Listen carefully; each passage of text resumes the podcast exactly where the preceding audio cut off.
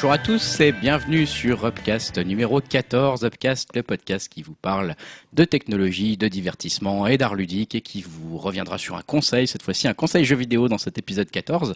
Et je suis en compagnie de Julien. Salut Julien. Salut Greg, salut euh, Dim. Salut Dimitri, effectivement, qui est avec nous aussi. Salut les gars. Ça va bien? Ça va et vous? Bah ouais, ça va. Écoute, malheureusement, Stan n'est pas avec nous ce soir. C'est pour ça que j'hoste. Hein. donc je suis Greg. Je sais pas si je me suis présenté. Et avant qu'on commence ce podcast, euh, je voulais faire une euh, spéciale dédicace, ce podcast hein, spécialement dédicacé peut-être euh, à Xavier de Podcast Addict qui nous aide pas mal en ce moment. voilà, on échange des petits mails avec lui depuis deux semaines sur, bah voilà, il nous donne des conseils, il nous aide un petit peu pour essayer de faire gagner Upcast en visibilité. Donc merci encore Xavier. Et bah voilà, c'est euh, c'est ton podcast. J'ai envie de dire. il est pas mort. Hein. Non, il est pas mort. Hein. Merci de ton aide. Et puis bah on va commencer euh, tranquillement ce podcast tous les trois ensemble avec on vous. On va hoster à plusieurs. Exactement. et on va commencer comme d'habitude avec la partie techno.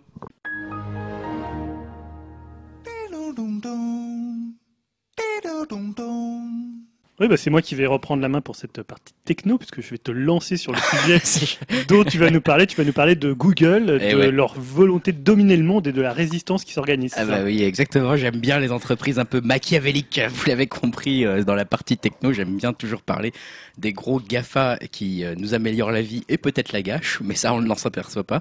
Alors Google effectivement a multiplié pas mal les annonces ces deux dernières semaines. Je vais pas revenir sur toutes parce qu'il y en a eu vraiment pas mal de la part de la grosse entreprise euh, qui domine le monde et qui veut dominer Internet encore plus qu'avant. Comment ils veulent dominer Internet? Ben, Ils ont lancé Google Photos. Alors vous êtes passé un petit peu à côté. Ils ont fait une conférence. Alors je ne sais pas comment on la prononce.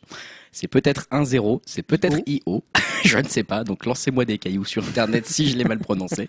Euh, voilà, ils ont fait une grosse conférence et ils ont présenté leur nouvelle application donc euh, dédiée à la photo qui s'appelle tout simplement Google Photos. Donc apparemment ils ont une grosse équipe de créatifs hein, chez Google. Créanon, ça y va quoi. et là ils ont cherché pendant 8 jours. Et donc avec cette nouvelle appli, ils ont en fait en gros désolidarisé la partie euh, photo de Google ⁇ et ça va vous permettre d'organiser plus facilement en tout cas c'est ce que ça promet, d'organiser plus facilement vos photos dans votre smartphone. Ça offre quand même un truc assez intéressant, un stockage illimité de vos clichés et de vos vidéos dans le cloud. Donc euh, c'est quand même un beau pied de nez notamment aux autres sociétés qui peuvent proposer ça, hein, comme Apple, qui peuvent proposer par exemple ce service-là mais à un coût un peu plus élevé. Et donc, bah voilà, en gros, euh, tout euh, ce qui est sur votre smartphone, sur votre tablette ou sur votre ordinateur peut être envoyé dans votre espace personnel sur le cloud. Et tout ça euh, bah, est stocké gratuitement par Google. Bon, il y a des petites limites techniques, mais elles sont quand même relativement cool de la part de Google. En gros, vos photos ne peuvent pas excéder 16 mégapixels ce qui déjà permet. Déjà pas mal. Ouais. voilà, avec la plupart des appareils, des smartphones, on, est en dessous, donc ça c'est déjà pas mal. Et dans le cas des vidéos, il faut pas que le, si la longueur n'est pas illimitée, euh, n'est pas limitée, pardon, en fait, il, il, limite la résolution à 1080 pixels. Donc pareil, c'est quand même de la HD, c'est déjà pas mal. Euh, ça suffit également pour la plupart euh, actuellement des smartphones qui, qui filment pas encore en 4K ou au-dessus de la 1080p. Donc tout ça est gratuit, hein. ça c'est valable pour les appareils qui fonctionnent sous Android mais aussi sous iOS. Donc euh, apparemment pour ceux qui l'ont déjà testé, petit raté rapide, c'est très pratique. Hein, ça identifie automatiquement les choses photographiées et ou les endroits photographiés sans se servir de la géolocalisation. Donc si vous avez photographié un, bâtiment en Chine, il reconnaîtra le bâtiment, il vous dira vous avez fait un voyage en Chine, hop on a classé toutes les voyages en Chine, toutes les photos de votre voyage en Chine au même endroit.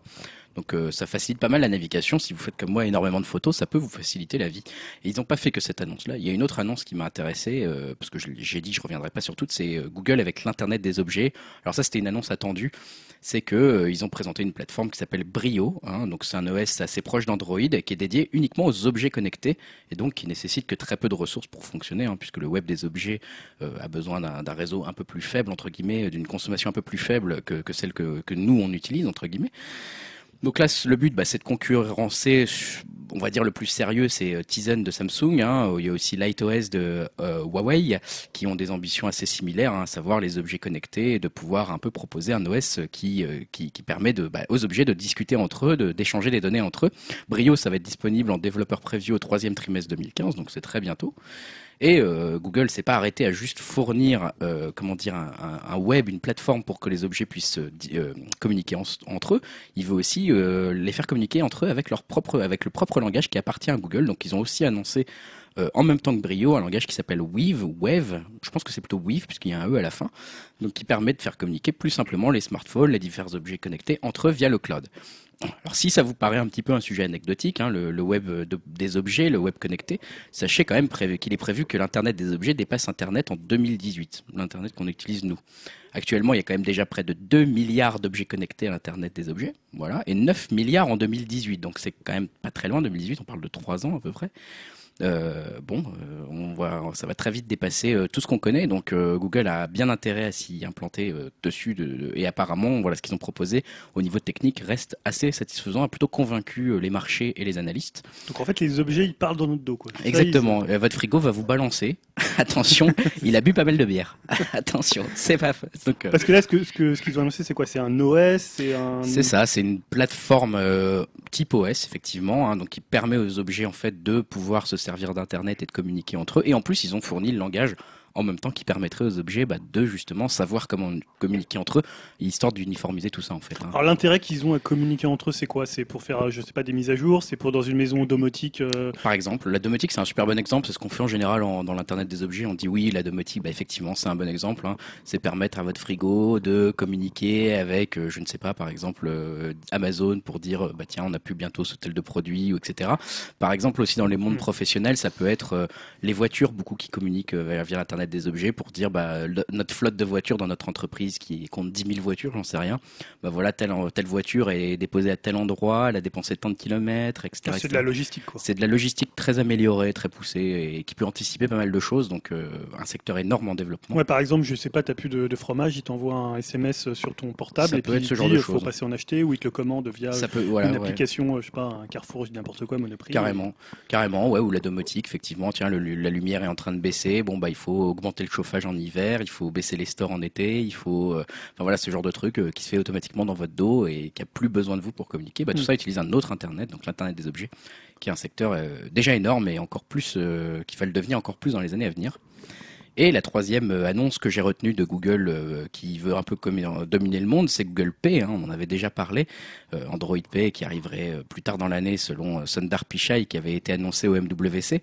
Bon bah là on a attendu cette fameuse conférence pardon de Google, donc I0 ou IO, je ne sais toujours pas, pour officialiser un peu. Voilà, ils ont attendu cette conférence-là pour officialiser leur solution de paiement sans contact. Et bon, ce qu'on peut dire globalement, j'irai pas des masses dans le détail, elle a pas grand-chose de révolutionnaire. Hein, c'est un peu comme celle qu'on connaît déjà. Alors justement, moi je vais, je vais pas faire la blague comme, comme Stan, hein, on va essayer d'être un, peu sérieux avec Google Pay, mais par rapport à, bon, on sait que voilà, Apple Pay, c'est quelque chose qui, euh, qui marche vraiment extrêmement bien. Et euh, c'est quoi finalement la, différence euh? La différence, c'est juste que Google a besoin de faire concurrence, d'être présent sur le secteur en fait pour l'instant. on parle de, de voilà, c'est du, du NFC, des choses pareilles avec des empreintes digitales. Enfin, il n'y a pas de grosse révolution là-dessus. Il faut qu'il soit là. Quoi. Il faut qu'il soit là, il faut qu'il soit présent. C'est comme Samsung, hein, ils peuvent pas se permettre de pas être là en gros si c'est un secteur tellement important. Bon, c'est vrai, comme tu le disais, Apple a déjà un peu grignoté toutes les parts de marché là-dessus aux États-Unis. Mais comme dans le monde, c'est pas encore euh, non plus super implanté. En Europe, par exemple, c'est pas encore trop implanté le fait que Google l'officialise maintenant, c'est pas forcément euh, une mauvaise idée pour eux, parce que par exemple, Google euh, a une bien meilleure position en Europe qu'aux États-Unis, où ils sont largement plus dominants en Europe qu'aux États-Unis, donc pourquoi pas euh, Là, récemment, dans la journée, ils ont aussi annoncé qu'ils allaient simplifier leurs paramètres de confidentialité, hein, Google, pour les rendre plus lisibles. Mais euh, il faut pas se voiler la face. Toutes ces jolies annonces que je viens de vous faire, notamment Google Photos avec ses solutions qui sont super prometteuses, bah, euh, même si tout ça paraît bien sympathique, le but c'est quand même d'améliorer encore la collecte de données, hein, vous vous en doutez derrière, pour affiner un peu plus les publicités euh, qui vous sont euh, bah, mis dans vos boîtes aux lettres, vivent sur vos pages Google. Donc par exemple avec la collecte de photos, ils pourront reconnaître les objets derrière vous, ils pourront reconnaître votre visage, votre âge, votre sexe, etc. Et du coup affiner encore les publicités que ça vous affiche. Ce qui fait que toute cette omniprésence de Google, bah, ça commence, je l'ai dit, un peu à lever, faire des levées de boucliers, notamment en Europe. Euh, on avait parlé déjà de pas mal de concurrents qui s'étaient, euh, qui avaient euh, demandé aux autorités européennes de faire bah, trébucher un peu les géants hein, avec une plainte contre Google. On avait parlé il y a quelques podcasts. Et là, il y a quelque chose qui est en train de se faire qui est intéressant, qui peut être assez violent pour Google, c'est que des opérateurs européens prévoiraient, envisageraient de mettre en place un bloqueur de publicité généralisé sur les terminaux mobiles, mais directement chez eux en fait. Donc au début, il y aurait deux étapes à ce truc-là. Hein. Dans un premier temps, le blocage publicitaire serait laissé au bon vouloir des internautes. Hein. Comme vous avez AdBlock par exemple déjà installé, c'est vous qui contrôlez si vous voulez l'activer ou pas. Mais là, ils ont un autre plan qui s'appelle le plan B euh, nommé la bombe, je cite, dont c'est vrai que ça pourrait être euh, vraiment effectivement une bombe pour l'écosystème du web tel qu'on le connaît aujourd'hui, puisque les publicités seraient bloquées au niveau des serveurs des opérateurs et non plus chez vous. Donc euh, là, concrètement, la publicité est éliminée chez, euh, si vous êtes chez Orange et que c'est Orange qui installe ça, chez tous les utilisateurs d'Orange, il n'y a plus de publicité sur Internet. Ah oui, quand même. Donc euh, là, concrètement, Google vide cette publicité, donc c'est une sérieuse pression pour Google. Hein puisqu'ils vont devoir peut-être revenir à la table des négociations et peut-être négocier de répartir mieux l'argent avec, pourquoi pas, d'autres opérateurs du web, comme justement ces fameux opérateurs comme Google, comme Orange, pardon, ou comme Free, etc. D'ailleurs, en parlant de Free CTE, vous vous souvenez peut-être qu'il y a quelque temps, en 2013, Free avait proposé une fonction un peu comme ça, hein, de blocage des publicités sur sa box, la Freebox. Et euh, il y avait eu pas mal de plaintes des acteurs économiques du réseau et du gouvernement français. Et du coup, ils avaient fait marche arrière, euh, Free. Donc pendant quelques mois, il n'y avait plus du tout de pub Free, sur les navigateurs euh, utilisant Free. Et finalement, après, c'était revenu et Free, effectivement, utilisait un peu cette bombe en bloquant directement les pubs de leur côté et non pas du côté de l'utilisateur. Donc euh, là, c'est Shine hein, qui est à la base de ce logiciel qui permettrait de bloquer toutes les publicités au niveau des opérateurs directement. Et euh, ce, qui est, intéressant, c'est quand même que l'argument, il est aussi, bon, bien sûr, il y a un argument financier euh, qui est intéressant pour les opérateurs, mais pour nous, utilisateurs, il faut savoir qu'un Internet sans pub, c'est un Internet beaucoup plus rapide. Donc c'est pas inintéressant non plus de notre côté. Donc voilà, on voit que la révolution commence à se mettre en place peut-être du côté, si jamais un truc comme ça passe, ça peut être une redéfinition complète de ce qui va se passer en Europe pour Google, puisqu'il devrait commencer à gagner de l'argent complètement autrement. Donc il va falloir suivre ça de très près. Euh, je préciserai quand même dans les autres news un peu relatées à ça que si vous voulez une navigation sans pub, il y a quand même, bah justement, AdBlock, j'en parlais, ils ont sorti leur propre, euh, comment dire, navigateur en fait sur Internet hein, qui s'appelle AdBlock Browser. Euh, si je me trompe pas, attendez, je regarde un petit peu mes notes. Oui, c'est ça. AdBlock Browser, c'est ça. donc, il a été développé à partir de Firefox 37 et en gros, bah, c'est un, navigateur, voilà, qui vous fait la même chose qu'AdBlock, mais sauf que c'est directement intégré, tout est paramétrable, etc., etc. Donc, vous pouvez naviguer sans pub, ce qui peut un peu aussi embêter Google en plus de la voilà de ce qui se fait au niveau des opérateurs au niveau européen. Et puis bon, bah là je parle du secteur privé qui se met un petit peu euh, voilà ensemble pour essayer de lutter contre Google. Je reparlerai rapidement du patron de l'Arcep, euh, Sébastien Soriano, qui a reprécisé dans une interview donnée à la Tribune entre nos deux podcasts que bah oui, euh, il y a bien quelque chose qui est en train de se passer au niveau de l'Union européenne euh, pour étudier l'abus de position dominante de Google. Lui-même, euh, il dit qu'il faut militer pour que l'Union européenne oppose un front solide contre les GAFA, hein, donc Google, Amazon, Facebook et je ne sais plus qui, Apple, voilà, merci, pour favoriser l'éclosion d'entreprises européennes qui seraient aussi capables bah, justement de rivaliser un petit peu avec ces grands acteurs américains, puisqu'ils sont tous américains.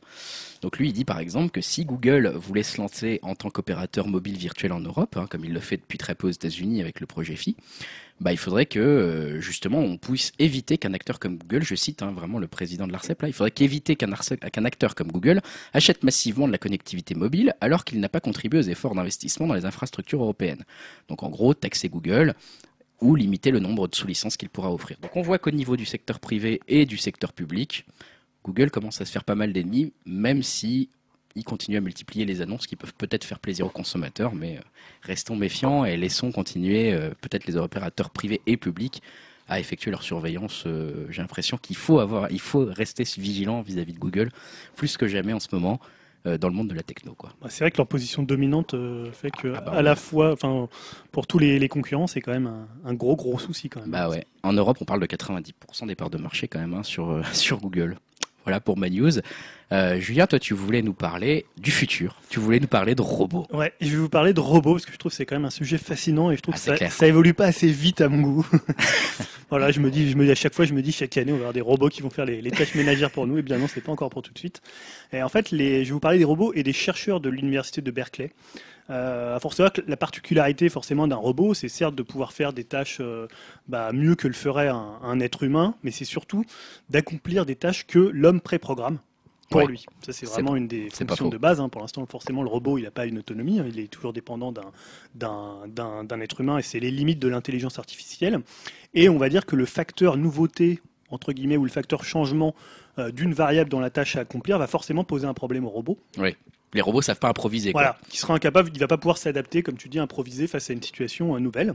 Et en fait, les chercheurs de Berkeley ont mis au point un tout nouvel algorithme qui permet en fait à un robot d'apprendre à réaliser des tâches en s'améliorant au fur et à mesure qu'il commet des erreurs. Voilà, un peu comme un être humain, comme un enfant, hein, on, pourrait dire. Celui qui, en fait, ça veut dire que bah, il va pouvoir apprendre à réaliser des tâches sans qu'elles soient préprogrammées par un humain. D'accord. C'est ça qui est très important pour le futur. Le robot peut devenir un peu autonome, quoi. Voilà, il peut devenir complètement autonome, et on arriverait forcément à ce qu'on appellerait un robot intelligent. Ouais. Euh, doté d'une faculté d'apprentissage et donc d'une correction de ses erreurs. C'est ça qui est très important. Euh, en fait, c'est ce qu'explique Trevor Darrell, qui dirige le projet de, à l'université de Berkeley. Il dit en fait la plupart des applications robotiques sont dans des environnements contrôlés où les objets sont en position prévisible. Le défi de mettre des robots dans des situations réelles, comme les maisons ou les bureaux, est que ces environnements sont en constante évolution. Le robot doit être capable de percevoir et de s'adapter à son environnement voilà, on voit que c'est un vaste programme pour arriver à faire ça. Ah, c'est ambitieux. Et euh, pour le coup, comme je disais au début, c'est vraiment fascinant d'imaginer qu'un robot, euh, voilà, on, arriverait chez nous et puis il serait là, on lui dit, il y a, la, il y a je sais pas, il y a la vaisselle de trois jours euh, qui traîne sur, qui traîne sur les pieds. exemple pris au hasard, je précise. la vaisselle est faite tout à fait ici, très bien. J'ai pas été voir. c'est ça. Je me suis tout de suite assis et j'ai bu mon petit jus de pomme bio. et en fait, ils ont eu recours à une technique qu'ils appellent le deep learning. C'est en fait une technique. Alors, je vais pas la détailler. Euh, je vais pas rentrer dans les détails. Si, si, explique-nous. Extrêmement, extrêmement compliqué. C'est assez technique et pour le coup euh, assez complexe. Euh, mais je peux vous donner sa définition pour les scientifiques qui nous écoutent. Euh, ils sont nombreux. Donc la définition, c'est en fait euh, une, technique qui permet à un réseau neuronal artificiel d'extrapoler à partir d'une base de connaissances l'apprentissage sans programmation supplémentaire par un humain. Donc c'est ce qu'on expliquait tout à l'heure. Ouais.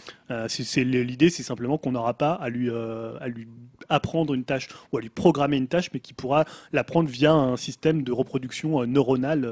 Putain de ce, de, via cet algorithme euh, et cette solution de deep learning. Leur programme de recherche s'appelle Skynet, non C'est ça C'est un peu ça. C'est le problème. Ça. fait ça fait un peu flipper pour le, futur. Premier projet, il s'appelle Terminator. Bon. Et dans, leur robot s'appelle Brett. Brett. C'est moins sexy. Le prochain T800 s'appelle Brett Dim. Merde. Et en fait, donc c'est un robot qui est utilisé donc pour cette expérience et il va apprendre en fait à réaliser euh, des tâches motrices euh, type assembler un avion euh, en un avion en jouet, visser un bouchon sur une bouteille d'eau et tout ça sans préprogrammation. Alors en fait, comment ça marche? Concrètement, les chercheurs utilisent un système de notation au geste que fait Brett. Il lui communique en fait les résultats en temps réel. Et en fait, les meilleurs aux meilleurs gestes sont affectés des scores élevés. Car dès que le robot fait bien, il lui donne la note, euh, bonne, note, la note maximale ou je sais pas le barème exact. Euh, voilà, quand c'est mal fait, il, je sais pas, il monte à une mauvaise pièce, il met la, main à côté, le, enfin, je dis la main, mais euh, le bras à côté, bah, il lui donne un, moins, bon, un moins bon score. Et, et, en fait, le robot, il fait le tri et il élimine en fait les gestes avec les moins bonnes notes pour garder uniquement les meilleures notes et donc les gestes qui lui permettent d'effectuer la tâche à accomplir. Donc il va faire une sélection parmi tout ce qu'on lui envoie, toutes les bonnes notes il les garde et ça lui permet en fait de faire à chaque fois le geste, le geste parfait. Ah, c'est un processus itératif via des notes quoi en fait. Et comme, un, ouais, comme, comme, un être humain en fait. Hein. Comme un être humain. Alors pour le, le moment, euh, Brett, quand il a des informations sur la tâche à accomplir et sur l'emplacement des objets, il peut réaliser, réaliser chaque tâche en environ 10 minutes quand on lui précise où ça se situe dans l'espace. S'il doit lui-même identifier la tâche et localiser les objets, ça lui prend environ 3 heures. Donc ça veut dire que si on lui dit rien et qu'on le laisse faire, on va lui, il va faire, il va se déplacer ou il va bouger son bras, on va lui donner une note et il va mettre beaucoup plus de temps à s'adapter à la situation. Ce qui est quand même pas mal parce que ça veut dire que tu peux le laisser un peu autonome. Effectivement, il va détecter qu'il y a un problème, même si ça prend du temps, il va détecter qu'il y a un problème et le résoudre. Ouais. Donc ouais, tout dépend du volume de données que tu vas lui, fournir et euh, le temps euh, dépendra de ce, de ce volume de données fournies. Donc c'est ce qu'explique en fait Peter Habil, qui est un professeur qui travaille à l'université de Berkeley. Il dit nous avons encore un long chemin à parcourir avant que nos robots puissent apprendre à nettoyer une maison ou trier la lessive, mais nos résultats, résultats initiaux indiquent que ces types de techniques de deep learning peuvent avoir un effet transformateur afin de permettre aux robots d'apprendre des tâches complexes entièrement à partir de zéro. Dans les 5 à 10 prochaines années, nous pourrions voir des progrès significatifs dans les capacités d'apprentissage des robots. C'est génial. Voilà, on peut dire que dans quelques années, voilà, comme je disais au début, on aura des robots qui peuvent faire la vaisselle, le ménage. Euh, on peut voir, d'ailleurs, sur le site Berkeley, vous pouvez aller voir, il y a une vidéo euh, un peu accélérée euh, à certains moments où on voit le robot visser un bouchon, on le voit fabriquer une arme, menacer les, menacer les chercheurs, menacer les chercheurs, se barrer avec leur veste. voilà, donc j'ai trouvé ce principe. voilà, toutes ces, recherches sont assez fascinantes. Assez flippantes presque, presque flippantes. C'est un vrai pas dans l'avenir. Hein. J'aime bien quand on a des petites news comme ça là qui nous projettent euh, assez loin dans l'avenir. Bah écoute, tu reprends la parole et je voulais faire un petit peu ce que tu fais d'habitude, Julien, à savoir un follow-up sur des news précédentes.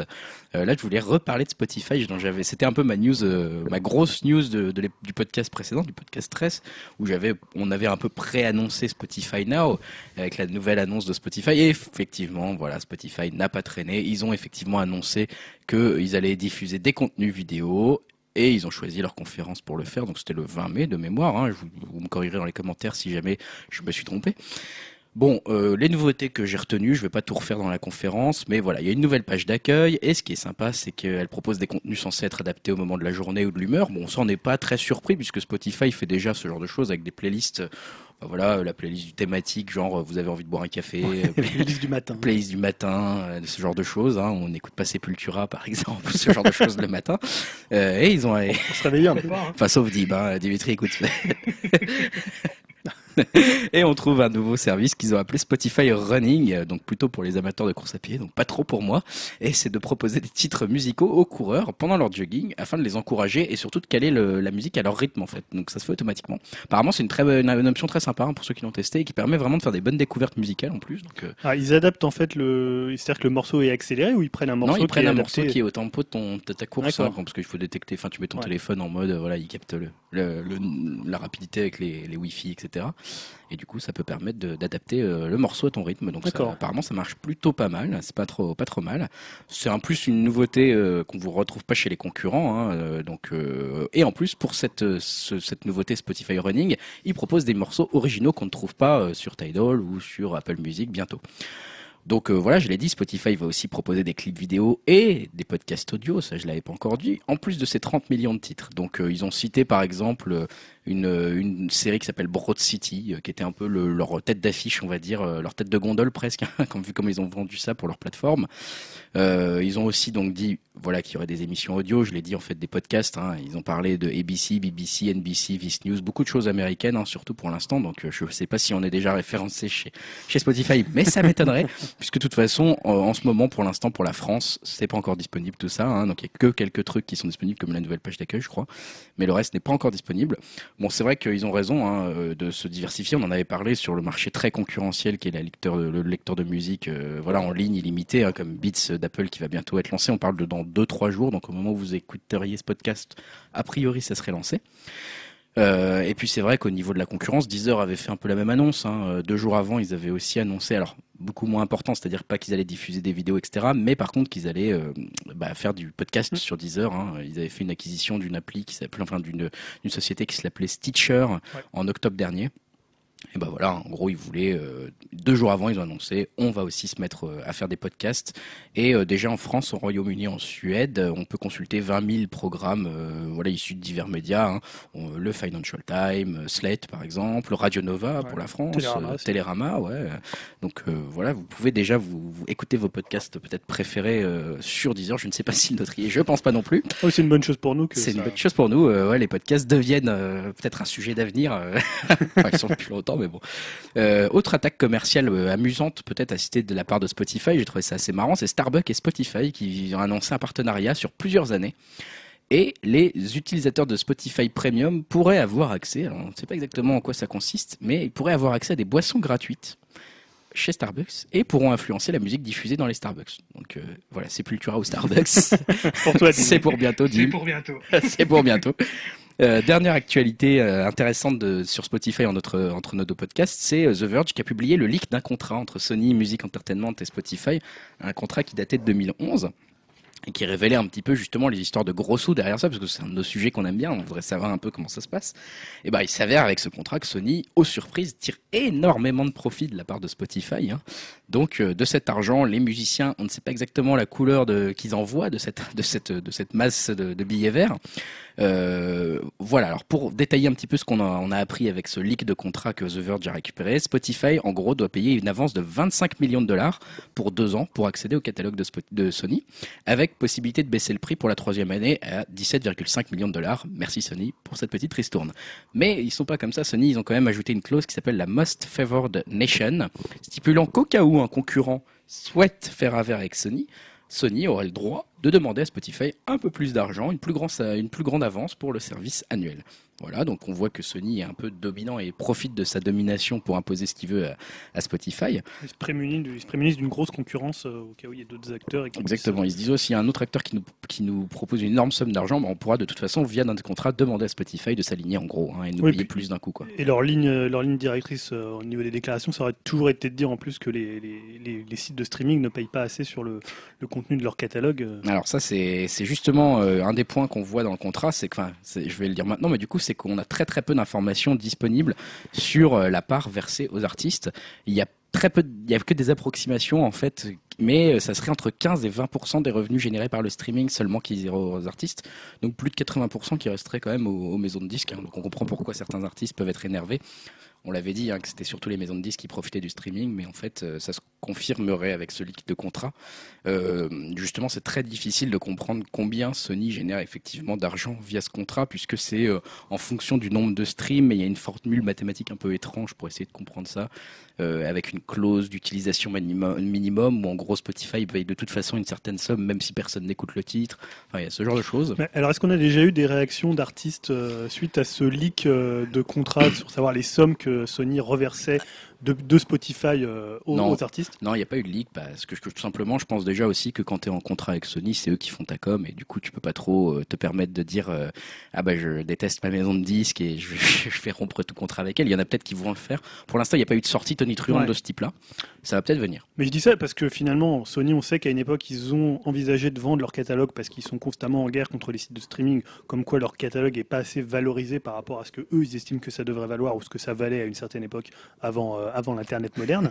Et euh, finalement, si on apprend qu'ils versent que 20% et que les sommes qu'ils touchent sont euh, extrêmement importantes et que finalement ils ne versent pas aux artistes, ça peut, voilà, ça, ça peut les placer en porte-à-faux par rapport au discours qu'ils sont en train de tenir. Bah, c'est ce qui est en train de se, se passer. Bah, après, euh, je pense que tu vois, par exemple, comme il s'appelait, pas Dr. Dre, Jay-Z, il servait un peu de ce discours-là justement quand il a lancé Tidal en disant bah, cette fois-ci l'argent va vraiment aux artistes. Et euh, lui, il sous-entendait et pas au service de streaming, mais en fait, euh, l'argent ne va pas tellement au service de streaming. On l'a dit le podcast dernier, par exemple, Spotify ne gagne pas d'argent, mm. ils perdent de l'argent tous les ans. Euh, l'argent, visiblement, en tout cas de ce qu'on est en train d'apprendre. Après, voilà, c'est un peu trop flou pour qu'on puisse être catégorique dans leur formule mathématique justement utilisée. Mais apparemment, ça se situerait quand même près de 80% qui resterait la maison de disque. Donc effectivement, il y aura peut-être des annonces d'artistes qui vont dire non, je change de maison de disque, ou alors je m'auto-produis et je reste sur Spotify et je récupère tout l'argent. Ah, parce que aussi l'idée de Tidal, c'était quand même de verser de, enfin, un peu plus aux artistes. Alors après, on, le débat qu'on avait eu, c'est finalement, c'était le problème qu'ils versaient, euh, ils versaient pas des crèves la dalle, quoi. Non, c'était quand même des gros artistes, quoi, effectivement. Ils, mourraient pas de faim dans, sous un pont. Hein, non, ça allait.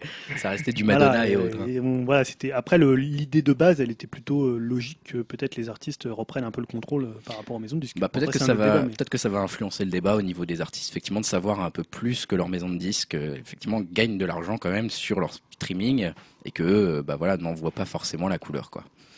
Enfin voilà, euh, du coup Julien, toi tu voulais nous parler de quoi là De Snapchat, c'est ça Snapchat en croissance Tout à fait, ouais. Alors euh, moi je suis assez vieux, hein, tu le sais. Bon, écoute, je dirais pas ça de ta part. je dois être le plus vieux maintenant euh, que je dirais que t'es le, plus, es le plus sage.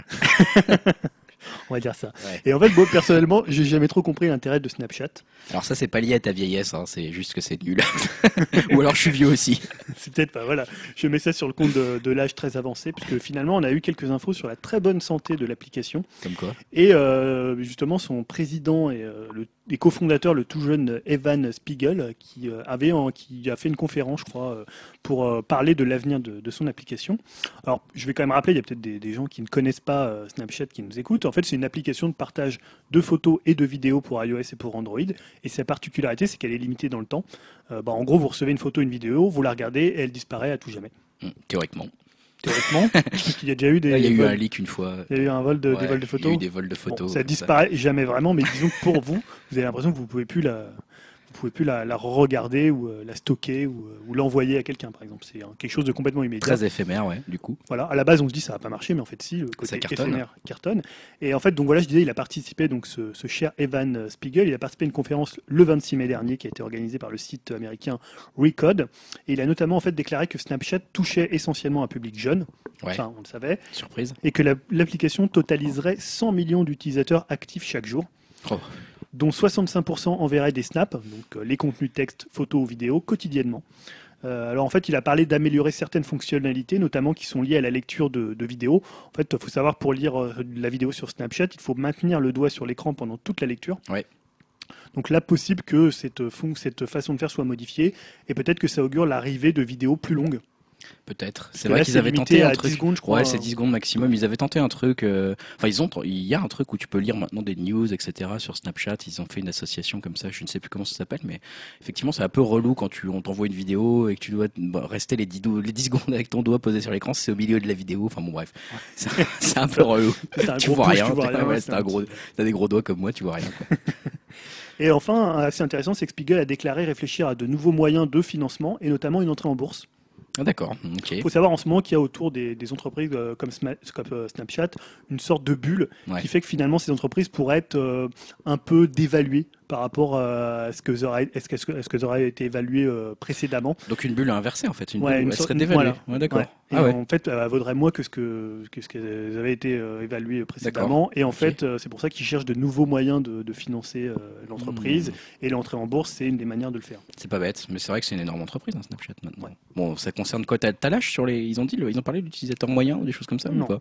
Non, bon, je crois que c'est genre 12, 25 ans ou un truc comme ça. Ouais, c'est pas de notre âge tout ça. On est trop vieux pour ces conneries. Moi, je reprends la parole. Euh, vous me coupez euh, si jamais je suis un peu long parce que j'ai pas mal de news en vrac, euh, comme on appelle ça. Et je commence par un produit qui m'est cher, qui s'appelle Pebble. J'en avais parlé il y a plusieurs podcasts. C'est la montre qui est peut-être la concurrente la plus sérieuse à l'Apple Watch, hein, même si elle est arrivée avant l'Apple Watch.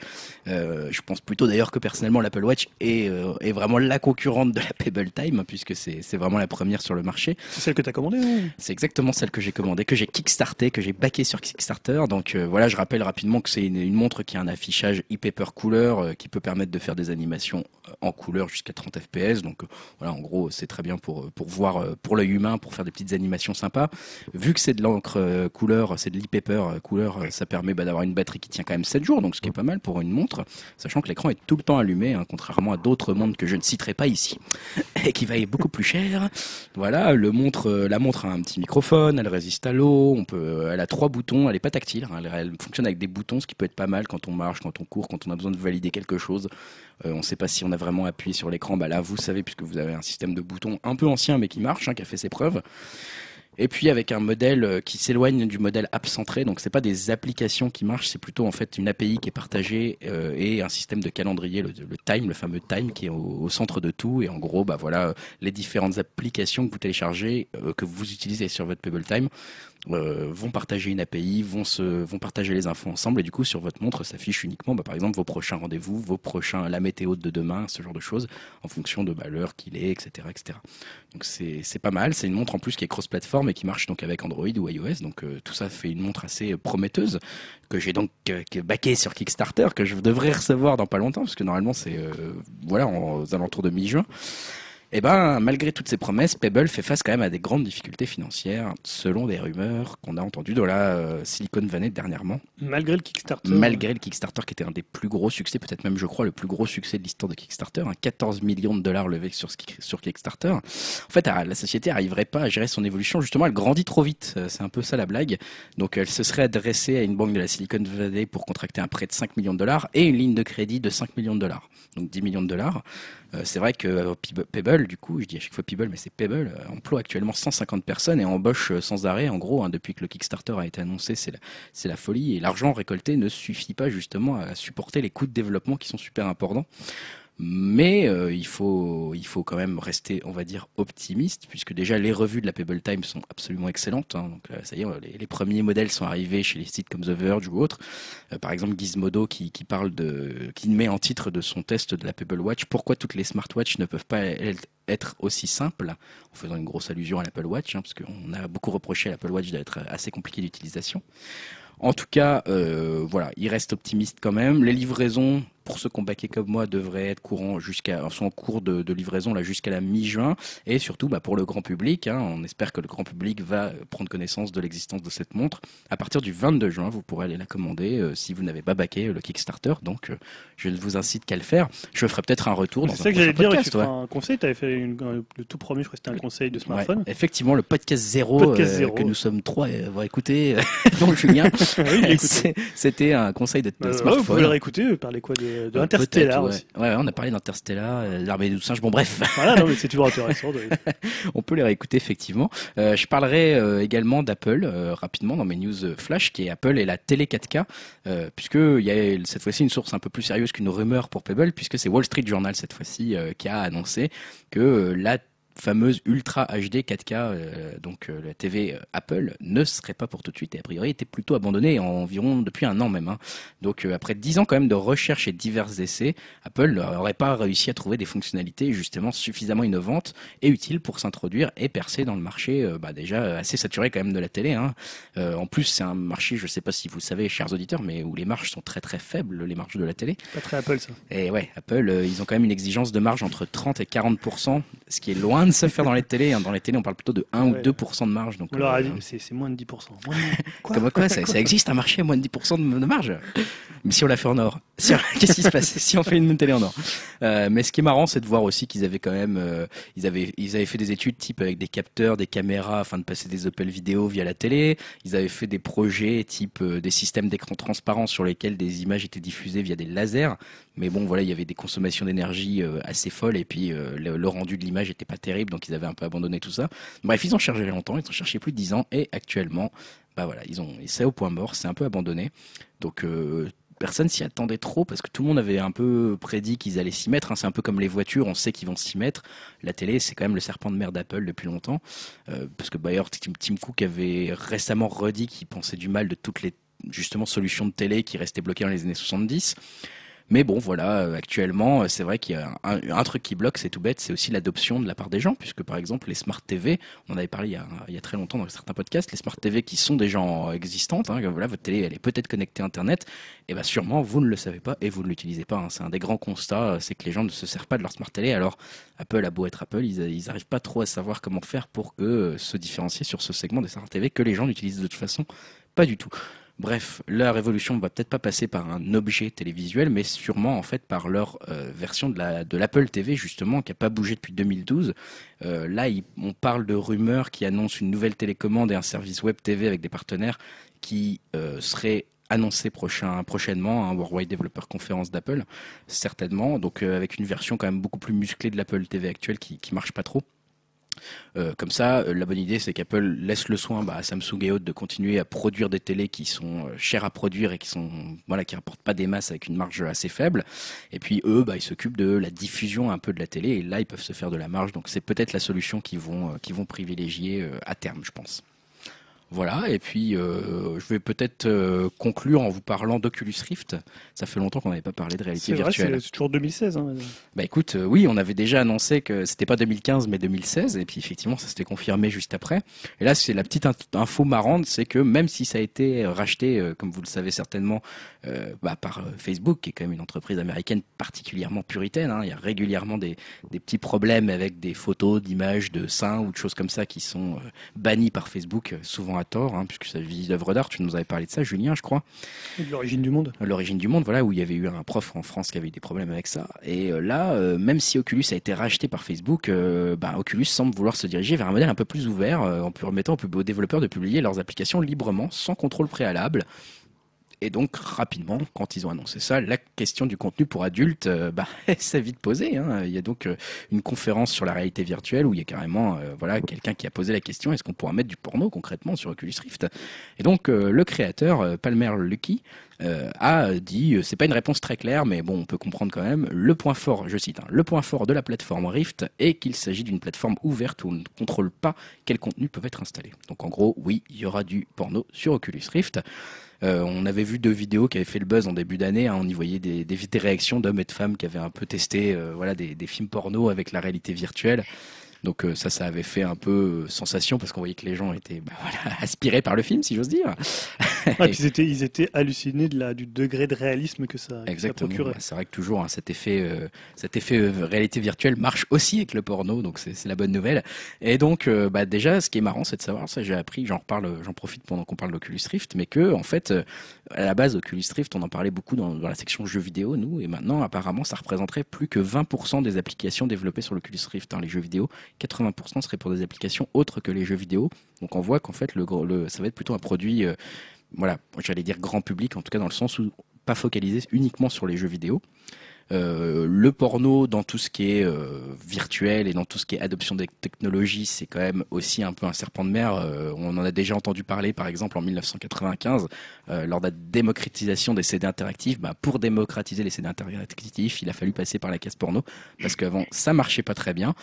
Euh, on avait parlé euh, aussi pour populariser les jeux vidéo. Hein, euh, dès 1982, les premiers jeux vidéo à caractère pornographique, hein, avec Custer's Revenge sur Atari 2600 déjà, on avait, qui ont permis aussi peut-être de populariser cette console.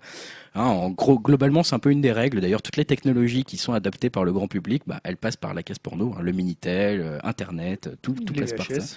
Les VHS, t'as raison. donc c'est comme ça que ça marche. sur l'Oculus Rift, je terminerai en disant qu'on a eu un peu la configuration d'ordi qui, qu'il faudrait pour le faire tourner. Globalement, je ne vais pas rentrer dans les détails, mais c'est du solide. Hein. il, va falloir, euh, va falloir une bonne bête de course euh, qui va vous coûter au, au moins euh, peut-être 1000 euros, je pense, pour faire tourner. Vu la, la caractéristique, on parle de, voilà, de 8 Go de mémoire vive, par exemple, ou d'un Core i5 minimum. Donc c'est quand même relativement des bêtes récentes, on va dire. Euh, donc du coup, il y en a qui ont dit que, enfin, on sait maintenant, les rumeurs se précisent du côté d'Oculus que, voilà, pour avoir un PC qui fera tourner Oculus et le, Oculus Rift, il faudra en gros dépenser 1500 dollars. On, en a un peu plus, plus clairement sur le prix. On en saura plus le 11 juin prochain, puisque Oculus va faire une conférence, euh, bah, voilà, à San Francisco.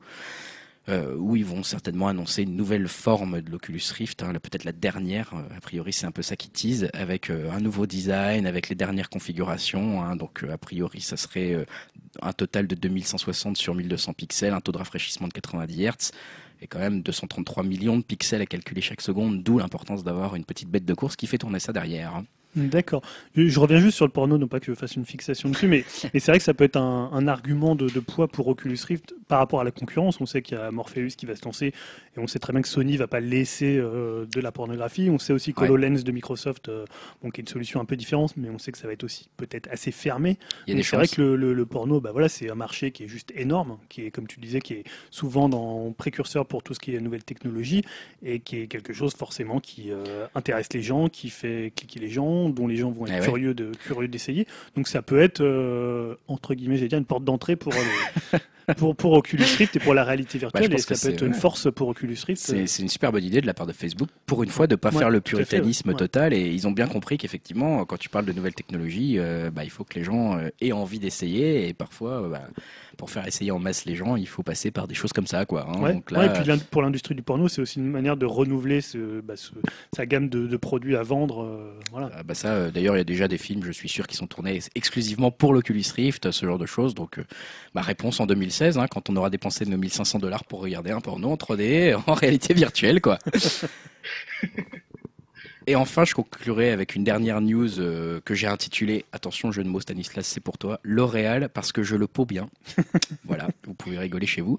Le géant de cosmétiques L'Oréal, c'est donc associé à une start-up qui s'appelle Organovo, qui a fait une innovation un peu surprenante dans le monde de la bio-ingénierie, je vais appeler ça comme ça, en créant, grâce à des imprimantes 3D, de la peau qui mimique hein, tout simplement la peau euh, qu'on a, hein, votre peau que vous regardez sur votre bras actuellement par exemple. Euh, donc concrètement, c'est euh, L'Oréal en fait depuis 2013 utilise de la peau reconstituée cultivée en laboratoire à partir de cellules récupérées dans des blocs opératoires. déjà depuis 2013 ils font ça, c'est un peu glauque, hein, mais voilà je l'ai appris en faisant cette news. Et ils refont grâce à ces cultures de l'épidermie grâce à l'impression 3D. Donc c'est quelque chose qui déjà existe, hein, c'est pas l'avenir, c'est déjà actuel. Et bah, leur ambition maintenant, c'est de pouvoir euh, passer à l'étape supérieure parce que pour l'instant, euh, dans une immense usine, hein, euh, leur usine pour faire leur peau synthétique, voilà, elle, fait trois piscines olympiques en termes de taille et elle peut produire 5 mètres carrés de peau par an. Donc c'est pas énorme. Ils ont neuf variétés de peau qu'ils peuvent produire hein, en fonction des ethnies, de l'âge du patient, ce genre de choses. Et en fait, là, le but c'est d'essayer de, rentrer dans une production plus industrielle de peau synthétique pour pouvoir bah, tester leurs produits dermatologiquement, quoi, tout simplement. Euh, faut savoir que c'est un secteur euh, qui est particulièrement qu'elle vend en poupe, hein, ce genre de, bio-industrie, de biotechnologie. Il y a la, il start-up comme euh, Poetis, pardon, euh, qui a été créée par Fabien Guillemot, euh, qui est passé par l'Inserm, qui est une start-up française qui, cartonne pas mal sur le sujet. Et c'est vrai que la bio-impression, voilà, là j'en parle un petit peu sur le mode de l'étonnement et j'étais très surpris de voir cette news, pour ça que je voulais vite fait la parler, en parler, mais c'est quelque chose qui soulève pas mal d'espoir, pas que dans le truc de la cosmétique, voilà, dans ce secteur de la cosmétique où il s'agit de tester des crèmes, puisqu'on envisage quand même à terme de pouvoir réparer les tissus, voire imprimer des organes hein, grâce à l'impression 3D. Donc voilà, on voit que déjà des grands groupes, grand public s'en servent euh, bah, pour faire leurs propres tests, mais bientôt peut-être s'il vous manque un rein ou quelque chose comme ça, bah, demandez à L'Oréal quoi, hein, si ça peut marcher. voilà. Eh bah écoutez, on va passer divertissement? à la partie divertissement.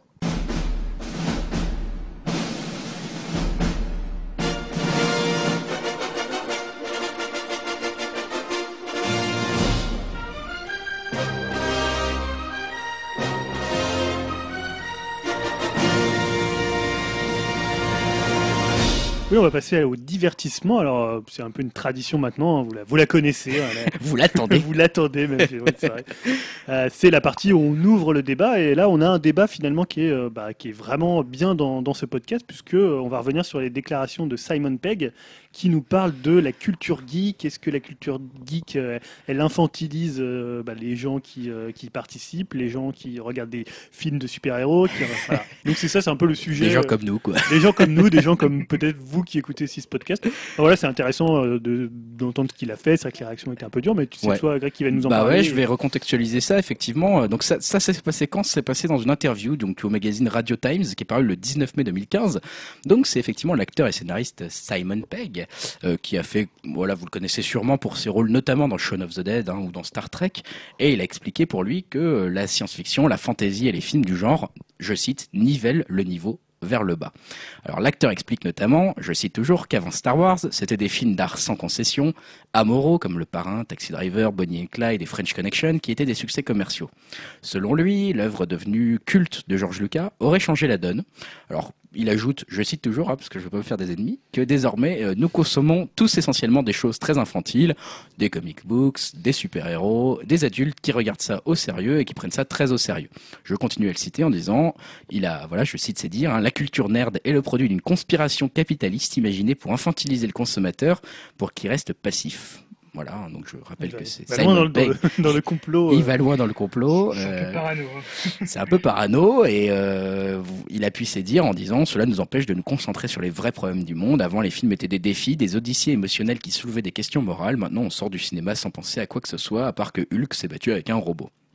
Bon, bien sûr. Donc ça, c'était un peu ce qui a généré euh, la naissance de ce débat, on va dire. On n'est pas les seuls à avoir été étonnés un peu par ces propos quand ils sont sortis. Hein. Il y a un site qui s'appelle IO9, donc euh, IO9, euh, qui est un peu spécialiste justement des sujets relatifs à la science-fiction, à la, fantasy. Et bah, ils ont dit, bah non, mais Simon Peck, t'es un peu intérieurement contradictoire. Hein. Là, je les cite. ils ont, tu connais, ils lui ont reproché de mal connaître l'histoire du cinéma populaire et des comics books. Et euh, justement, euh, Simon Pegg, après, a voulu repréciser un petit peu ce qu'il avait voulu dire par ses propos. Euh, puisque bien sûr, il n'y a pas que IO9, je vais l'appeler IO9, hein, euh, qui, qui, a reproché à Simon Peck d'avoir fait cette, sortie. Il y a bien sûr des milliers d'internautes, on s'y attendait, qui ont ah exprimé leur rage. C'est le truc, tu vas avoir de gros problèmes. Ah bah là, si tu as envie de te faire ah une bah, putain de... ah là là, là c'est la storm sur Twitter, hein, vous en doutez, donc forcément, euh, tout le monde lui a insulté, lui a dit qu'il crachait dans la soupe, qu'il a retourné sa veste, parce que c'est vrai qu'on le considère comme un des nôtres, hein, un geek comme nous, voilà, qui a des boutons et tout, tranquille, quoi, normal. Et donc, il s'est fait insulter de charmant nom d'oiseau euh, sur Twitter. Et donc, qu'est-ce qu'il a dit pour se justifier? Je vous cite à nouveau ses propos. Je ne voulais pas dire que les science-fiction ou la fantasy sont stupides, loin de là. Comment je pourrais dire, comment je pourrais dire ça hein? En gros, je suis aussi un geek. Euh, ces deux dernières semaines, j'ai vu deux brillants représentants de ces genres, hein, Ex Machina euh, et Mad Max, Fury Road. Les deux m'ont fait tourner la tête dans des directions aussi merveilleuses que différentes, tous les, tous les deux sont des films adultes. Alors, il a expliqué son propos, il a dit qu'il invoquait la French Theory, je cite, euh, donc qui est l'appellation américaine qui englobe en gros les penseurs français des années 70 aux années 80. Et il a notamment cité euh, Jean Baudrillard dans le livre Amérique euh, publié en 1986 et il disait, bah voilà, dans cet ouvrage, Baudrillard explique entre autres hein, que la société est infantilisée par différents processus à des fins de contrôle et de protection. On, on retrouve un petit peu ce qu'il voulait dire en disant tout ça c'est une machination capitaliste pour dominer les cerveaux. En fait, il, faisait allusion à la French Theory. Euh, en gros, le, principe derrière ça, c'est de dire oui, on infantilise bien les adultes pour qu'ils s'intéressent moins aux sujets euh, un peu plus pointus et qui pourraient être gênants, comme la corruption des élites, par exemple, ou ce genre de choses. Euh, donc voilà, il, a repris cette idée en donnant d'autres événements sur son, d'autres exemples un peu sur son sur son blog. Euh, il a parlé par exemple de la, parution de la bande-annonce de l'épisode de, de, l'épisode 7 de Star Wars et de Batman contre Superman. Il a il a dit, il a opposé un peu ces, ces deux événements à au tremblement de terre au Népal et aux élections britanniques. Par exemple, il disait il y a plus de discussions sur Twitter à propos des deux premiers événements liés à des univers imaginaires qu'aux deux autres, bien ancrés dans notre réalité. Voilà, il n'avance pas les chiffres hein, pour étayer tout ça, mais c'est son argumentaire. Et pour euh, justifier un peu son nivellement vers le bas, euh, qu'on pourrait également lui reprocher, hein, euh, il avoue que lui-même, il dit que c'est une gigantesque généralisation. Mais il précise quand même que plus le spectacle visuel devient la priorité du processus créatif, moins les films sont exigeants et réfléchis. Euh, selon lui, par exemple, et je terminerai euh, par ça euh, avant, avant de vous demander votre avis, hein, à vous, vous faites votre propre avis, chers auditeurs, mais il a ajouté du coup que, par exemple, dans des films comme Batman, de, réalisé par Christopher Nolan, il avoue que c'est un super film, il l'adore, etc., etc., mais il dit jamais la nature fascisante du héros n'a été abordée, aucune réflexion sur le vigilantisme il dit ces films sont en fin de compte motivés par les forces du marché et quelqu'un quelque part va arrondir les angles. Donc euh, peut-être qu'il a, il a raison, on va discuter juste après. Euh, il pose la question sans avoir la réponse à propos de Christopher Nolan et de sa trilogie. Est-ce qu'il a un amour euh, aveugle, entre guillemets, pour Batman Ou est-ce qu'il a voulu justement arrondir les angles, faire son héros peut-être plus gentil ou éviter de regarder trop dans son ombre, on va dire? Pour, euh, bah, pour faire une audience plus mainstream. Quoi, hein. donc, euh, donc voilà, il, précise quand même à la fin que ses passions, ses préoccupations restent intactes hein, et que voilà, il va retourner écrire le prochain Star Trek au lieu de faire ce genre de, de sortie. Bah ouais, c'est pour ça qu'en plus c'était d'autant plus étonnant. Alors, bah, le débat, enfin, votre, la question, qu'est-ce que, qu'est-ce que vous en avez pensé? Est-ce que vous pensez qu'il a raison? Est-ce que vous pensez qu'il a tort? Est-ce qu'il est entre les deux? Est-ce que, est-ce que c'est gris? Est-ce que c'est noir cette sortie? Qu'est-ce que vous en avez pensé vous? Est-ce que Dim, je sais pas, est-ce que ça t'a étonné de la part de Simon Peck cette sortie sur la culture geek nous infantilise? Bah oui, un petit peu quand même, parce que bon, euh, voilà, comme tu as précisé, euh, c'est quand même un acteur euh, qui a joué dans Star Trek, dans Doctor Who, dans les films d'Edgar Wright qui sont quand même bien connectés geek. Mais d'un sens, dans un sens, je comprends quand même sa réflexion, surtout quand il compare avec les films, des, par exemple des années 70 comme French Connection ou Le Parrain. mais bon, après, d'un autre côté, voilà, c'était pas à la même époque il n'y avait pas non plus les moyens de faire des films comme on fait euh, même à l'époque euh, fin années 70 comme les Star Wars ou Indiana Jones. Donc euh, voilà quoi, c'était pas la même industrie non plus du cinéma. Mm. Et enfin pour moi c'est une évolution quoi. Après aussi, qui c'est qui regarde ces films-là, c'est des gens comme nous, à peu près des trentenaires. Et ça permet aussi on va dire, de se concevoir une petite bulle, euh, une petite, euh, voilà quoi, un petit univers que nous on partage, mais ça veut pas non plus dire qu'on s'intéresse pas à un séisme ou à la politique quoi. Je suis assez d'accord avec toi en fait. Enfin, moi, je, sais pas, Julien, je sais pas, je te laisse peut-être d'abord euh, prendre la parole là-dessus. Bah, bon, déjà, je, je, trouve que le procès qui lui est fait par euh, IO, donc c'est IO 9. Ouais, on va l'appeler IO 9. Bah, disons que c'est un peu de, moi, je trouve qu'il a le droit de critiquer l'industrie dans laquelle il est et même ce qu'il a fait connaître et ce qu'il fait vivre. Si maintenant, si les gens peuvent pas avoir un regard critique sur euh, ce qu'est euh, bah, l'industrie geek, ce qu'est la culture geek, c'est bien aussi que des gens qui soient à l'intérieur et qui soient même connotés comme des geeks puissent en parler et dire ce qui irait pas si c'est un utilise trop. Voilà, je trouve que poser le débat et de lui renvoyer un peu ça dans la gueule, c'est un peu facile. T'as pas tort. Euh, après, je trouve, enfin pour moi, il, confond un peu le cinéma de blockbuster qui aurait pris la place des films, on va dire euh, plus des films d'auteur, des voilà, puisqu'il fait référence donc euh, à French Connection de, de Friedkin, au, par, au parrain Coppola, avec une culture geek du cinéma, c'est un peu différent. Aujourd'hui, on est dans une industrie du blockbuster, mais quelque chose comme Fifty Shades of Grey, ça peut faire autant de mal au cinéma indépendant que tous les films geeks. Je trouve pas que finalement, parce qu'il faut voir qu'à une époque, la culture geek, elle a été vraiment méprisée, euh, euh, vilipendée, et il y a eu un espèce de retournement qui est euh, assez d'ailleurs étonnant, enfin qui tient aussi à la technologie, à tout ce qui est geek dans, à tout ce qui est geek dans la technologie, même dans la musique. Un groupe comme Hot Chip qui est passé d'un groupe un peu ringard à un groupe totalement hype. Donc il y a eu, c'est vrai, on est vraiment passé du mépris. il y a vraiment eu un retournement des valeurs avec un passage du mépris à quelque chose de, très hype. Mm. Donc voilà, je, suis un peu partagé entre les deux. Pour moi, il fait pas mal de, confusion. voire même un peu de démagogie, un peu ou de, on va dire, d'angélisme ou de naïveté quand il parle de finalement que les gens ils vont plus commenter euh, la bande-annonce de Star Wars ou la bande-annonce euh, du Batman versus Superman plutôt que le, le catastrophe du Népal. Oui. En plus, on enfin, après, le, ressenti des gens n'est pas égal à ce qu'ils en commandent sur les réseaux sociaux. Enfin, voilà, c'est pas parce que tu parles de, sur ton Twitter de dire ah j'ai vu la bande annonce de Star Wars, c'est génial, que t'as pas été ému par un autre événement ou autre, une autre news que tu as certainement suivi également, comme le disait. Et en plus, c'est pas lié à la culture geek, c'est-à-dire on est dans un dans une société de l'émotion, de, la, superficialité. Donc si euh, Nabila poignarde son, son compagnon, ça va faire plus de bruit médiatique que euh, que le que le tremblement de terre euh, au Népal ou que une une tuerie. Bah disons que ça, ça avait un côté, moi j'ai trouvé quand il a parlé justement de ça, oui les gens commandent plus ça, que le truc n'est pas, ça fait un peu le côté ado, rebelle, qui se rend compte des réalités du monde, tu vois, genre bah oui c'est comme ça en fait. il y, a une hiérarchie émotive dans l'information, et même dans l'information qui, est, qui pourrait être la même, euh, on se rappelle de, du massacre de cette, euh, dans cette université en Afrique, qui a finalement fait beaucoup moins parler que euh, le type qui a craché un avion. Mm. Voilà, parce qu'à un moment il y, a des, il y a des sujets que la presse préfère traiter, parce qu'elles sont plus facilement montrables à la télévision, elles vont générer plus de bruit, elles, sont plus dans l'émotion, il y a plus d'éléments. Voilà, c'est pas nous, c'est notre société qui est comme ça, et ça a rien à voir avec la culture geek et une bande annonce de Star Wars qui fait un peu le buzz pendant 3-4 euh, jours. Je suis assez d'accord avec toi. Là où on pourrait peut-être se dire qu'il a plus raison, j'essaye de voir si on peut voir s'il a peut-être raison là-dessus. C'est euh, Mehdi m'a un peu euh, déjà parlé de ça. C'est sur cette histoire des oui des films dans les années 67 à 77, qui étaient effectivement les grands films de l'époque, qui étaient plutôt sur des choses comme JFK, qui étaient plutôt sur la guerre post-Vietnam ou ce genre de choses, Platoon, etc. Est-ce que, est-ce que là-dessus, il n'a pas forcément. Est-ce qu'il n'a pas un peu raison? Parce que quand on voit les trucs qui dominent aujourd'hui, on en a déjà parlé, hein, les super-héros sont-ils les némésis d'Hollywood, qui est un de nos précédents euh, mmh. débats? Euh, On se posait la question de savoir est-ce que les grands films de super-héros qui sont quelque part issus de cette culture geek sont pas en train de tuer la créativité Hollywood?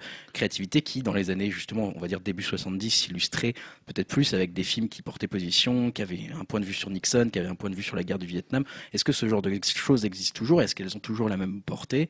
Là-dessus, euh, j'ai l'impression qu'il a mis un peu le, doigt sur quelque chose quand même. J'ai un peu envie de lui dire, ah, c'est pas faux, parce qu'aujourd'hui, au, au box-office, ces films-là n'existent pas, et les réalisateurs qui faisaient ces films-là, aujourd'hui, sont des réalisateurs qui produisent euh, des blockbusters euh, de super-héros euh, où il n'y a peut-être pas ces questionnements-là. Moi, je sais pas, moi, par exemple, pour les, là, les exemples qu'il prend sur les, cinéastes, moi, je les retrouve plutôt. Pour moi, leur descendants, c'est un peu des gens comme Tarantino, comme qui ont rester comme Paul Thomas Anderson, comme mhm. Michael Mann, mhm. bah, des cinéastes qui ne sont pas forcément des cinéastes de, cinéma geek ou de cinéma de super-héros.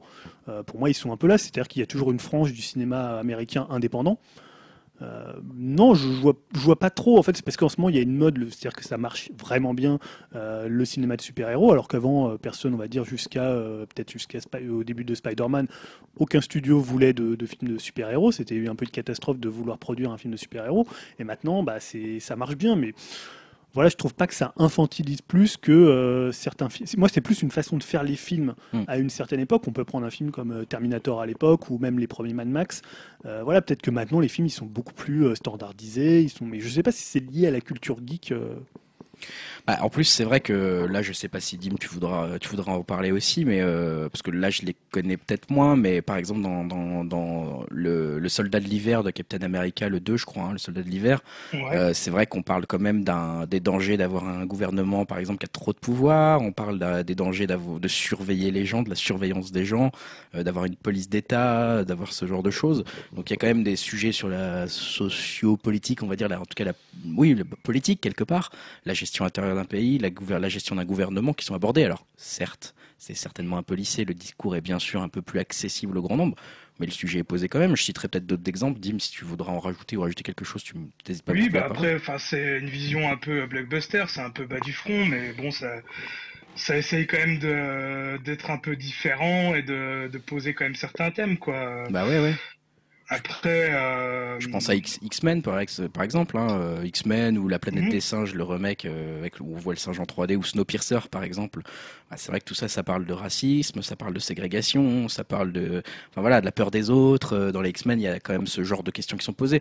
Alors effectivement, comme tu viens de le dire, Dim, c'est peut-être des questions qui sont posées un peu de façon brutale, un peu bas du front, mais c'est pas pour c'est pas parce que c'est des gros films de entre guillemets geek euh, comme X-Men que les questions sont pas posées et on se souvient tous de d'où viennent les premiers pouvoirs de Magneto dans le premier X-Men euh, c'est en sortant d'un camp de concentration etc enfin il y a quand même des images fortes il y a des questions qui sont posées euh, il est dans un camp de concentration bah, parce qu'il est justement voilà, il est en train de se faire discriminer et, euh, sa discrimination va continuer pour toute sa vie avec ses nouveaux pouvoirs qui se révèlent dans le camp de concentration. Enfin, quelque part, le film pose une autre question d'une autre façon, donc c'est pas si stupide que ça moi, ça c'est mon avis, même si c'est des blockbusters. Quoi.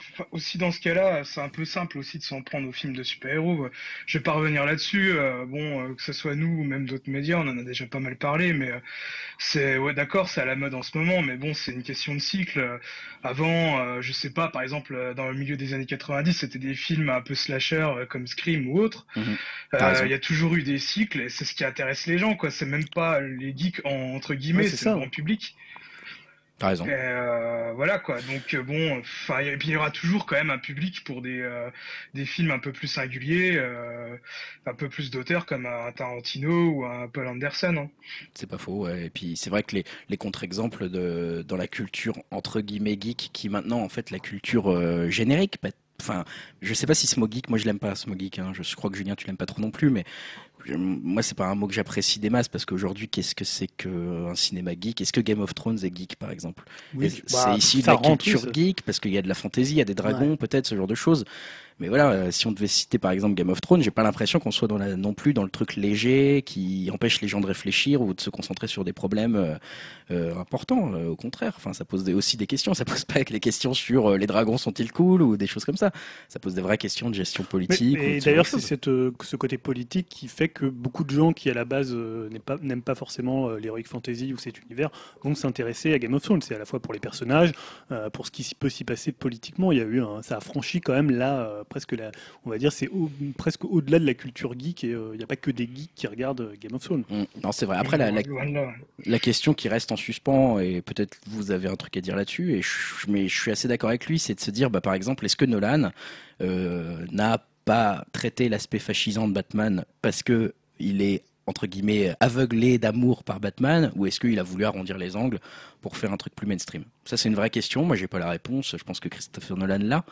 Euh, mais là-dessus, je peux peut-être, moi, pour le coup, donner raison à Simon Pegg en disant euh, euh, que les studios empêchent peut-être parfois d'aller trop loin ou plus loin dans la réflexion sur certains aspects de leur grande franchise, quoi. Euh... encore une fois, je ne trouve pas que ça soit lié à la culture geek. Pour moi, c'est lié à la façon de faire des blockbusters.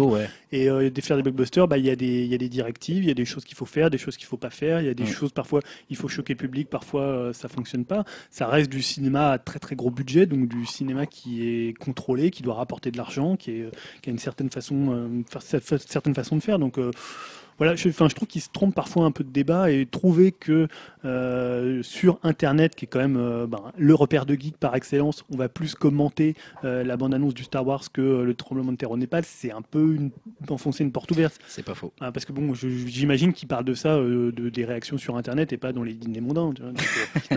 bah après, voilà pour sa source, comme on dit, c'est bien. il a trouvé que ça faisait plus de bruit ou. Bah après, je pense que Simon Pegg, ça c'est un autre aspect du débat voilà, qui lui-même le mentionne un peu dans la fin de son note de blog, c'est que bah, il est justement aussi issu de cette culture et il est en train de réaliser et d'écrire le prochain Star Trek. Il sait très bien qu'une sortie comme ça va faire du bruit. Est-ce que tout n'est pas un peu calculé de sa part pour pour justement créer du bruit, pour faire de la publicité pour Star Trek qu'il est en train ah, de je sais pas, Je pense que ça lui, crée quand même plus de préjudice, à mon avis, que. Je sais pas. Pareil. Hein. Mais moi, je suis assez d'accord aussi avec lui pour dire que euh, c'est pas le l'âge adulte du cinéma de blockbuster ou de. Enfin voilà, je, je mm. trouve pas non plus que ça soit euh, des. Enfin, j'aime pas trop d'ailleurs dire qu'un film est adulte ou pas. C'est-à-dire que le principe de dire que tu es, adulte ou pas, c'est quand tu cesses de le dire que tu le deviens mm. et, si tu revendiques une certaine maturité. Mais euh, mais voilà. Enfin, finalement, je suis, je suis assez partagé entre les deux parce que parfois je vois des. Euh, tu peux écouter, je sais pas, des critiques de cinéma, des trucs, des gens qui sont installés, par exemple, comme Le Masque et la Plume, et ils ont beaucoup de mal à parler des films de super-héros, à parler, à comprendre finalement en quoi ça peut être. Il y a des bons films et des mauvais films de super-héros. Mhm. Et en même temps, je trouve que parfois il y a, des, il y a des, gens dans cet univers-là qui sont un peu limités à uniquement ce style de film et qui ont du mal à voir ce qui peut se faire euh, euh, dans le cinéma d'auteur, dans d'autres types de cinéma, voilà. Mhm. Qui vont résumer, je sais pas, à Cannes, un film uzbek euh, qui dure 4h08 et voilà, tu vois. je trouve qu'il y a des clichés un peu des deux côtés. On, on, sort jamais en fait de ces clichés du type qui méprise et comme ça a été longtemps le cas euh, la culture geek et des gens qui maintenant vont dire bah voilà, euh, il y a une légitimité, il y a un côté adulte du cinéma. Nolan c'est un grand réalisateur alors que pour moi ça l'est pas vraiment et voilà après il y a des bons réalisateurs dans les blockbusters et voilà je sais pas. Y en a, après c'est peut-être aussi une question de, de, goût personnel mais mais voilà c'est pas ce côté faut être sombre, faut être faut être adulte voilà, il y a aussi c'est voilà, c'est pas non plus du Bergman ou. Euh, en tout cas, on peut peut-être pour euh, après on passera à autre chose, mais peut-être pour. Je pense que tu as là où qui est plutôt une bonne news pour cette sortie qui nous a un peu tous les tous étonnés, je crois qu'on peut le dire. Enfin, je pense que Stan, je parle en son nom, mais ça a dû l'étonner un petit peu. C'est que quand même la bonne nouvelle, c'est que tu as raison. Je pense que quelque part il faut le voir aussi comme une peut-être un pas vers la maturité, mmh. vers la réflexion aussi de la culture geek.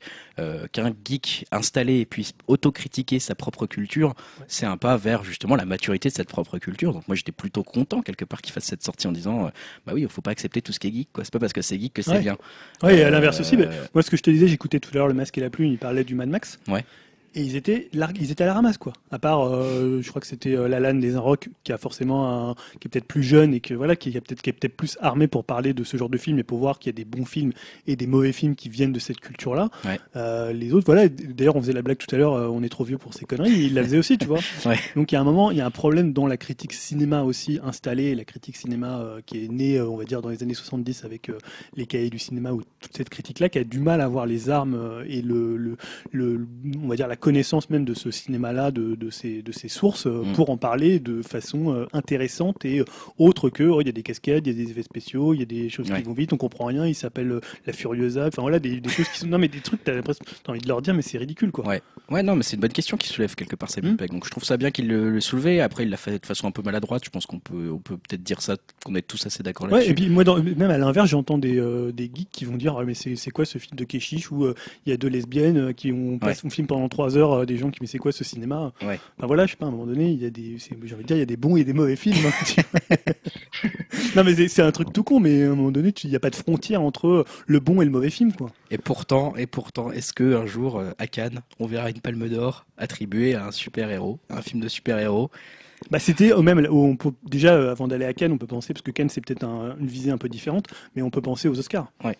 C'est quand même arrivé quand même qu'il y ait des Oscars. Euh. C'est vrai, mais les Oscars ont souvent une connotation plus grand public entre guillemets qu'une Palme d'Or. Ouais, puis cette année, je vous l'ai dit, c'est euh, le Fast and Furious 7 qui l'aura, Vin Diesel, et vrai, catégorique là-dessus.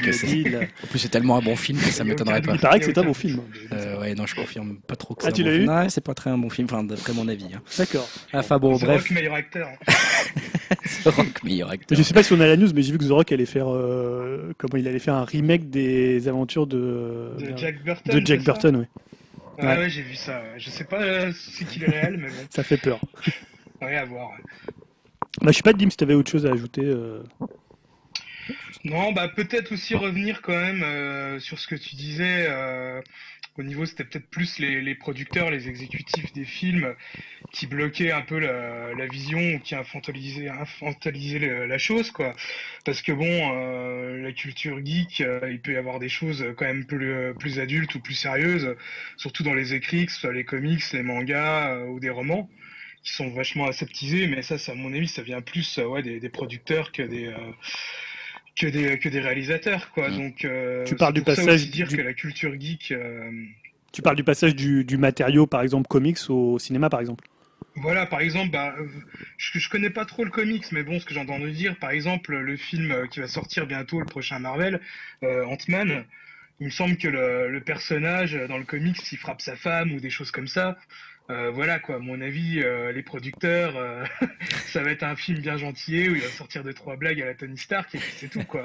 ouais, mais encore une fois, comme on disait, comme je disais tout à l'heure, c'est plus le problème des blockbusters qui doivent être adressés, ciblés, qui passent des tests pour qu'on dise bah tiens, faut que la personne s'identifie, lui il a 30 ans, il faut que les personnes qui, enfin voilà, il y a des espèces de comme ça de cibles et de de, mm. de marchés des pour que que les films ils soient représentatifs de toutes les populations donc Bon après des fois ce qui est bien c'est que bon ça, ça montre quand même un peu l'exemple avec les, euh, les producteurs euh, voilà ils ont pas toujours raison et ça se casse bien la gueule.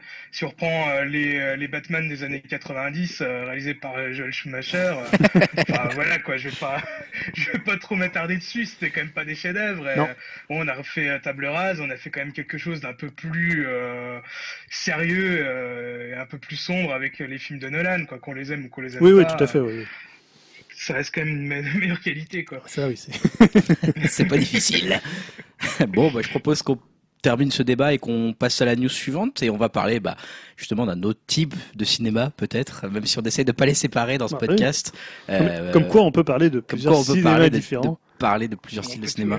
Effectivement, parce qu'on va parler de Cannes, et c'est toi, Julien, qui va nous parler, hein, nous faire un petit retour peut-être sur Cannes. Euh, qu'est-ce que qu'est-ce que tu en as pensé? Qu'est-ce que tu veux nous dire sur bah, Cannes? Oui, c'était un peu l'événement du, mois de mai. C'est un peu l'événement de mai-juin pour moi entre Roland Garros et, et le 3 qui arrive qui arrive le 15 juin. Cannes, c'est toujours, moi je trouve ça toujours intéressant cette semaine, euh, même si forcément c'est compliqué d'en parler parce que on n'a pas vu les films. Parce que je crois qu'il y a que le film de Stéphane Brisé, La loi du marché, qui est, euh, qui est visible dans tous les films qui ont reçu des prix euh, je veux dire, dans la sélection officielle, on n'a pas fait non plus toutes les sélections. Euh, on n'est pas allé voir dans, enfin, dans un certain regard, tout ça. On n'a pas, sinon ça prendrait à peu près 4 heures. C'est clair. Euh, donc je vais faire un peu bah, catégorie, on va rappeler un peu le, le, bah, le, palmarès. Euh, la caméra d'or, c'était pour la Tierra y la Sombra, donc c'est un César Augusto Acevedo, donc c'est un mhm. Colombien. Euh, pour le coup, euh, bah, je sais pas si je crois que c'est son. Je pense qu'on le verra pas ce film. Premier film, donc. Je sais pas si on le verra, mais. Voilà, peu de chance. Voilà, bon, c'est pour ça que je voulais juste le, citer. Donc le prix du scénario, c'est euh, Michel Franco, Franco, pour Chronique. Donc là, pour le coup, ça n'avait pas l'air très gai. C'est un aide-soignant, David, qui travaille auprès de personnes en phase terminale. Hmm. Voilà, donc euh, moi, ce que j'ai entendu du film, c'est que finalement, la, partie la moins intéressante, c'était son scénario, mais il a eu le prix du scénario. D'accord, ok. Voilà.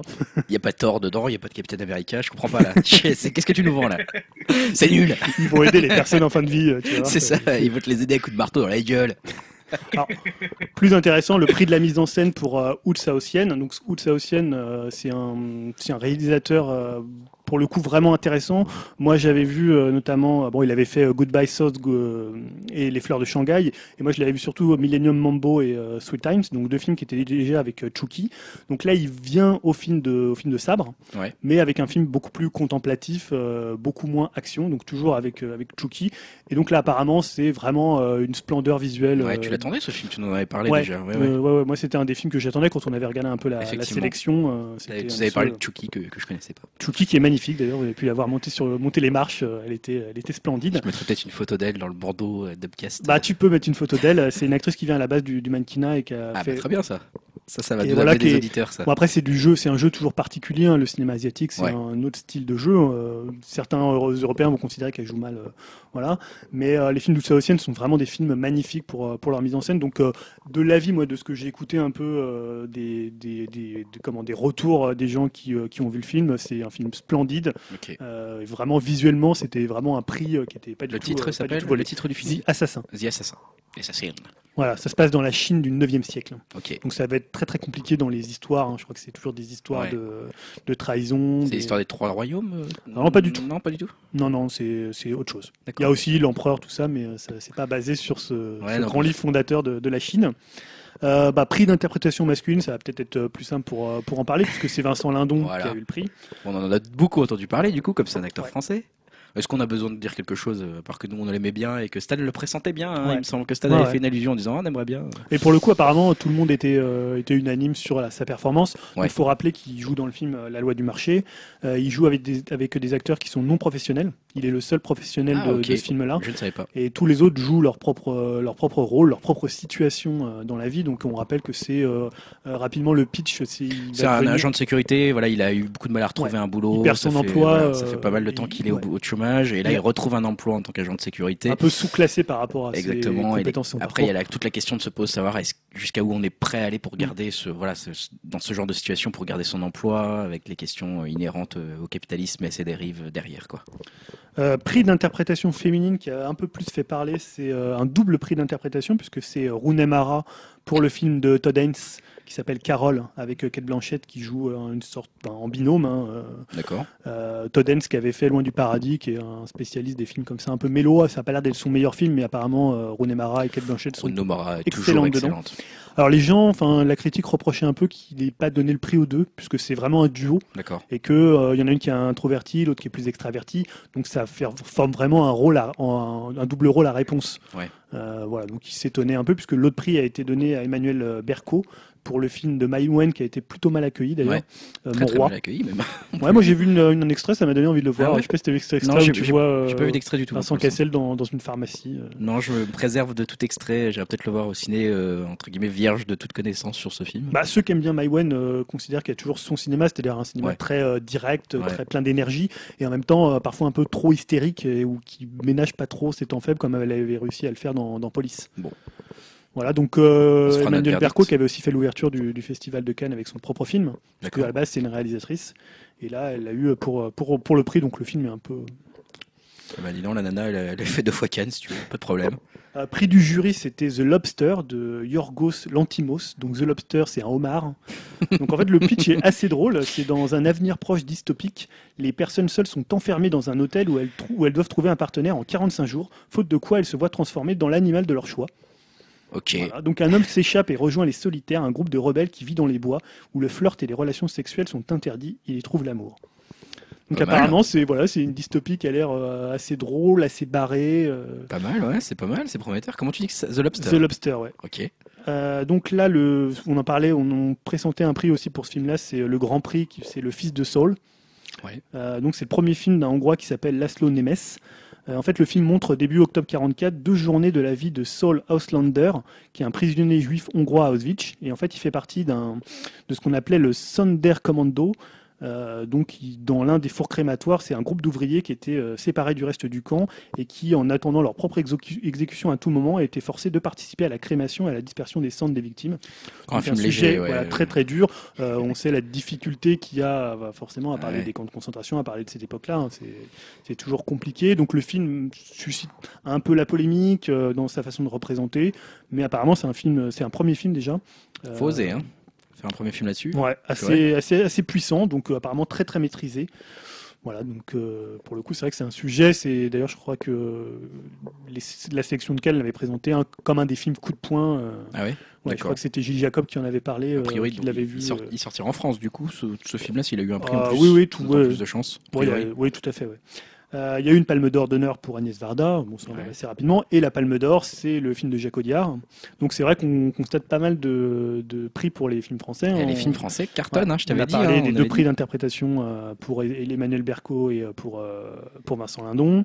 La palme d'or quand même. Voilà, donc c'est Dipan de, de Jacques Audiard. donc le pitch rapidement, c'est Dipan, c'est un combattant de l'indépendance tamoul, donc ce qu'on appelle un tigre. Mm. Euh, les tigres. Et en fait, c'est la guerre civile qui touche à, sa fin au Sri Lanka. Euh, et en fait, Dipan décide de fuir, et, de, de, fuir pardon, et il emmène avec lui une femme et une petite fille qu'il ne connaît pas, en espérant ainsi obtenir plus facilement l'asile politique en Europe. Et donc, quand ils vont arriver à Paris, ça va être la façon dont va se comporter cette famille, euh, même pas recomposée, mais composée, inventée, pour, pour l'occasion. Et donc, ça va être un peu une sorte de choc des cultures, puisqu'il va arriver dans, dans un Paris, voilà, dans les pas les ghettos, mais on va dire les no-go zones pour C'est un, peu, un peu comme ça Samba, non, le film C'est un peu, un peu comme ça. Euh, donc le film avait pas non plus été hyper bien accueilli. Non, pas non plus. Euh, enfin voilà. Après, Audiard, il a ses fans et il a. Il pas pressenti quoi. Il était pas pressenti pour la palme. Hein. Mais euh, c'est vrai qu'Audiard, il a ses fans et il a aussi les gens qui lui reprochent d'utiliser, de faire un peu des tics de cinéma. De. Moi, je suis assez fan. Hein. Tous les films je suis assez fan. Je suis très très fan. Je vais être du mal. Je vais être plutôt du, du côté fan. Et je suis content qu'il l'ait eu parce que même si on l'a pas vu, on va dire que sur se basant sur son expérience cinématographique précédente, je lui fais confiance quoi, on va dire.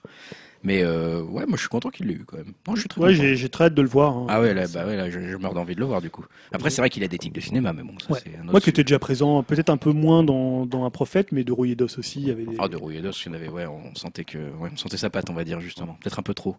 Donc voilà, juste après pour terminer, dans les déceptions, apparemment il y a eu le Gus Van Sant. Ouais. Euh, The Sea of Trees qui est apparemment euh, totalement inepte et vraiment, ah vraiment très très mauvais. Ça, ça va faire de la peine à Stan qui doit nous écouter puisque c'est un gros fan de Gus Van Sant. Ouais, mais là apparemment, euh, il y a aussi donc on a vu le cinéma italien était pas trop, pourtant il était très bien présenté. Bien présenté, ouais. Mia Madre de Moretti a rien eu. Il y a Youth de, de Sorrentino, pour le coup, qui avait été très mal accueilli. Euh, voilà, donc c'est plutôt un triomphe français et euh, un cinéma italien un peu en retrait. Le cinéma américain n'était pas tellement représenté. Il y a eu un prix quand même pour le Toddens euh, via René Mara. Voilà, après c'est toujours délicat de se prononcer sur un pronostic. De non, mais du coup ça donne envie d'aller voir tous ces films qui ont gagné quelque chose à la sélection. Donc euh, ça peut être intéressant de, voir tout ça bah, prochainement euh, dans vos salles de cinéma. On fera peut-être des, petites annonces sur Twitter. bah ouais, moi ceux que j'ai très envie de voir c'est le Audiard et euh, le, film de Outsa Ouais. Et même le film de là qu'on peut voir actuellement. Donc The Assassin, le Audiard. Et de Vincent Brisé, c'est ça hein. et, et, voilà. Et la loi du marché. La loi du marché qu'on peut déjà aller voir au ciné. Et on va passer complètement à un autre sujet avec Dimitri. Alors là, attention, euh, si on n'est pas un peu, euh, on va dire, euh, on fait un peu de tout dans ce podcast. on passe de Marvel à Cannes et on passe de Cannes à Dragon Ball Z. Alors qu'est-ce, que tu veux nous dire, Dim, sur Dragon Ball Z? Bah, déjà, je voulais compléter ta, ta news que tu avais fait il y a quelques temps dans un autre, dans un autre numéro, car on a appris que Dragon Ball Super serait aussi adapté en version papier et euh, il va avoir de la matière euh, car euh, rien que pour l'animé il y a déjà plus de 100 épisodes qui sont prévus. Oh Donc voilà quoi, ça il va y avoir du tonne à acheter quoi. Donc pour moi c'est un point assez rassurant sur la qualité du projet car si on compare au bien bien nul Dragon Ball GT il était resté lui au stade de l'animé quoi. Bah ouais, c'est tu sais c'est Toriyama qui, qui reprend le dessin du coup aussi au niveau du papier? Alors lui, il sera juste crédité au niveau du scénario, mais c'est son assistant Toyotara qui se chargera des dessins. Ah oui. Euh, on a déjà pu voir un dessin officiel de Son Goku, c'est un trait quand même qui est assez euh, similaire, bien que le héros paraisse un peu plus jeune. Je ne sais pas si vous avez eu l'occasion de le voir. Je l'ai pas vu, non. Et euh, bah, pour moi, ça reste quand même une bonne nouvelle, hein, cette adaptation papier, parce que bon, si les nouvelles aventures valent vraiment le coup, honnêtement, je préfère les lire que de les suivre euh, parce que le rythme sera sûrement plus soutenu. J'ai par exemple euh, l'exemple pour Dragon Ball Z, je sais pas si tu as le souvenir, Greg. Freezer. Freezer, dans 5 minutes, cette planète se détruira. 5 petites minutes qui durent 17 épisodes ou je sais pas combien. 20 épisodes où il nous annonce qu'il reste 5 minutes avant que la planète explose, tu vois. Donc bon. T'as juste envie qu'elle explose en fait à la fin. T'as envie qu'il crève. C'est clair. Et euh, donc euh, aussi à noter que le manga euh, devrait paraître dans une version en couleur, ah. un peu comme Sanseiya Next Dimension. je sais pas si vous voyez. C'est pas une forcément une bonne nouvelle ça, parce que moi j'aime pas du tout quand c'est en couleur, mais bon, bref. Après avoir quoi, mais bon voilà, en parlant de Sanseiya, ce que je voulais dire aussi, c'est j'espère que la comparaison s'arrêtera là. Parce que bon, qu'on euh, prend euh, les derniers trucs, les derniers spin-offs sur les, euh, les Chevaliers Zodiac, soit les épisodes G, Omega, ou même là récemment, il y a eu un shoujo avec des nanas chevalières, ce qui paraît c'est juste immonde. Donc voilà quoi, j'espère vraiment que ça va tenir la route quoi, cette bah, nouvelle série. J'ai un peu des doutes, mais bon. On, espère que, on espère que Toriyama va pas avoir cédé son nom entre guillemets aux, sirènes de l'argent juste pour voilà se faire un peu de cash et puis qu'il va pas abandonner son bébé comme ça. Ouais, à voir. Après, ce que aussi, il avait écrit le scénario euh, du film Battle of God. Je sais pas si vous l'avez vu. Ouais, non, pas vu, non qui était nul. euh, le nouveau euh, Revenge of Freezer qui a l'air nul. avec euh, les, les, les, super guerriers avec les cheveux bleus, euh, euh, Freezer doré. Bon, oui. bref. Ah oui. Ça plus quoi On attend de voir. Hein. J'ai pas envie de, déjà de l'assassiner avant de l'avoir vu, mais j'ai quand même des doutes. On mais on se permet quand même de l'assassiner un peu. Bon, écoute. ouais, on n'est pas comme ça. je vais reprendre la parole et on va commencer. je vais continuer un peu cette série de news en vrac euh, avec euh, Colossal. T'en as peut-être justement entendu parler, Dim. Euh, Colossal, qui a déjà, qui est un film hein, qui a été présenté au marché du film de Cannes et qui est donc qui raconte l'histoire d'une jeune femme qui, qui est jouée par Anna et qui est connectée psychiquement à un Godzilla. Eh oui, un Godzilla, un Godzilla quoi, un gros monstre. C'est hein, vraiment Godzilla ou c'est un monstre euh, similaire à Kaiju? Enfin, Moi j'avais vu l'affiche, il me semblait que ça était quand même vraiment Godzilla. Alors c'est exactement le problème, euh, c'est exactement le problème qu'a ce film. C'est exactement ça la news parce que justement Dimitri, tu as mille doigts sur le problème qui, qui est sur ce film-là et qui est le cœur de ma news, c'est que bah, pour faire la promo de ce film au marché de Cannes, ils ont utilisé Godzilla, euh, le Godzilla quoi. Ils n'ont pas utilisé juste un Kaiju qu'ils auraient pu recréer de leur, leur propre imagination inspirée de Godzilla. Non, non, ils ont utilisé Godzilla hein, tranquillement, euh, sans demander l'autorisation à la Toho, qui détient les droits sur Godzilla. Donc, euh, bah, du coup, ça a posé un petit peu de problème, hein, puisque bah, cette, histoire, cette image de Godzilla, bah, elle, a des, elle a des droits qu'il faut respecter. Hein. Euh, le monstre du film de Gareth Edwards, euh, dans sa dernière version, on va dire, bah, du coup, ne peut pas être utilisé par n'importe qui. Donc, Toho a attaqué Voltage Pictures. Donc, Voltage Pictures, c'est ceux qui font Colossal, auprès de la Cour fédérale de Californie, et va peut-être, va certainement même empêcher le film de sortir. Donc peut-être qu'il y aura un règlement à l'amiable à coût de millions de dollars, puisque bah, ça serait quand même dommage de passer à côté d'un film où Anatawe euh, arrive à rentrer dans la tête d'un kaiju. Hein, euh. Donc euh, voilà, ce qui est, un peu l'ironie de l'histoire, c'est quand même que Voltage Pictures, donc qui, ont repris l'image de Godzilla là actuellement, qui l'ont spoilé quelque part, ils sont quand même connus aux États-Unis pour leur technique assez agressive, leur tactique assez agressive de justement faire des procès à n'importe qui télécharge un de leurs films illégalement. Donc ils n'arrêtent pas de faire des procès sur dès qu'on télécharge un de leurs films illégalement. Et eux, ils reprennent illégalement l'image de Godzilla. Donc tout va bien, les gars. On a tout compris. Donc Colossal n'est pas encore sorti. Il a déjà des problèmes monstres. N'est-ce pas?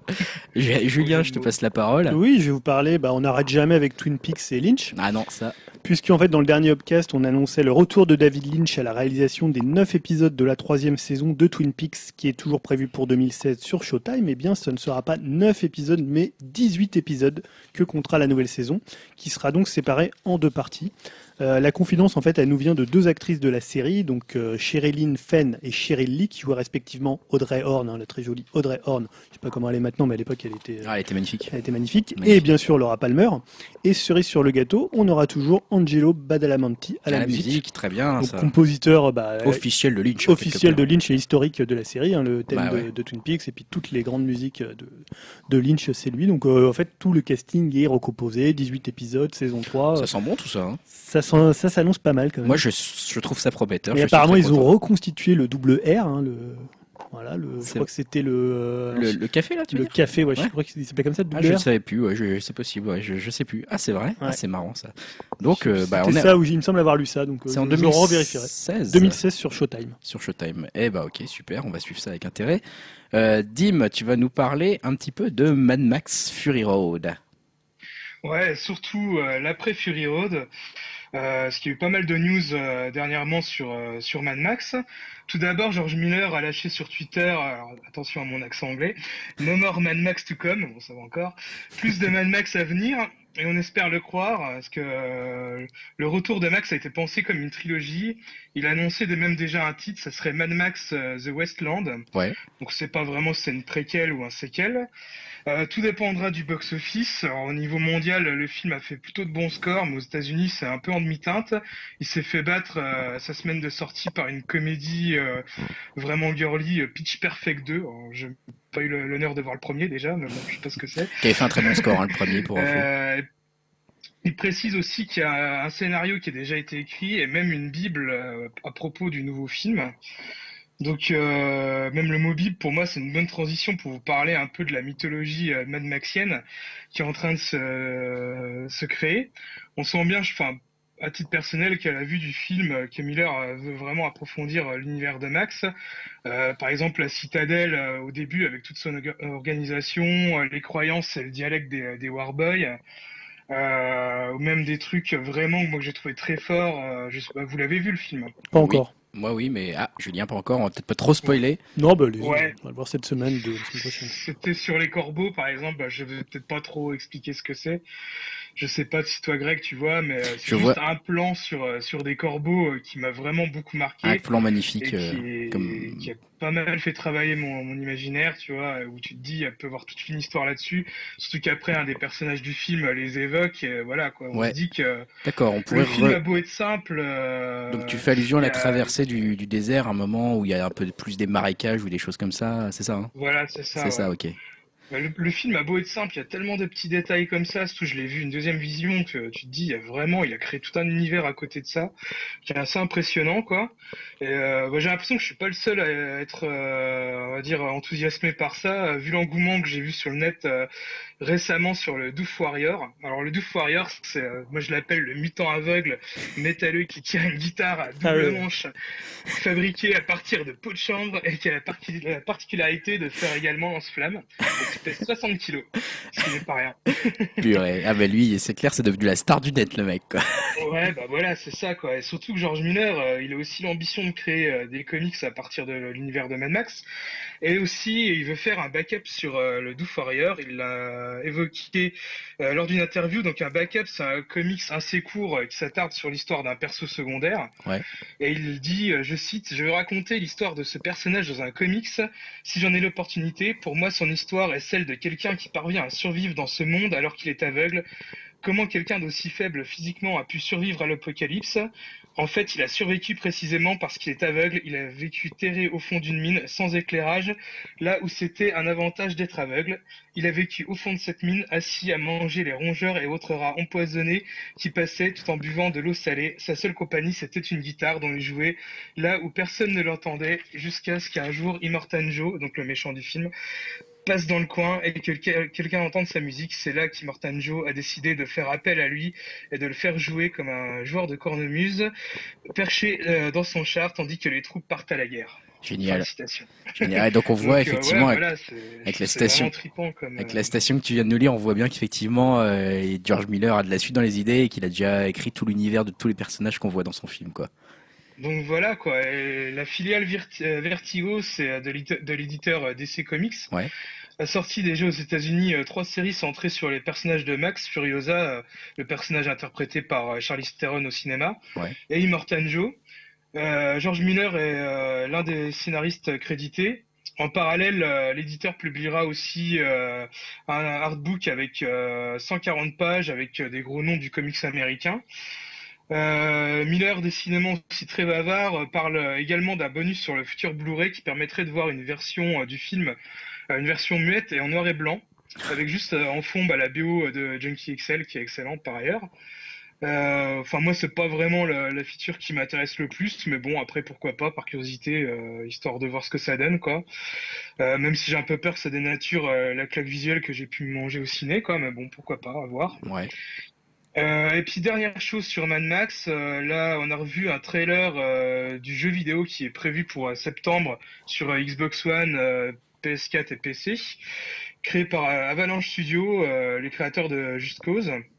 Alors moi à l'époque, il y a 2-3 ans, j'avais eu l'occasion d'assister à une conférence à la Gamescom sur le jeu. Et euh, bon, j'avais trouvé ça bien bien nul, euh, vide, euh, très très moche. Ça a l'air d'être, ça avait l'air d'être ennuyeux au possible. Mais là, euh, voilà, vu que le film était sorti, j'étais quand même pas mal, on va dire, dans, dans la hype du film. J'ai regardé la, le trailer et j'étais vraiment surpris. J'avais pas vu d'image depuis et ça a complètement changé. Bah déjà, ça colle plus à l'esthétisme du film où on voit par exemple les soldats d'Immortan Joe, les Warboys. donc voilà quoi. Après le mode histoire, il a l'air de pas mal calquer aussi euh, des éléments du film, donc je me dis pourquoi pas, ça peut être intéressant quoi. Bah ouais, écoute, on va suivre tout ça de près. En tout cas, euh, on donnera des ah, news. Le 3, on le verra. Je pense, que le 3, on en reverra un petit peu de ce jeu. Et puis, bah, bah il sort en septembre, donc ouais, c'est possible qu'il ouais, donne encore un dernier trailer. Quoi.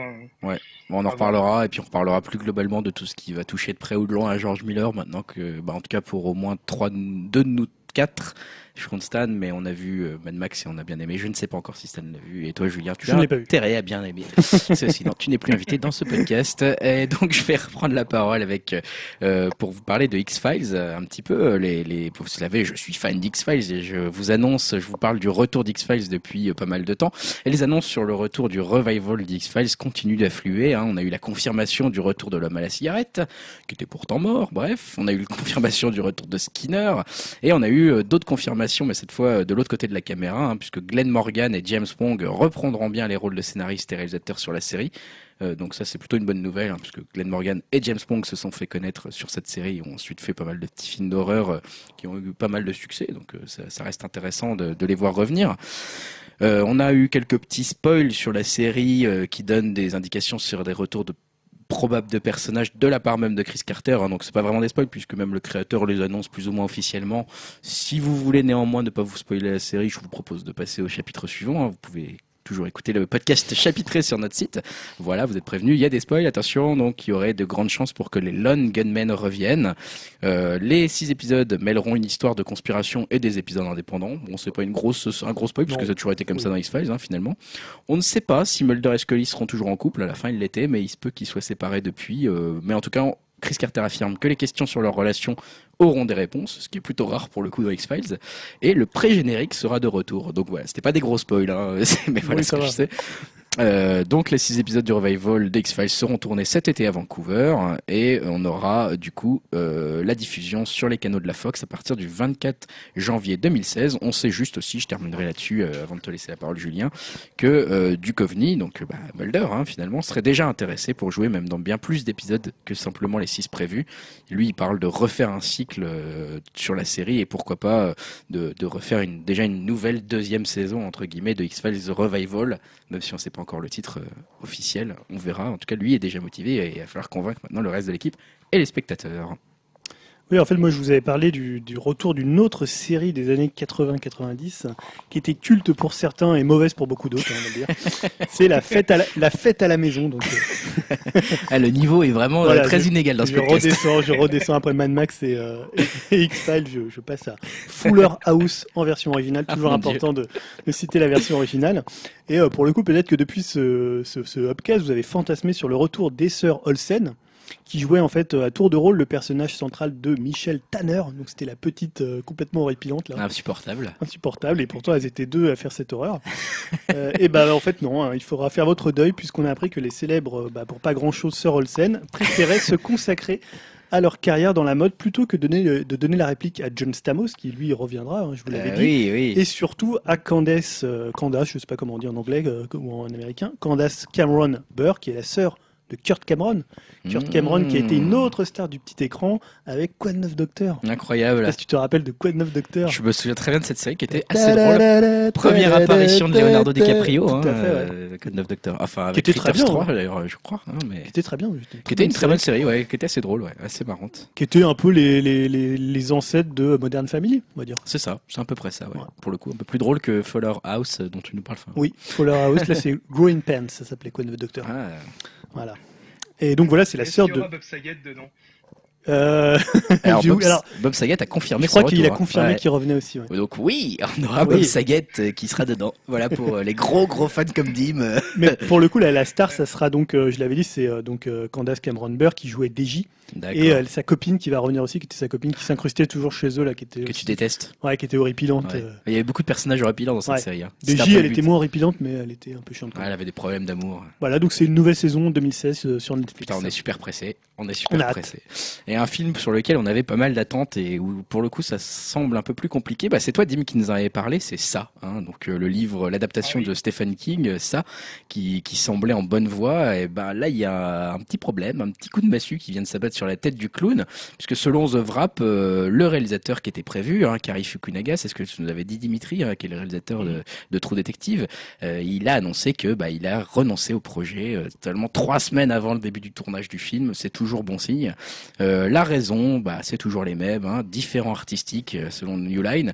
Alors en fait, concrètement, bah, c'est des problèmes de gros sous, comme d'habitude, hein, puisque le projet avait changé de main en passant des mains de Warner Bros. au main de New Line.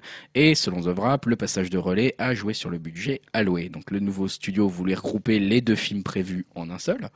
Euh, et le Fukunaga donc lui voulait voir Ben euh, Mendelssohn dans, le dans le rôle de, bah, du, clown hein, de Pennywise, mais euh, le studio a demandé euh, à l'acteur de, bah, sur son salaire, donc ça s'est pas fait. Et tu l'avais dit Dimitri, c'était l'objet de ta news dans le dernier podcast, ils avaient finalement casté euh, Will Poulter, euh, qui était donc plus jeune, sans doute beaucoup moins cher et un peu moins connu pour, pour, pour jouer le clown, hein, même si c'était plutôt une bonne annonce, puisque c'est plutôt un bon acteur. C'était qui l'acteur que tu as cité euh, pour bah, jouer le clown initialement? À l'origine, c'était Ben Mendelssohn qui a joué dans The Dark Knight Rises, qui a joué dans Lost River, qui a joué dans Exodus. Bon, je ah, mettrai. Oui, d'accord, voilà. Voilà. Et donc, euh, donc maintenant, ça serait Will Poulter. Ensuite, ils avaient euh, imposé des changements sur le lieu de tournage, hein, puisque Fukunaga souhaitait tourner à New York, mais euh, comme c'est un peu cher de tourner à New York, la production a refusé. Bref, tout ça a fait que, combiné à l'échec récemment de Poltergeist, où on avait déjà un clown maléfique bah, ça commençait à refroidir un petit peu tous les studios et tout le monde. Donc les deux parties n'ont plus trouvé d'accord et du coup euh, ils ont euh, bah, décidé que finalement le réalisateur a décidé de s'en aller. Donc c'est pas forcément une, une très très bonne nouvelle. Donc le projet maintenant va retourner dans la maison mère, à savoir Warner, hein, qui avait toujours prévu de faire ce remake. Euh, ils vont quand même conserver le scénario de Fukunaga qu'il avait donc coécrit avec Chase Palmer euh, et que Stephen King avait lui-même apprécié dans ce scénario tous ces revirements de situation font quand même que malheureusement Stephen King, lui, euh, a réagi sur Twitter où il a quand même fait part du doute sur la survie du projet.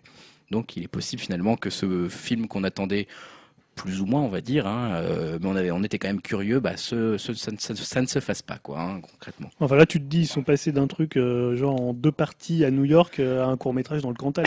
c'est plus un clown, c'est un chasseur de chèvres. Dément. bourré. C'est un mec bourré qui chasse des chèvres.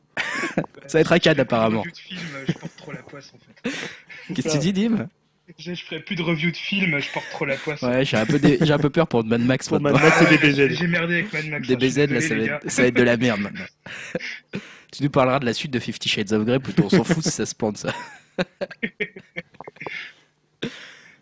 Euh, oui, c'est à moi encore. Ouais, bah, du bah, coup, je, je te ouais, on va finir par. Je sais pas si on finit par cette news. J'en ai encore une autre après. D'accord, bah, moi, je vais finir pour moi-même par cette news euh, qui est un peu une triste nouvelle, avec la mort du jeune batteur des Let of the Pier, qui s'appelait Ross Dawson. Donc les Let of the Pier, je sais pas si ça vous dit euh, quelque chose. En fait, c'est un groupe anglais qui faisait partie d'une scène qu'on a appelée, bon, un peu à tort ou à raison, New Wave, et en fait qui mélangeait ce qui était rock, électro et dance music à l'anglaise. Euh, bah, pour les plus connus, euh, là ça parlera peut-être plus aux gens, on va citer les Klaxons. Euh, qui était peut-être le groupe le plus emblématique. Il y avait aussi un groupe qui s'appelait Hadouken, Mm. Euh, je sais pas si tu connais ce groupe-là. je connais. Euh... Hadouken, voilà. Pour une fois que je connais un truc. Hadouken, euh, pour le coup, qui était euh, voilà, qui, on n'entendait pas Hadouken dedans, mais c'était un, un, plutôt un excellent groupe, surtout leur démo. The Whip, par exemple, ou New Young Pony Club, et même pas trop éloigné. On avait Métronomie aussi dans le premier album de Métronomie, qui est un peu, qui était un peu dans cette mouvance-là. bah, on parlait aussi de Fluo Kid. Hein. C'était à l'époque où voilà, tu t'allais dans les concerts, ils avaient tous des t-shirts plein de couleurs et, et, des, et des, bracelets, surtout les bracelets. Moi, je me souviens surtout des bracelets fluo que les, les, gens, les gens agitaient. Euh, ils avaient signé un premier bon disque qui s'appelait Fantasy Black Channel en 2008. Depuis, on n'avait plus trop entendu parler. Les divers membres étaient dans d'autres groupes.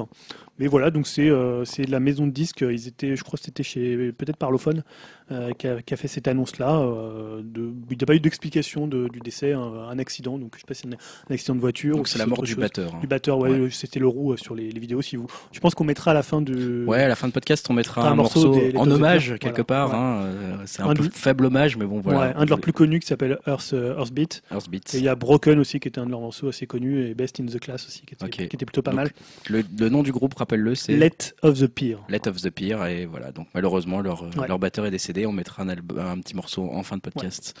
Euh, pour que pour ceux qui connaissent pas, un groupe qui reste néanmoins à découvrir, un album qui reste bon à écouter. Toujours un très bon, on en a écouté d'ailleurs juste avant. Ouais, juste avant d'enregistrer. En, en mangeant, on a écouté. et eh ben c'était très agréable. C'était sympa. c'était très agréable. Et je conclurai cette partie divertissement avec un petit récap sur les news super-héros, news et rumeurs super-héros du moment.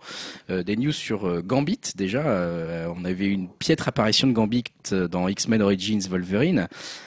Euh, puisque bah, donc euh, Gambit c'est euh, Rémi Étienne Lebeau hein, et il y aura un propre il y aura un film solo en fait sur ce personnage en 2016 où il sera interprété par Channing Tatum notre fameux héros de ce podcast. Donc lui il a un peu pris la parole sur Gambit entre entre nos deux podcasts en disant voilà j'adore Gambit j'ai grandi dans le sud mon père est originaire de Louisiane il m'emmenait à la Nouvelle-Orléans j'ai entendu les dialectes où j'ai entendu les dialectes hein, donc voilà c'est forcément connu pour sa culture francophile, on va dire, la, Louisiane. C'est tellement différent du reste des États-Unis, donc là je cite toujours Channing Tatum, donc je m'identifie à cela, et il a toujours été le plus réel des X-Men à mon sens, une âme torturée qui n'est pas juste un gars bien ou un sale type, il suit sa propre voie. C'est vrai que Tatum, en disant, en faisant cette sortie, on a l'impression quand même qu'il a plutôt saisi le personnage, donc c'est plutôt, plutôt bon signe.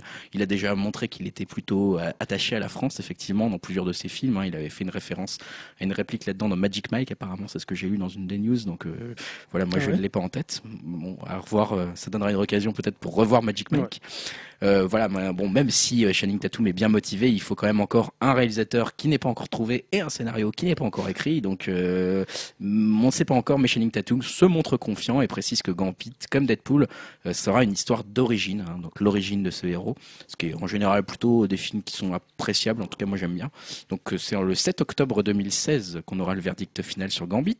On a eu des news aussi de Doctor Strange, hein, le film Doctor Strange qui se construit tout doucement pour une sortie en novembre 2016. Et euh, on aurait des news sur Tilda Swinton qui serait favorite pour incarner l'ancien. Donc euh, voilà, euh, qui est le mentor de Stephen Strange. Donc euh, ils auraient d'abord Marvel aurait d'abord cherché en fait un homme hein, pour, pour pour incarner l'ancien et puis finalement le choix se serait arrêté euh, sur sur euh, Tilda Swinton. Euh, c'est pas non plus la première adaptation pour cette actrice hein, de, de, comics, je veux dire. elle a joué dans le film Constantine hein, pour ceux qui se souviennent aux côtés de Kenny Reeves. Donc voilà, ça pourrait le faire. Je crois. Elle a, elle a quand même un physique intéressant, euh, assez particulier, et c'est une très bonne actrice. Donc euh, moi, je serais assez content de l'avoir dans ce projet-là. Ça donnerait un peu de crédibilité.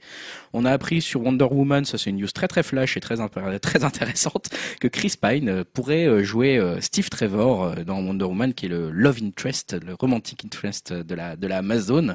donc à voir. Hein, pour rappel, c'est celui qui joue le capitaine Kirk dans la dans Star Trek, dans la franchise rebootée de, de Star Trek. Donc est-ce qu'il va se diriger vers le vers l'univers DC peut-être, il serait en tout cas en négociation. On a eu des news aussi sur Chris Pratt et son futur, puisque Chris Pratt, c'est vrai que c'est devenu une superstar à Hollywood en l'espace de deux ans, et notamment grâce à Guardian of the Galaxy. Et euh, c'est vrai que bientôt on va le voir dans Jurassic World, on en mm. reparlera. Euh, bon, en tout cas, euh, il a dynamité en fait dans une interview pas mal de rumeurs sur lesquelles on, a pu les lire dans ces derniers mois. Non, il va pas reprendre le rôle d'Indiana Jones dans un nouvel épisode. Hein, il l'a bien dit. il a bien dit aussi qu'il ne jouerait pas dans Ghostbusters, dans un rôle de chasseur de fantômes. Par contre, il a bien confirmé qu'il continuerait à jouer son rôle dans Guardian of the Galaxy et qu'il n'était pas prêt de lâcher Star-Lord, euh, puisqu'il y avait deux films supplémentaires de Guardian of the Galaxy qui étaient, qui étaient prévus et son apparition dans deux autres films Marvel. Donc on peut penser que ça sera, euh, je sais pas ce que tu en penses, Dim, mais dans Avengers, Infinity, voilà, Avengers Infinity War, euh, qui a priori pourrait voir arriver effectivement les Gardiens de la Galaxie dans le roster des Avengers. Donc les Gardiens de la Galaxie 2, en tout cas, on aura la réponse le 28 avril 2017, hein, toujours très en avance sur les films euh, ici. Il y a le planning, hein. on a vu le planning. On a vu le planning qui est, ouais, qui est assez impressionnant, euh, peut-être un peu trop Et je terminerai par une rumeur, euh, donc à prendre avec des pincettes. Ça serait une rumeur sur Matthew McConaughey, McConaughey, qui aurait été approché pour jouer la prochaine incarnation du Bouffon Vert dans le reboot de Spider-Man à venir à voir, à confirmer. Hein, je prends ça vraiment avec des pincettes. C'est vrai qu'on sait que l'acteur hein, s'était prononcé. Il a dit qu'il était en relation, euh, voilà, avec Marvel et DC euh, pour parler d'adaptation de super-héros. C'est un truc qui l'intéresse. Pourquoi pas euh, Peut-être lui dans le bouffon vert. moi, je le, je l'imagine pas tellement dedans, mais ah, oui. pourquoi pas il, y a, déjà eu des versions plus jeunes, je crois, du personnage. Mais de toute façon, on aura sûrement une confirmation ou plus d'infos jeudi. Je crois que Marvel, ils font euh, une conférence euh, sur euh, justement l'avenir de Spider-Man bah, sur, pour Marvel Studios. Donc voilà quoi, on en saura plus. Super, bon bah écoute, réponse dans la semaine au moment où vous écouterez ce podcast. Je voulais juste revenir deux secondes sur, tu parlais de Doctor, Strange, ouais.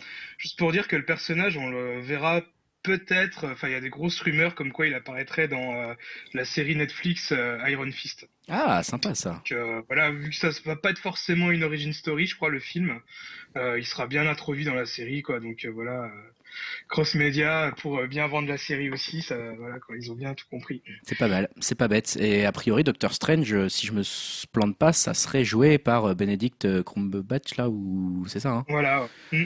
Donc celui qui joue l'inspecteur Sherlock. Holmes actuellement dans la série Sherlock. et ben voilà, ça va conclure notre partie divertissement et on va passer à la partie art ludique. Et on va commencer euh, la partie art ludique. Alors c'est pas vraiment un débat cette fois-ci. On, on dérobe un peu le traditionnel débat, quoique. Quoique il y aura peut-être matière à débattre. Il y aura peut-être matière à débattre, mais euh, c'est Julien, tu vas nous parler d'un monument du, du, moment, en tout cas de l'actualité. Le gros jeu. Le gros jeu du moment, euh, Witcher 3, puisque tu l'as, tu voulais revenir un petit peu sur toute son actualité. Il y en a eu pas mal, et puis tu voulais un petit peu nous en parler puisque tu l'as, on va dire, commencé, tu l'as effleuré à base de quelques dizaines d'heures déjà passées dessus. Pour le coup, ce sera pas un conseil parce que je l'ai, je l'ai pas terminé. Quand on fait des conseils, on essaie d'avoir quand même une vision globale de, de l'intégralité du jeu, mais c'était à la fois pour parler un peu de l'actu autour du jeu et pour parler euh, du jeu. Donc, euh, comme tu disais, bah oui, on n'a pas eu trop de mal euh, pour trouver un sujet pour la partie jeu vidéo. tant The Witcher 3 qui est sorti le 19 mai dernier a complètement phagocyté toute l'actualité vidéoludique. Euh, bah voilà, ouais, comme, comme tu disais aussi, bah, ça sera pas un débat, ce sera plus retour d'actu autour du jeu de CD Projekt. Et euh, aussi quelques petites polémiques hein, qui ont émaillé la, sortie du jeu, ça on en parlera assez rapidement. Euh, et puis voilà, moi je vous donnerai rapidement mon sentiment euh, pour savoir si on tient déjà l'un des meilleurs jeux de 2015. Le GOTY 2015. Le GOTY comme on dit, ou au moins un sérieux prétendant. Il y aura d'autres d'autres gros jeux qui vont sortir, qui vont sortir cette année, avec Halo 5, MGS5, Xenoblade, peut-être Star Fox. Voilà, déjà pour commencer, moi j'ai eu le sentiment durant les deux semaines, ces deux semaines passées, qu'on assistait vraiment à la naissance médiatique d'une grande licence. Euh, et d'un grand studio et que la sortie sur console avait complètement changé la donne euh, pour une licence, on va dire, qui était jusque-là assez PC. Euh, puisque The Witcher, c'est quoi? C'est un RPG qui est adapté des nouvelles et des romans d'un auteur polonais qui s'appelle Andrzej Sapkowski, mhm. qui a écrit les nouvelles du, du, sorceleur dans les années, je crois, c'était 80. 87 Ouais, dans les années 80. Ouais. Euh, donc bien avant pour le coup euh, Martin à qui on va peut-être des fois comparer euh, c'est vrai que il y, a, y a pas mal de comparaisons. Game of Thrones on va peut-être des fois parfois faire la comparaison entre les entre les deux séries et qui a été donc développé par un studio aussi polonais qui s'appelle CD Projekt Red euh, le premier Witcher était sorti uniquement sur PC et le second avait connu une sortie assez tardive sur euh, Xbox 360 après une sortie initiale sur PC. Donc en 6-7 ans, sur deux épisodes, ils avaient vendu entre, on va dire, 4 et 6 millions. C'est toujours difficile de savoir les ventes, euh, surtout avec beaucoup de dématérialisés, vu que c'est sur PC. bon voilà, c'est un score qui était honnête. Hein. la licence avait une bonne aura, mais c'est pas du tout un score que tu peux comparer à des AAA sur console. on n'est pas GTA 5 quoi. Bah oui, même pas que GTA, mais par exemple des AAA qui font 6 7 millions euh, en quelques mois. Là, on était sur quand même, euh, je disais, 6-7 ans. Oui. Euh, et pour le coup, les déclarations de Marcin Invinsky, qui est le cofondateur du studio, qui ont été faites à Eurogamer, vont complètement dans le sens d'un changement de statut de la licence. Il a déclaré en fait, si les, les consoles n'existaient pas, alors il n'y aurait pas de The Witcher 3, ou du moins comme vous le connaissez actuellement. Les consoles nous permettent de viser des sommets en termes de vente et ainsi de profiter d'un budget de développement bien plus important, nous permettant d'investir dans cet immense monde ouvert. Et si on regarde en fait les premiers éléments et les objectifs de vente, on voit bien que Witcher 3 a franchi un palier. Donc euh, ce que je disais, c'est Witcher 2, c'était 1,7 million de ventes euh, fin 2012 en dématérialisé. Et là, pour Witcher 3, on, on en était déjà à 1,5 million de précommandes. Ah d'accord. Les précommandes avaient déjà battu les ventes de, presque. Il y avait 200 000 d'écart, euh, alors que sur pratiquement toute la durée de vie du, du Witcher 2. Euh, il y a vraiment eu un démarrage canon dans, plein de studios. Il faut dire que les, notes ont été assez dithyrambiques, j'y reviendrai. Euh, bah, forcément, c'est des chiffres qui ont rehaussé les objectifs du studio, comme le précise euh, Invinsky qui déclare Comme les préventes l'indiquent, les ventes du troisième chapitre sont beaucoup plus importantes que pour nos précédents jeux. Nous avons réussi à toucher le courant mainstream. C'est un moment d'une importance capitale dans l'histoire de notre entreprise. Dans quelques années, le regard des gens sur CD Projekt aura vraiment été changé grâce à une telle sortie. les prévisions donc, qui étaient de 7 millions de ventes ne sont pas déraisonnables. Les jeux d'une qualité équivalente à The Witcher 3 avec une campagne marketing de même envergure ont atteint des niveaux de vente similaires, voire supérieurs. Donc on voyait qu'ils étaient assez confiants. Il est euh, ambitieux, il est confiant, ouais. Il est ambitieux. Bon, c'est vrai que le niveau des préventes peut lui donner raison, entre guillemets. Hein. Et pour le coup, on a des, gros atouts pour y parvenir. Déjà, il y a une grosse campagne de pub. Effectivement. Euh, il y a un accueil critique qui est excellent. Le jeu est à 92 sur Metacritic pour la version PS4 qui est la version qui a été envoyée, euh, qui a été envoyée euh, directement au. C'est quand même une excellente note. Hein. Rappelons que c'est la maximum est de 100 hein, sur Metacritic, et donc que ça compile l'ensemble des critiques qu'on peut trouver sur le net. Donc c'est plutôt une très bonne note, surtout pour un jeu aussi euh, énorme, on va dire en termes de contenu. Mm. Parfois des bancs de jeux peuvent décevoir ou des choses comme ça. Et c'est quand même une très, bah, très bonne classe hein. meilleur jeu de 2015 avec Bloodborne. Ouais, donc. Qui, aussi, aussi 95. Il y a eu aussi un accueil des joueurs qui est très très bon au niveau du bouche à oreille dans un genre qui a déjà eu des succès. On se souvient de Skyrim. Hein. Skyrim, il faut rappeler que c'est 20 millions de ventes, c'est un score énorme. C'est 20 millions de ventes. Oh c'est un phénomène. On compare euh, beaucoup les deux hein, d'ailleurs, hein, Skyrim et, The Witcher 3. Alors que c'est assez différent. Euh, pour le coup, accueil des joueurs, ils sont à 9 sur 10 sur Metacritic et on sait souvent que les gros jeux comme ça, c'est souvent des jeux qui sont un peu bâchés. S'il y a une petite polémique avec un downgrade dont on parlera, donc c'est vrai que 9 sur 10, c'est très un très bon score. Euh, et voilà, désormais, euh, comme toutes les licences connues et les studios qui comptent, bah, The Witcher 3 et CD Projekt ont déjà connu leur lot de polémiques. Alors déjà, il faut savoir que CD Projekt, c'est un studio qui a une très très bonne image auprès des joueurs à la fois pour la qualité de leur jeu, hein, The, Witcher, pour leurs éditions collector qui sont souvent assez magnifiques. Ouais, souvent assez généreuses aussi en, ah, termes de rapport qualité-prix, on va dire. Bah là, on peut parler de l'édition collector qui coûtait 150 euros, qui avait une statuette en résine de Geralt euh, en résine, qui, était, qui, était, énorme. Il y avait, euh, je crois, la BO, il y avait une boîte qui était magnifique. Moi, j'ai vu un, un, comme un unboxing de, de la version euh, Xbox One. Tu avais aussi le, jeu de cartes dedans. C'était juste, juste magnifique. Et même le jeu de base, dedans, tu as l'OST du jeu T'as as une notice, le truc que tu ne vois plus depuis, euh, depuis 10 ans. Voilà, ça c'était déjà tout. T'as un, un, petit compendium avec euh, le monde un peu euh, expliqué, des autocollants et un petit message des, des développeurs qui te remercient d'avoir acheté le jeu. Il n'y a pas le roman avec aussi Alors ça c'est pour les éditions Fnac. Ça c'est pour la voilà, c'est Dim qui m'avait dit ça tout à l'heure avant le podcast. C'est ça ce que bah, tu as vu Oui, en ce moment à la, à la Fnac, le premier tome est offert pour l'achat du suivant. Quoi. Ouais. D'accord. Donc ça voilà, c'est aussi une. Ça fait partie de la campagne marketing et de, de ce studio justement qui aime bien. Ouais, alors là je sais pas, c'est un partenariat peut-être avec, la Fnac. Euh, parce que moi j'ai acheté chez Micromania et t'avais aussi un t-shirt et euh, et un autre truc, je sais plus ce que c'était d'ailleurs, un t-shirt et. Bon, bref. En tout cas, voilà, beau, belle boîte, bel objet, on va dire. Ils sont connus pour ça. Ils sont aussi connus pour leur suivi après la sortie d'un titre, c'est-à-dire correction de bugs, ajout, édition améliorée. Et d'ailleurs, pour le coup, c'est vrai que c'est un studio qui joue beaucoup sur cette image de studio, on va dire, entre guillemets, différent, proche des joueurs. Sauf que pour cette arrivée dans le, grand bain des consoles, ils n'ont bah, pas pu échapper à quelques polémiques. Alors la première polémique que moi j'ai relevée, qui, est pour le coup, euh, ça a fait moins une polémique. On n'en a, pas tellement parlé de, cette manière-là, mais moi ça m'a un peu, un peu énervé. Euh, en fait, c'est-à-dire qu'ils ont euh, donné, enfin, avec le jeu, tu vas pouvoir débloquer après la sortie 16 DLC gratuits. D'accord. Donc là, il y en a déjà eu, je crois, 6. Euh, moi, j'en ai récupéré 4. Euh, voilà, en fait, pour le coup, c'est des DLC, on va dire, tu vois, des skins d'armes, ça va être une petite quête comme ça. Et moi, ce qui m'a un peu choqué, c'est que, donc, je parlais de ce message qu'ils mettent pour te remercier d'avoir acheté leur jeu. En fait, ils te disent, à CD Projekt, nous pensons que quand vous achetez nos jeux, vous avez droit à un soutien continu et gratuit, mise à jour, patch et du contenu exclusif. C'est ce que nous vous devons pour avoir acheté notre jeu. Pour vous remercier, nous avons préparé quelque chose de vraiment spécial. 16 DLC à télécharger rien que pour vous, sans aucun frais supplémentaire, peu importe la plateforme ou l'édition que vous possédez. Et moi, pour le coup, je trouve ça un peu, euh, je trouve c'est un peu de la communication faux cul. Pourquoi euh, Parce qu'en fait, c'est des DLC qu'ils ont simplement retiré du contenu qui est, absolument monstrueux. Parce que là, on parle d'une coiffure euh, pour un des personnages, on parle de barbe pour Geralt, on parle d'une petite, d'un skin d'épée, voilà des choses. Ouais, c'est des petits trucs anecdotiques qu'on t'enlève en fait, qui étaient prévus, qu'on enlève et qu'on te redonne en disant on vous fait plaisir. Alors, et pour moi, ils ont vraiment joué de cette com en disant regardez les éditeurs qui vous font payer des skins, nous on vous les donne. Hmm. Alors peut-être qu'ils voulaient un peu troller la concurrence en disant hmm. c'est pas une pratique à faire, puisque des DLC ils vont en faire. Il y en a deux qui sont prévus pour euh, fin de l'année euh, fin de l'année 2015 et début 2016, mais qui sera qui sera des qui seront des DLC, des DLC massifs. De contenu là, ouais. des gros DLC de, de, vingtaine d'heures de, de, jeu ou de choses comme Moi, pour moi, la bonne communication, ça aurait été de dire euh, enfin bonne communication entre guillemets, la communication honnête, j'ai envie de dire, ça aurait été, bah on fait pas, nous on fait pas de DLC, il n'y a pas de skin, tout est dans notre jeu, il y a assez de quêtes comme ça.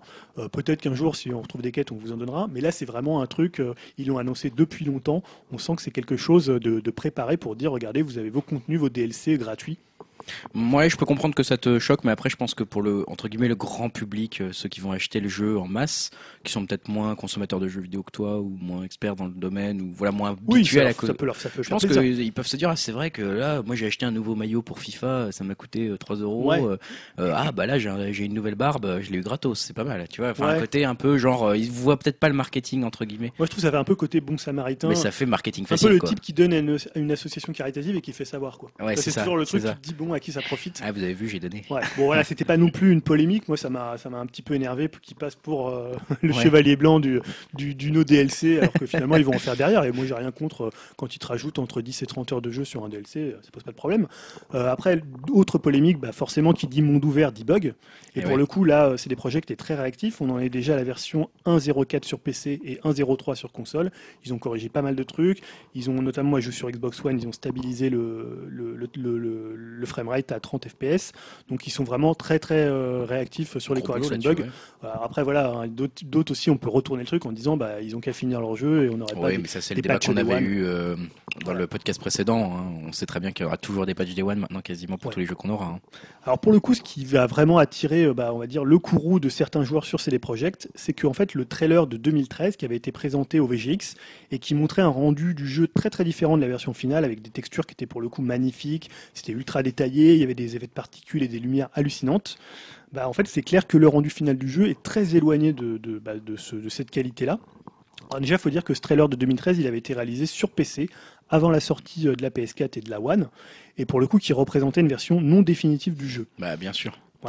Mais disons que là, c'est ressorti avec des gens qui étaient déçus de ne pas avoir cette qualité-là.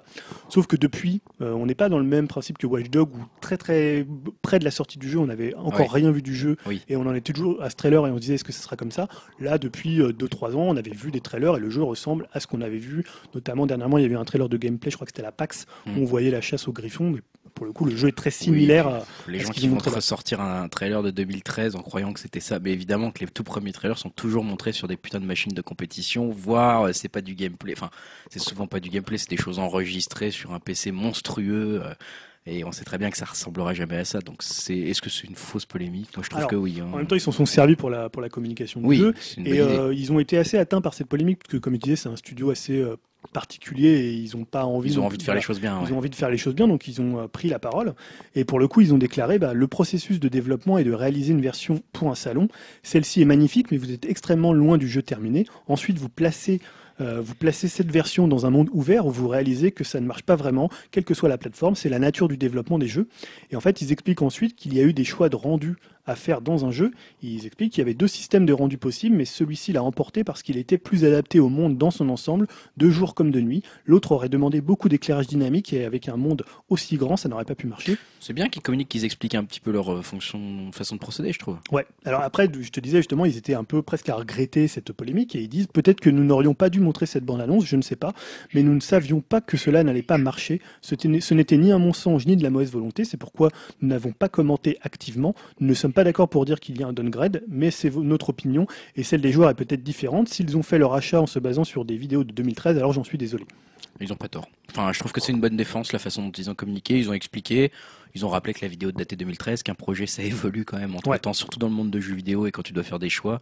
Et j'ai plutôt tendance à les croire en disant que oui, c'était une vidéo réalisée dans un espace fermé, alors que depuis on est passé dans un monde ouvert. Alors le jeu était déjà en monde ouvert, mais oui, mais voilà, quand tu fais une démo, tu dois la faire dans un endroit clos, donc c'est sûr que, enfin, voilà, je suis pas développeur, mais ça me paraît relativement évident, alors que je suis un gros noob du jeu vidéo, donc les gens qui se plaignent de ça, je trouve que c'est vraiment une fausse. Oui, et puis après il y a aussi le fait que, alors c'est aussi là ce qu'on leur reproche, c'est-à-dire que la communauté PC pense que les versions consoles ont dégradé la qualité de la version PC le fameux débat. C'est ce que j'expliquais tout à l'heure, c'est-à-dire que la passage aux versions console, ça aussi leur, ça leur permet aussi de faire un jeu beaucoup bah plus massif et un jeu qui, bah, Vous n'auriez pas le jeu aussi beau sur PC s'il n'y avait pas eu les versions console, peut-être. Si, il serait... serait pas aussi grand, en tout il cas. serait plus beau, mais peut-être qu'ils auraient, ils auraient repris euh, ce qui se faisait dans Witcher 2. Ouais.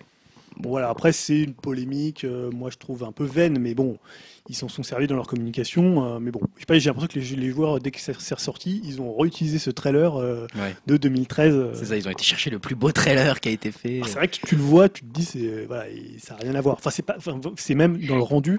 Euh, dans la direction artistique, elle a changé, elle est beaucoup moins terne, beaucoup moins grisâtre, elle est beaucoup plus euh, flashy, enfin flashy entre guillemets maintenant, elle est un peu plus chatoyante, mais c'est vrai qu'il y avait beaucoup plus d'effets de particules, il y avait beaucoup plus de C'est l'effet Watch Dogs, hein. c'est comme ça que moi je l'appelle, quoi. Entre le Watch Dogs qu'on avait vu à l'E3, du coup, c'était ça, c'était le 3, la euh, première fois qu'on avait vu le Watch Dogs. c'était le 3. C'était monstrueusement beau et c'était magnifique, pareil, des particules partout, des feuilles de vent, des feuilles d'arbres, etc. C'était un peu différent parce que Watch Dogs, tu sais, je sais pas si tu te rappelles, au début tu vois une espèce de cinématique avec plein de réseaux et après ça sur le personnage et là, tu vois que c'est du in-game. Alors que là, c'était des trucs montés et c'est super rapide. Mm. Tu vois, tu voyais, là, tu vois simplement Geralt qui arrive dans un village avec un enfant qui joue sur le côté, mais ça dure à peu près 10 secondes. Là, ça durait au moins 6-7 minutes où tu voyais les arbres qui se déformaient, où tu mm. voyais son imperméable qui se. qui flottait dans, le, dans la pluie, etc. Donc, tu avais vraiment l'impression que ces 6 minutes-là, c'est ce que tu allais avoir. Euh, Après, comme tu l'as dit, ils avaient publié d'autres choses depuis 2013 et on se rapprochait beaucoup plus de ce que là tu as expérimenté actuellement et ce que les joueurs peuvent expérimenter. Donc bon. Ouais, et en plus, quand tu vois franchement le rendu du jeu, c'est que ça reste quand même. L'autre question, c'est est-ce qu'on peut se plaindre avec le rendu qu'on a actuellement? Je veux dire, est-ce que le jeu. Alors, je sais pas si tu veux déjà parler du jeu et de bah ton expérience là. Est-ce que du coup, euh, peut-être déjà parler de l'aspect? Je bah, sais pas si, tu veux en parler. Ouais, non, je vais pas forcément euh, choisir bah, parler directement, mais. Euh, dis-nous, du coup, est-ce que est-ce que c'était une fausse polémique? Est-ce que vraiment il est, il est à mourir? Enfin, je pense pas, d'après ce qu'on en a vu et de ce que tu en as dit, je crois comprendre un petit peu qu'il est plutôt beau, du coup. Alors, il est très très beau. Moi, j'y joue sur console, donc sur One. Hein, je l'ai vu tourner aussi un peu sur PS4. Il est magnifique pour un open world euh, sur console. Après, peut-être que sur la, claque que les joueurs PC auraient pu prendre est peut-être un peu moins grande. Euh, maintenant, il y, aura beaucoup de modes, il y aura beaucoup de, il sera beaucoup patché. Déjà, il tourne en 60 FPS sur PC. Il y a une distance d'affichage qui est dingue. Il y a une qualité des textures. Alors voilà, il est peut-être euh, moins, il est optimisé pour les trois, trois machines. donc peut-être que l'écart qu'on pouvait attendre entre PC et console est un peu moins grand quand on pousse tous les paramètres à fond en ultra. Mais ça reste quand même un jeu qui est magnifique. Enfin, quand tu vois la taille du monde, euh, quand tu vois tout le, côté très vivant, euh, c'est juste un jeu super beau, quoi. On parle d'une map qui est genre 4 à 5 fois plus grande que GTA 5. Ouais, alors c'est un peu la, course, euh, la course, à la taille de la map, mais ça, enfin, on va dire que ça aide à comprendre à quel point le monde est grand. Alors on, parle d'entre eux, c'est à peu près comme, je crois que c'est comme GTA, un des plus grands, c'était GTA San Andreas, il me semble. Ouais. On est entre 40 et 50 km carrés, qui semble être un peu la taille standard maintenant pour les pour les open world. c'est juste énorme. Alors faut voir que c'est un, c'est de l'open world, mais quand même séparé en, en, en région. En région Ouais. Dim est en train de mourir sur la taille de sur la taille des maps. Dimitri s'est étouffé sur la taille de la map. et euh, voilà, c'est-à-dire que tu euh, as, plusieurs zones qui sont immenses, mais euh, c'est pas tu, tu, dois passer par une sorte de d'écran de chargement pour aller dans. Ouais, c'est ça, ça charge à coupe quoi. Ça coupe un peu, ça va calculer. Ouais, c'est du multi-région open world, on va dire. D'accord. Mais ça reste quand même très très impressionnant. Euh, voilà, donc là, moi, ce que je vais faire pour en parler, c'est pas vraiment euh, en parler si vous êtes fan de la licence, parce que je suppose que si vous êtes fan de la licence, bah, vous l'avez déjà fait, vous êtes déjà en train de le faire, vous l'avez peut-être déjà terminé. Euh, moi, j'ai pas encore terminé parce que je prends mon temps et même en ayant joué 40-50 heures, je suis toujours dans la deuxième zone qui est Vélène. Précisons pour les voilà, et tu fais toutes les petites quêtes annexes. Je fais toutes les quêtes, je fais tous les points d'interrogation, je me balade, je vais voir un moulin qui est là, je me dis tiens, je vais aller voir ce qu'il y a dans ce moulin, même s'il y a rien. Je, je, regarde les couchers de soleil, je m'arrête. tu profites du jeu, quoi. Voilà, je profite du jeu, je vis dans le jeu pendant, ce qu'il pendant, mieux à faire pendant dans quelques temps. Dans les bons jeux. Euh, non, c'est simplement, je voulais plutôt m'adresser à ceux qui sont un peu étrangers à la saga du sorceleur et euh, qui hésitent à commencer avec ce troisième volet. Donc déjà rapidement, bah, Witcher, c'est quoi bah, C'est une série qui prend place dans un univers qu'on qualifiera de dark fantasy. Ouais. Euh, qui plus en fait que le Seigneur des Anneaux rappelle le, pour ceux qui connaissent le Elric de mm. Michael Moorcock, qui est finalement maintenant une influence qu'on cite beaucoup moins euh, que le Seigneur des Anneaux, euh, qui est aussi, je crois, c'est un roman des années, si je dis pas de bêtises, des années 40-50 peut-être. Ouais. Euh, le, euh, Geralt peut faire penser un peu à Elric. Et forcément, il y a aussi des intrigues politiques qui rappellent aussi Game of Thrones. Même si le, les, les, bouquins du sorceleur sont un peu antérieurs, on peut pas non plus euh, euh s'empêcher de penser à, forcément à, Game of Thrones, ah ouais. à, à, George R. R. Martin, parce que Game of Thrones c'est quand même du point de vue politique et point de vue des royaumes, des royaumes qui s'affrontent. Donc en fait, à l'origine, le monde, le continent était peuplé de nains, de gnomes et d'elfes, et des, donc des créatures non humaines qui vivaient, on va dire, assez paisiblement et qui construisaient les premières civilisations. Et là, pour le coup, c'est le drame, puisqu'il y a un événement magique qui s'appelle la conjonction des sphères, qui a bâti en fait les, les frontières entre les mondes et qui a permis à d'autres créatures d'entrer sur le continent. Donc ça veut dire que la magie est entrée dans le monde, il y a eu des monstres qui sont arrivés et il y a eu l'arrivée des humains. Donc les humains, qu'est-ce qu'ils ont fait? Bah, En quelques siècles, ils ont conquis euh, tout le nouveau monde et imposé leurs lois. Des humains, quoi. Donc maintenant, il y a des humains partout en, grand nombre et tu vas croiser pratiquement 80% euh, du temps, c'est des humains. Euh, donc le, monde dans lequel on joue est dominé par les humains, puisque les non-humains, victimes de racisme et de discrimination, ont fui dans les, dans les forêts et les montagnes. Et côté humain, on a deux camps qui s'affrontent un peu comme dans Game of Thrones d'ailleurs, le nord qui est ravagé par les guerres intestines et le sud avec l'empire de Nilfgaard, donc qui dans ce troisième opus marche allègrement sur le nord et euh, dès que tu arrives, tu vois déjà le nord à feu et à sang. D'accord, guerre politique et guerre physique en fait. Guerre physique, ouais, puisque là le nord est bien implanté. Le, le, sud est bien implanté dans le nord. Nilfgaard si est, dire. est bien implanté, ouais. Euh, donc les sorceleurs, on va en parler. Qui sont-ils? Que veulent-ils? Quels sont leurs réseaux? Hein On aura peut-être euh, peut-être que Bernard Lavillardière et sa nouvelle coupe de cheveux, pas encore très guéraltienne, mais peut-être qu'il va se relaisser pousser les cheveux, va nous faire une émission. Euh, donc on incarne Geralt de Rive, qui est un, plutôt on va dire un beau gosse de, sorceleur, tout du moins dans le jeu, parce qu'il faut savoir que dans les romans il est pas si beau que ça. Il est moche, ouais. Voilà, il est euh, plutôt classe, on va dire. Ouais. Euh, un sorceleur, c'est quoi? C'est un chasseur de monstres. En fait, avec la conjonction des sphères, bah, forcément, des créatures sont arrivées sur le continent. Et bah, il fallait bien des types pour les éliminer. Et les sorceleurs, en fait, c'est des humains qui sont surentraînés depuis leur plus, leur plus jeune âge, qui sont gavés de mutations qui prennent euh, sciemment pour euh, modifier leur, corps et qui maîtrisent des rudiments de magie qu'on appelle les signes. C'est pas des magiciens parce qu'ils sont gavés de potions, tu veux, de, potions, de, ce qu'on appelle de, mut... enfin, de mutations, puisqu'en fait, c'est pour ça qu'il a les, les cheveux blancs et les yeux jaunes. Qui, provoquent des mutations, d'accord. Ouais, en fait, ils boivent des potions qui leur provoquent, qui leur provoquent des mutations. Euh, alors les sorceleurs, en fait, ils ont une position dans le monde qui est assez à l'écart de, l'histoire du monde. Ils sont à la fois détestés, redoutés, mais ils sont utiles aux humains puisque en fait les humains les payent pour accomplir des contrats, donc les contrats de sorceleurs, qui vont consister à aller éliminer des monstres, euh, des monstres aux alentours. Et souvent, ce qui est assez intéressant, c'est que forcément tu es, censé être neutre, mais tu vas participer euh, presque au destin du monde. Euh, c'est là tout le dilemme de Geralt entre les choix que tu devras faire et la marche du monde. Et en même temps aussi, les, créatures que tu élimines, c'est jamais des créatures totalement belliqueuses, et souvent des créatures qui ont été chassées. Mm. je pense notamment dans le 2 où tu avais un troll qui bloquait le passage d'un pont. Et en fait, je crois que c'était des habitants qui avaient tué, ou, ou alors c'était sa femme troll qui était morte. Et donc voilà, il était, euh, il était euh, pétri de chagrin. Donc en fait, les créatures sont jamais totalement manichéennes. Il y a une histoire derrière Il y a toujours une euh. histoire derrière. donc de The Witcher 3, on en est où? Bah, C'est la suite directe du 2. Nilfgaard, comme je le disais, marche sur le nord. Et Geralt est toujours à la recherche de la magicienne Yennefer, son grand amour, et de Ciri, sa fille adoptive. Qui est un grand enjeu à la fois pour l'Empire et pour la mystérieuse chasse sauvage, donc qui donne son titre à The Witcher 3, The Wild Hunt, qui est une cavalerie spectrale euh, qui, bah, qui traque Ciri et euh, la plupart des sorceleurs. Ils ressemblent un peu aux Nazgûl, hein, D'accord. voire aux marcheurs blancs. Donc les, les, les, les, Witchers, les sorceleurs, se font traquer en fait. D'accord. Parce qu'on appelle la traque sauvage. Donc, tu es suivi pendant tout le jeu, enfin il y a une sorte de pression comme ça Pas trop, parce que tu peux quand même tu peux te balader et faire de la cueillette de champignons sans que. Ah, c'est pas des gros Nazgûl quoi, c'est pas des gros Nazgûl de ouf. que tu les vois dès le début, mais après tu es quand même libre de, te balader dans, le balader dans le monde. Donc après, question euh, importante, c'est peut-on jouer à Witcher 3 euh, si on n'a pas fait les autres? Euh, bah, moi, j'ai envie de dire... que j'allais te poser parce que je n'ai pas fait les autres, hein, Dim non plus, et je crois que Dim a bah, très envie. Euh, Dim a très envie d'y céder, je crois. Bah moi, je vais te dire mille fois oui parce que déjà tu passerais à côté d'un grand jeu, mais surtout en fait, le jeu introduit l'histoire et le contexte assez simplement. En fait, tu as un bref flashback qui va présenter des enjeux qui restent assez simples. C'est-à-dire, je le disais, c'est retrouver Yennefer, donc qui est l'amour de l'amour de Geralt, et Ciri, donc qui est sa fille adoptive. Et alors bien sûr, c'est vrai que c'est bien se documenter sur le jeu un peu avant ou, ou mieux faire les deux premiers ou lire les, bouquins, c'est toujours un plus. Euh, mais en fait, vous ne serez pas largué comme dans un MGS. Ouais, c'est pas obligatoire. voilà, ouais, c'est pas, c'est pas forcément obligatoire en fait. C'est-à-dire, tu seras peut-être moins impliqué. C'est-à-dire, quand on va te montrer euh, qui est Yennefer, peut-être ça va te moins t'évoquer quelque chose parce que tu l'auras, en auras entendu parler dans le 2. Mais en fait, comme je dis, voilà, ça fonctionne à plusieurs niveaux. Si tu es débutant, bah, tu vas t'attacher à des choses simples. Tu vas explorer le monde, tu vas voir ce qu'il y a à y faire, tu vas rencontrer des personnages, tu vas apprendre des histoires, tu vas quand même voir Yennefer. Donc, finalement, tu vas pas être perdu. Mm. Tu seras peut-être moins impliqué que quelqu'un qui connaît euh, toutes les histoires politiques. Sûr, mais ils ont fait ce petit flashback qui, euh, qui peut permettre à un noob comme moi ou voilà quelqu'un qui connaît pas de comprendre où il en est quoi. Ouais, complètement. Ok, ok. Et euh, d'ailleurs au début du 3, ils vont te demander si tu as fait le 2. Si tu as fait le 2, tu vas pouvoir refaire les choix que tu avais fait dans le 2 puisque Witcher c'est un jeu, un jeu très scénarisé avec des choix souvent assez importants, 5 6 choix qui sont fondamentaux dans le on va dire dans les embranchements du scénario. Et là tu vas pouvoir puisque tu peux pas apporter ta sauvegarde hormis sur PC. Tu vas pouvoir euh, refaire ses choix vite fait. Tu vas pouvoir refaire ses choix. Dans un mode euh, plus concentré. C'est quelqu'un qui t'interroge, qui vient te voir euh, au moment où tu vas rencontrer l'empereur et il te dit ah bah qu'est-ce que vous avez fait, fait à ce moment-là? Est-ce que vous avez laissé machin vivre ah, C'est marrant, ça fait un peu jeu de rôle dans le. Ça fait un peu jeu de rôle. un peu aussi comme Mass Effect, non? Le, Je crois Mass Effect 2 sur PS3, ils avaient fait ça, ouais. non? Ouais, tout à fait. Ouais, le, le, 1 était, était pas encore exclusif à Xbox. Ouais, tout à fait. C'est un peu le mm. même principe. Ils l'ont introduit de la même façon. D'accord. Et à part pour les joueurs PC qui ont pu garder, garder leur sauvegarde.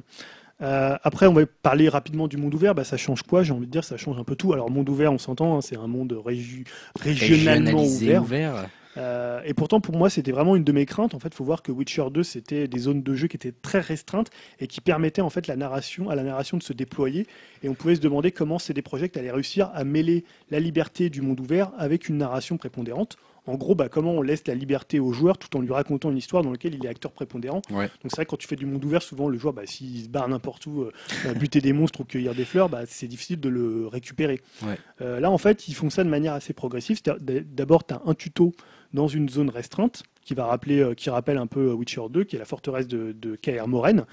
c'est le flashback dont je parlais. Ensuite, tu as une zone un peu plus grande qui s'appelle Blanchefleur, qui n'est pas encore tellement monde ouvert, mais pour le coup qui est déjà pas mal. Et ensuite, euh, tu as euh, Velen, qui est la première zone immense où le joueur est lâché euh, dans les terres hostiles. D'accord. Tranquille, ça progresse doucement quand même, malgré l'aspect monde ouvert, ok. Donc voilà, bon, pour conclure sur voilà le jeu, qu'est-ce que j'ai pensé de, de Qu'est-ce que tu en penses actuellement?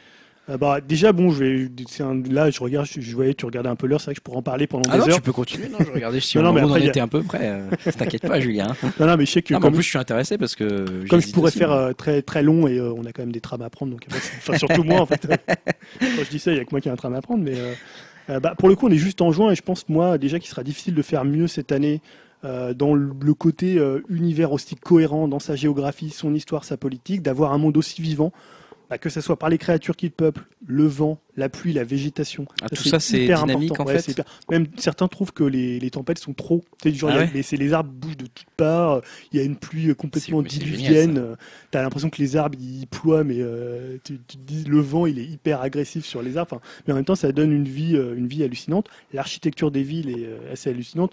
Même si moi je suis pas encore arrivé à Novigrad, j'ai vu quelques vidéos et c'est vraiment hyper impressionnant avec ces villes très moyenâgeuses qui font d'avoir pensé un peu à l'Alsace. D'accord. Voilà, pour ceux qui sont allés en Alsace, il y a des villes un peu comme ça. Non, mais c'est des villes très moyenâgeuses, même euh, moyenâgeuses françaises. On croise des trolls en Alsace aussi. Hein. C'est très européen. C'est très européen. Et alors pour le coup, il y a vraiment mille choses à faire. Hein. Tout est écrit à la perfection, la moindre quête secondaire, le personnage que tu vas voir qu'une fois, il a une histoire. C'est vrai. Oh euh, ouais, moi je pense à un personnage, à un moment tu, tu le rencontres, mais tu vois, ça dure euh, deux minutes, mais tu comprends en fait que le gars il était gay qu'il a, euh, en fait, il était avec un, type qui s'est fait euh, digouiller parce qu'ils ont appris son homosexualité, qu'il a été, euh, et donc le type a été pendu, et tu vois, c'est un personnage que tu vas voir peut-être, je sais pas, deux minutes, quoi.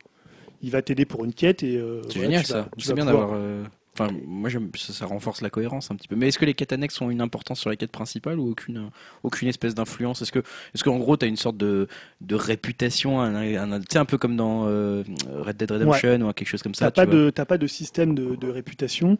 En fait, euh, tu as toujours un système forcément de niveau, donc les quêtes annexes vont te, vont permettre aussi de progresser. Euh, pour l'instant, c'est difficile, moi où j'en suis, même de savoir, parce que tu as des conséquences qui pourront être dans, dans 15 ah, heures sur ce que tu as fait. Des fois, tu vas rencontrer un personnage. Mais moi, j'ai déjà eu des quêtes annexes qui, qui étaient liées aux deux où j'ai retrouvé des, personnages. Et en fait, il y a une, ils ont réussi à imbriquer les quêtes annexes et la quête principale de façon hyper fluide. Ça, c'est. Euh, c'est-à-dire que parfois, tu as des, des, trucs qui m'ont paru euh, tout con. C'est-à-dire que tu arrives à un endroit. Euh, as un... Moi, je me rappelle, c'est un endroit où tu dois retrouver une magicienne. Et ils te disent, bah, allez parler aux villageois. Mmh. Et en fait, moi, je suis pas allé, je me suis baladé dans, dans, le coin. Et en fait, je suis tombé directement sur la maison de cette magicienne. Donc n'importe quel jeu t'aurait dit euh, non, il faut d'abord aller parler aux villageois. Donc là non, t'arrives, ça squeeze la quête de l'enquête en elle-même pour aller parler aux villageois et euh, ils te disent bah voilà, vous l'avez retrouvé, c'est la magicienne que vous deviez retrouver. Tu vois, ça se fait de manière hyper fluide. C'est pas genre t'arrives pas devant une porte fermée en te disant euh, bah, ah quand tu auras parlé aux villageois, va d'abord parler aux villageois. Tu vois, c'est comme si tu te disais bah je suis au point A, je dois aller au point B et là je squeeze directement par le point C. Et là, ça, c'est ça continue quoi. Ça fait, ouais, d'accord. Voilà, tu, tu te dis pas, t'es bloqué. Tu, en fait, c'est une question d'immersion, mais t'as pas l'impression que et pour le style de jeu, parce que je vois vraiment pas moi à quoi ça ressemble, donc je pose peut-être euh, les questions pour ceux qui écoutent et qui sont comme moi. Est-ce que tu as un système d'inventaire d'armes Est-ce que tu as un système de faut faire des mélanges de, de, de, tes propres potions, de ce genre de choses Alors là, c'est peut-être un des, des, défauts du jeu, on va dire, c'est que le, système d'inventaire est pas, c'est pas qu'il est complexe, mais il est pas très ergonomique. D'accord. Il est assez complet et même plutôt, euh, enfin pas agréable à utiliser, mais il est très moche. Et euh, il est très, euh, très massif et très fouillé en fait. C'est-à-dire qu'au bout d'un moment, comme tu vas un peu ramasser tout, tu vas te faire du loot et tu vas te dire tout peut être intéressant parce qu'en fait, comme il y a un système de craft pour euh, fabriquer des armes, pour fabriquer des potions alchimiques. Ouais, c'est ça que je pensais. Ouais. Donc tu vas te dire des fois, il faut, tout, faut mieux tout ramasser. Bah ouais. tu auras plus de choses. Sauf qu'après, tu te retrouves avec ton ce caillou, Ce caillou, cette plante, ce caillou, cet autre caillou. Tu lootes tout et puis finalement, tu vas te retrouver avec un truc où tu as 50 objets. Dont... Bon, après, c'est séparé en différentes catégories ils te mettent tout ce que tu as trouvé les nouveaux objets que tu as trouvés, ils te mettent un petit astérix quand tu n'as pas regardé ce que c'était et ils te le mettent en premier. Donc il y a quand même des ah. efforts qui sont faits. Euh, puisque je disais, tu peux donc crafter des armes, tu peux te construire des armes via des schémas. En fait, tu trouves des schémas d'armes oh, euh, selon ton propre. Tu as un système de niveau comme un RPG classique et tu peux aller voir des forgerons pour te construire des armures et des armes. Tu as un système de potions euh, qui vont être appliquées sur ton épée, donc des potions que tu vas construire avec des herbes. Tu peux aller voir soit un alchimiste pour en acheter, soit les trouver dans la forêt et les faire toi-même. tu vas avoir le système de combat qui a été rendu beaucoup plus dynamique que Witcher 2. Le Witcher 1, c'était presque un jeu de rythme. Là, on est plus dans un presque un beat'em all, c'est beaucoup plus rapide. D'accord. Euh, un peu, des fois, il y a une, une, forme de parade un peu à la Metal Gear Rising. ceux qui avaient fait le jeu de Platinum Games, euh, beaucoup moins dynamique quand même, puisque Geralt est un peu plus lourd que, que Raiden. Mais euh, tu, pour le coup, ils ont beaucoup plus dynamisé les combats et c'est un c'est plutôt bien foutu. Tu as deux esquives, un coup plus, un coup fort, un, coup faible, et tu as tes signes. Donc tu as cinq signes au total. Donc tu vas avoir un signe de feu, un signe qui va permettre de contrôler l'adversaire, un signe qui va permettre de placer un bouclier au sol pour ralentir euh, notamment les spectres, et tu vas avoir une sorte de télékinésie. Euh, voilà, donc tous ces signes qui s'enchaînent bah, en temps réel. c'est plutôt bien foutu, le système est assez sympa. stratégique aussi du coup. Ouais, le, alors certains vont le trouver un peu bourrin, après ça dépend du niveau de difficulté dans lequel tu joues, ça dépend des ennemis. Ouais. en difficile, le jeu est quand même assez balèze. D'accord. Euh, c'était un peu, il a l'air un peu mieux euh, construit que le premier où c'était très dur au début et très très facile une fois que tu avais euh, bien monté ton, monté ton, ton, personnage. voilà. Après, comme je disais aussi, il y a toujours le système de choix. Euh, soit c'est un système de choix très important avec vraiment des, des pans scénaristiques entiers. Euh, dans le deuxième, on se souvient qu'il y a vraiment deux voies à suivre selon le choix que tu vas faire. Là, moi, j'en suis pas encore là. Je sais pas s'il y a vraiment des choix euh, complètement décisifs. Et moi, j'ai pas encore vu toutes les conséquences de ce que j'ai fait, mais apparemment, de ce que j'ai entendu, tu as des trucs que tu vas faire et 15 heures plus tard, ça va avoir une conséquence sur, tout le, sur tout le jeu. Mais tu as aussi rien que des choix de roleplay. C'est-à-dire, vraiment, tu vas dire ce que ton Geralt va dire. Bah, est-ce qu'il va plutôt euh, euh, dire, enfin, être sympa avec un personnage? Est-ce qu'il va plutôt le brusquer? Est-ce qu'il va, voilà, tu as des choix presque à tous les niveaux en fait, dans la façon dont tu vas jouer ton Geralt. Donc ça c'est assez intéressant aussi. Il y a donc je parlais du système de combat, vais pas y revenir. Euh, il, y a il, y a aussi un jeu de cartes. on parlera tout à l'heure d'un autre jeu de cartes très populaire, mais il y a un jeu de cartes qui s'appelle le Gwent, qui est un jeu de cartes vraiment super intéressant sur un plateau où tu as des des, factions qui s'affrontent, donc c'est deux sets de cartes. C'est un jeu dans le jeu. Hein. Un jeu dans le jeu, avec des tournois, avec euh, des cartes que tu peux acheter, que tu peux récupérer, que tu peux, euh, selon les quatre factions, il y a quatre factions euh, disponibles pour avoir un set environ de, je crois qu'il doit y avoir au moins 150 cartes. c'est la folie ton truc. Donc des cartes, des cartes, notamment des cartes de héros que tu peux récupérer, qui sont hyper dures à avoir. Et en fait, le jeu, tu, je vais pas rentrer complètement dans les détails, mais c'est, as des points par carte et tu dois les, c'est en trois manches tu dois les poser à différents endroits. Donc, tu as combat rapproché, combat à distance et combat de siège. Et tu peux avoir des, euh, espèces d'événements comme, euh, je sais pas, des, euh, du brouillard, de la grêle pour essayer de limiter. Donc, c'est une espèce de stratégie tu joues 10 cartes sur tes trois manches. Et voilà, en fait, le, le but, c'est tout simple, c'est de faire le plus gros score avec ton set de cartes. Donc, c'est un set de cartes qui est tiré au hasard par rapport à ton, à la globalité de tes cartes. Et donc c'est à la fois, alors quand tu joues contre des mecs qui ont un super set de cartes, c'est hyper dur parce que les types ils ont des trucs à 10 et toi tu as ton pauvre personnage qui, qui rapporte 1. Mais voilà, quand tu joues contre des, des personnages de même niveau, euh, c'est hyper stratégique. Bon, il y a Geralt aussi qui est un personnage, euh, moi je trouve vraiment à la, qui a une classe euh, qui est à la fois touchant, qui est à la fois cruel. Euh, voilà, bah, il y a tellement de choses à dire euh, sur sur comment sur euh, sur Witcher 3, bah, sur le bonheur en fait que moi j'ai eu à me perdre dans un tel univers, à vivre pendant de longues heures. C'est vraiment un dépaysement, un peu comme on avait pu le voir avec Red Dead Redemption. T'en parlais tout à l'heure avec le, système de réputation. et voilà, dans le monde ouvert avec narration prépondérante, il y a Rockstar et pour moi il y a aujourd'hui CD Projekt. Euh, peut-être qu'un jour on aura Ubisoft qui arrivera à cette hauteur-là. Bon là, ils ont déjà à mon avis plusieurs tours de retard euh, mm. sur les deux concurrents.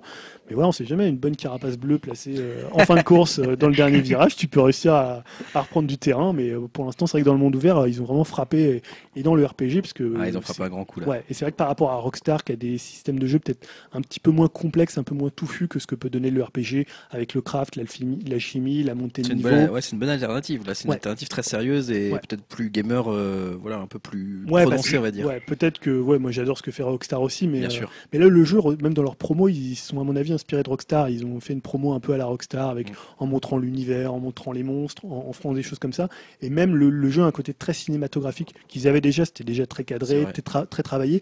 Mais là, il y a un côté, ouais, un peu, un peu Rockstar. Et c'est vrai que le déplacement à cheval fait que tu penses tout de suite à Red Dead Redemption. Euh, bah oui, c'est une des raisons pour lesquelles je l'avais je l'avais mentionné. Mais bon, bah écoute, euh, c'est pas un conseil, mais ça s'en rapproche. Oui, hein, vous l'avez compris. Euh, juste encore une question. Ouais, T'avais lu les livres euh? Alors moi pas du tout. au niveau de Witcher, moi j'avais fait entièrement Witcher 2, qui était sorti sur 360, pas le 1 puisque c'était un jeu exclusivement PC.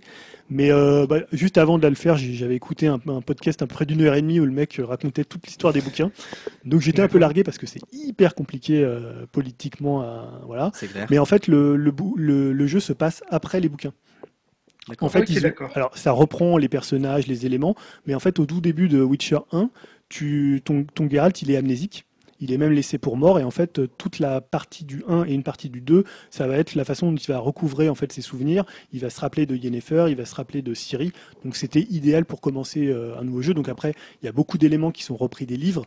Mais euh, tu peux faire le jeu sans avoir lu les livres. Ça t'apporte juste un background euh, plus important pour le jeu. Mais comme le jeu commence après les, bouquins finalement c'était une bonne euh, le, le, héros amnésique c'est toujours un, toujours le, un bon ressort pour les jeux vidéo dans les RPG euh, dans les RPG japonais par exemple c'est très classique. Bon bah écoute super. Merci pour cette euh, longue présentation de Witcher assez complète. Et puis bah un jeu qui quand même mérite qu'on y passe du temps à en parler puisqu'on peut passer du temps à y jouer hein. on parle d'un jeu peut-être quoi de 200 heures de, de, de, jeu hein, c'est ce qu'ils annoncent hein.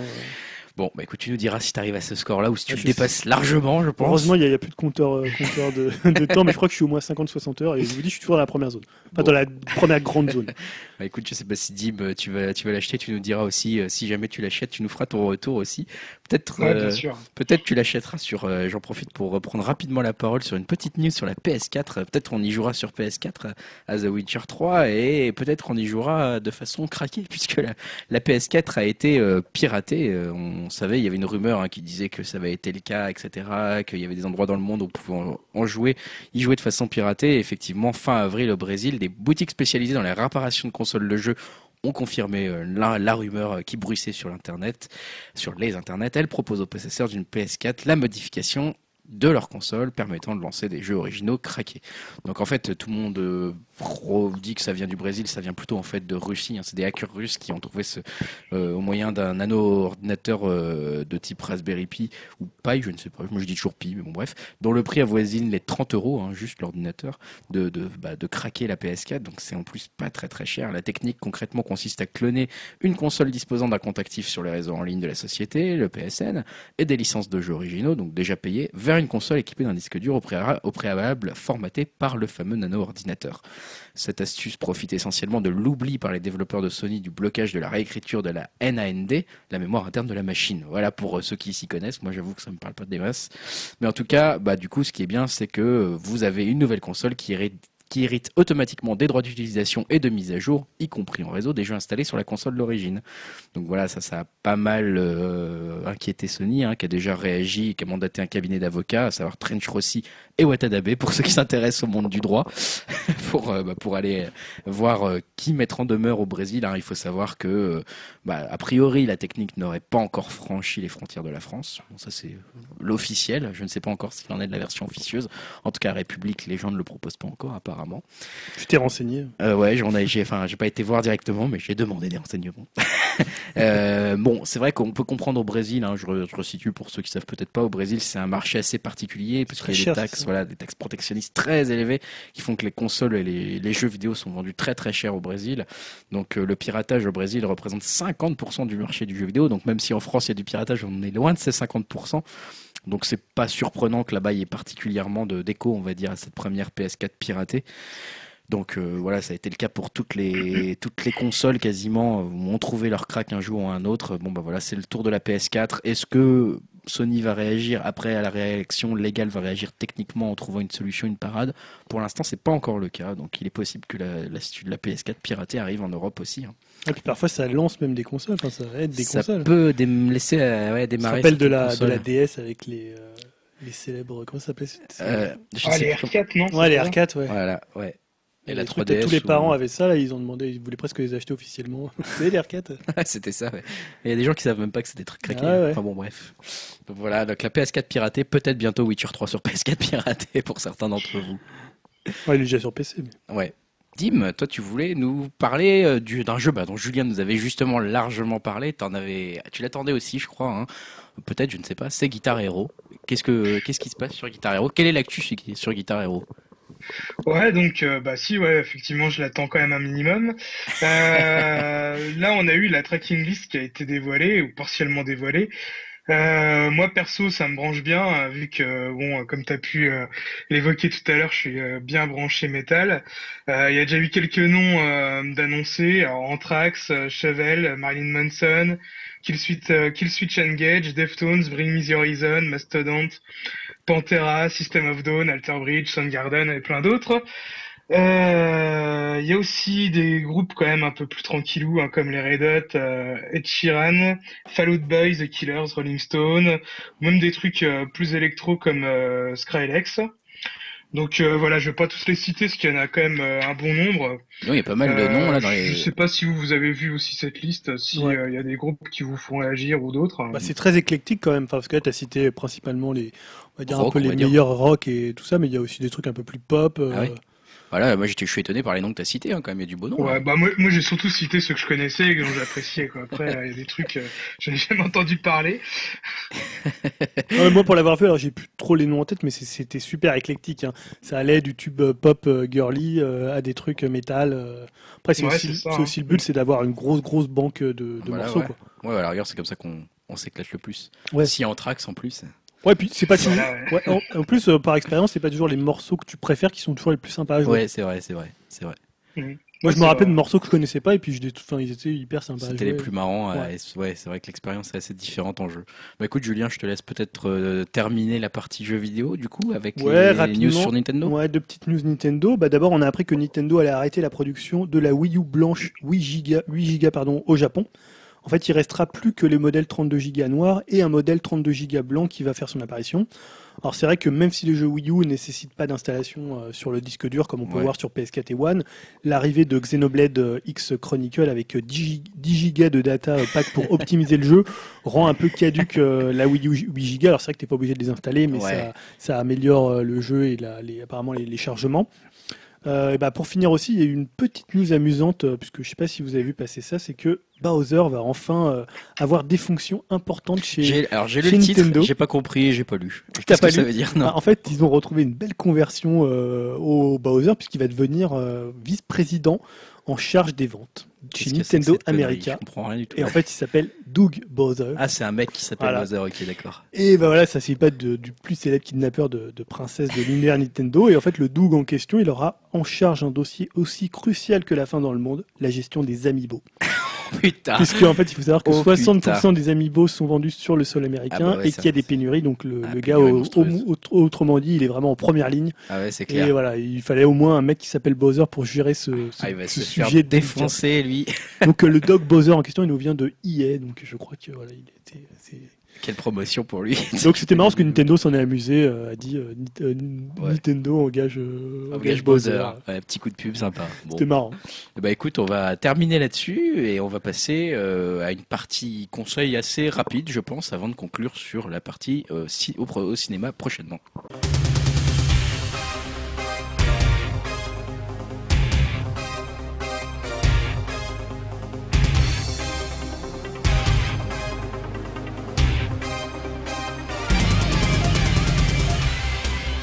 Ouais, bah, tu, bah là, on va parler d'un, on va faire un petit conseil pour terminer, euh, pour terminer cette émission avant la partie, euh, la partie euh, cinéma. Et tu vas nous parler d'un jeu quand même qui est très très connu, qui est eh chronophage addictif, eh qui passionne des millions de gamers. C'est un peu le problème qui peut ruiner votre couple, qui peut ruiner vos vies et vos couples. Donc attention, à si vous suivez mon conseil ou si vous l'avez déjà suivi, vous savez de quoi je veux parler puisque je vais parler d'Hearthstone. On reste dans le jeu vidéo. Conseil jeu vidéo, jeu vidéo de Blizzard Entertainment, hein, donc un jeu vidéo pour à peu près tout PC, Mac, iPad, Android. Euh, donc c'est un jeu de cartes et stratégie temps réel, on va l'appeler comme ça, et qui est sorti le 22 janvier 2014. Donc c'est un conseil qui date un peu. Vous êtes peut-être déjà accro à Hearthstone de l'autre côté de, de, de, vous qui nous écoutez, hein, j'ai envie de dire, avec votre magnifique casque sur les oreilles peut-être. Euh, Qu'est-ce que peut-être en nous écoutant. Vous êtes peut-être en train d'y jouer, vous écoutez plus, euh, vous écoutez plus le podcast, bravo. Euh, Qu'est-ce que c'est Hearthstone? Hearthstone, donc euh, Heroes of Warcraft, hein, ça c'est le titre officiel, et donc un jeu de cartes en 1 contre 1 se déroulant dans l'univers de Warcraft et dans l'univers de World of Warcraft. C'est euh, donc euh, un jeu de cartes à collectionner, le plus connu que vous connaissez. Vous avez peut-être déjà essayé, c'est Magic, hein, Magic the Gathering, euh, voilà, auquel j'ai joué quand j'étais adolescent et après qui prenait trop de temps et trop d'argent. Tu allais à Jussieu, tu te mettais sur le banc de Jussieu en face de Love Cube. J'étais pas à Paris, j'étais pas à Paris à l'époque, mais ah, j'aurais aimé être à Jussieu. Il y a encore des gens qui y sont apparemment. Oui, oui, j'y suis passé il y a pas longtemps. Ils Je regarde toujours quelles cartes ils ont. non mais l'intérêt. Avec les classeurs. Ouais, c'est ça, mais j'en avais hein, de ce genre de truc. donc là, bah voilà, vous avez le choix entre neuf classes de héros hein, que vous pouvez incarner. Vous le but, c'est tout simple, c'est faire tomber les points de vie du héros adverse à zéro, sachant que bah, chaque joueur euh, part à 30 points de vie, euh, chaque joueur a 30 cartes dans son deck, et euh, voilà, dans ces cartes, vous avez un arsenal de serviteurs, de sorts, d'armes, etc. Et donc, vous avez aussi dans toutes ces cartes, vous avez des choix entre les cartes qu'on va appeler neutres, hein, donc qui sont, on va dire, euh, collectives, qui peuvent être multiclasses, que toutes les classes peuvent utiliser, donc les cartes neutres, et vous avez des classes qui sont réservées au type de héros que vous avez choisi, hein, donc les classes, par exemple, mage aura les cartes mage qui sont un peu particulières, hein, qui donnent euh, un petit peu des stratégies. Donc voilà, tous les tours, vous avez un cristal de plus, et chaque cristal de plus vous permet bah, d'invoquer des cartes de plus en plus puissantes, comme vous en doutez. Et donc le but va être de gérer ce que fait l'adversaire en face de vous, et de vous bah, poser vos propres cartes, vos propres créatures, vos propres sorts pour essayer bah, de lui faire du mal à lui et à ses créatures qui le protègent. Voilà un peu le principe. Déjà de base, est-ce que les deux joueurs ont les mêmes cartes? Ou c'est un deck qu'on se constitue euh, Alors exactement, il y, a, plusieurs choses comme ça. Alors tout début, tout début, quand tu commences le jeu, t'as pas beaucoup de cartes. Forcément, tu as les cartes que de base. Tu dois même les gagner. Hein, ces cartes de base, tu ne les as pas toutes au tout début. Tu, es dans la méthode entraînement quasiment. Donc tu commences vraiment avec les cartes les plus euh, basiques euh, que le jeu te fournit. Il te fournit même des decks aléatoires pour pour te les faire toi-même. Et puis, bah, peu à peu, tu gagnes des, tu gagnes des, comment dire, de l'or ou des choses comme ça. Voire certaines cartes se débloquent toutes seules en fonction de tes niveaux. Donc ça, ça va assez vite. Hein. Tu débloques rapidement les cartes de base. Puis une fois que tu as toutes les cartes, effectivement, tu te tu fais après toi-même tes propres paquets en disant bah non tiens je vais mettre deux exemplaires de celle-ci et deux exemplaires de celle-ci et deux exemplaires de celle-ci. Ça me fera une peut-être une association intéressante etc etc ouais de, ta base de cartes tu choisis un deck voilà après tu peux te construire tes decks. Tu as je crois de mémoire euh, neuf espaces de decks que tu peux sauvegarder pour mhm. euh, pour euh, bah, voilà, construire tes decks entre guillemets avec leur stratégie bien particulière. Mais ça je vais en reparler. Pourquoi j'aime bien? Pourquoi je conseille aujourd'hui Hearthstone presque bah, plus de deux, un an après qu'il soit sorti? Bah, parce que déjà j'y joue toujours. La qualité première de Hearthstone bah, c'est un peu la marque de fabrique de Blizzard, hein, c'est une grande simplicité d'apprentissage. Justement, on se retrouve jamais complètement perdu euh, devant euh, ce jeu, même quand on commence et qu'on n'a jamais joué à Magic, par exemple, hein, qu'on connaît pas du tout le principe. Les mécanismes s'apprennent très facilement. Au début, vous avez un petit tutoriel, j'en ai parlé. On se bat contre l'IA, c'est assez simple. On comprend les principes de base, on comprend les cristaux, etc., les créatures. Et puis, on peut toujours s'entraîner, même quand on devient plus expert, contre l'IA en mode entraînement, voire entraînement un peu plus difficile. Je crois que c'est entraînement expert, quelque chose comme ça. une fois que vous avez compris les bases, vous comprenez ensuite qu'il y a des combos qui sont possibles, voire des stratégies, et puis vous commencez à créer vos decks équilibrés ou pas équilibrés au début plutôt, parce que vous vous plantez en général au début, vous faites un peu n'importe quoi. Mais bon, euh, la réalisation, globalement, ça, ça reste soigné. Hein. beaucoup de soucis de détails, une cohérence, euh, on va dire du fan service à tous les niveaux, euh, avec énormément de petits détails. Bah, je vais en reparler tout de suite, mais voilà, par exemple, les voix, la réalisation, tout est très drôle. Chaque personnage et donc chaque personnage que vous incarnez et chaque carte que vous jouez a son propre, sa propre voix, son propre son, sa petite réplique quand vous la posez, quand elle meurt, quand elle va au cimetière, etc. Donc, il y a beaucoup de petits efforts de réalisation qui ont été faits, tout ça en français, hein, bien sûr. Et puis bon, voilà, c'est un jeu qui a une interface euh, plutôt agréable, plutôt jolie, mais c'est pas ça, bien sûr, l'intérêt le plus intéressant dans le jeu. C'est pas ça qui me fait qu'aujourd'hui je vous le conseille.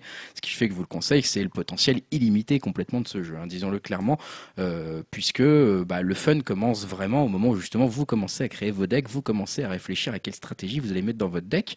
Euh, il y a une marge de progression qui est impressionnante, voire j'allais dire presque infinie, puisque c'est un peu comme des échecs où on changerait les pions avec des nouvelles particularités à chaque partie. Hein, et chaque joueur en face de vous a des nouveaux pions que vous devez comprendre et essayer de reconnaître.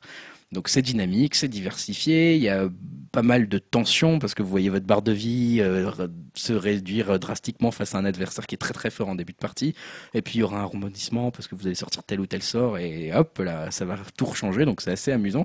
Euh, on est dans un jeu euh, très concrètement easy to play, hard to master. Hein, donc c'est très très facile au début, je vous l'ai dit. Et puis après, si vous voulez vraiment comprendre les subtilités du jeu, il va vous passer, vous allez passer des heures dessus. Hein. Concrètement, c'est très addictif.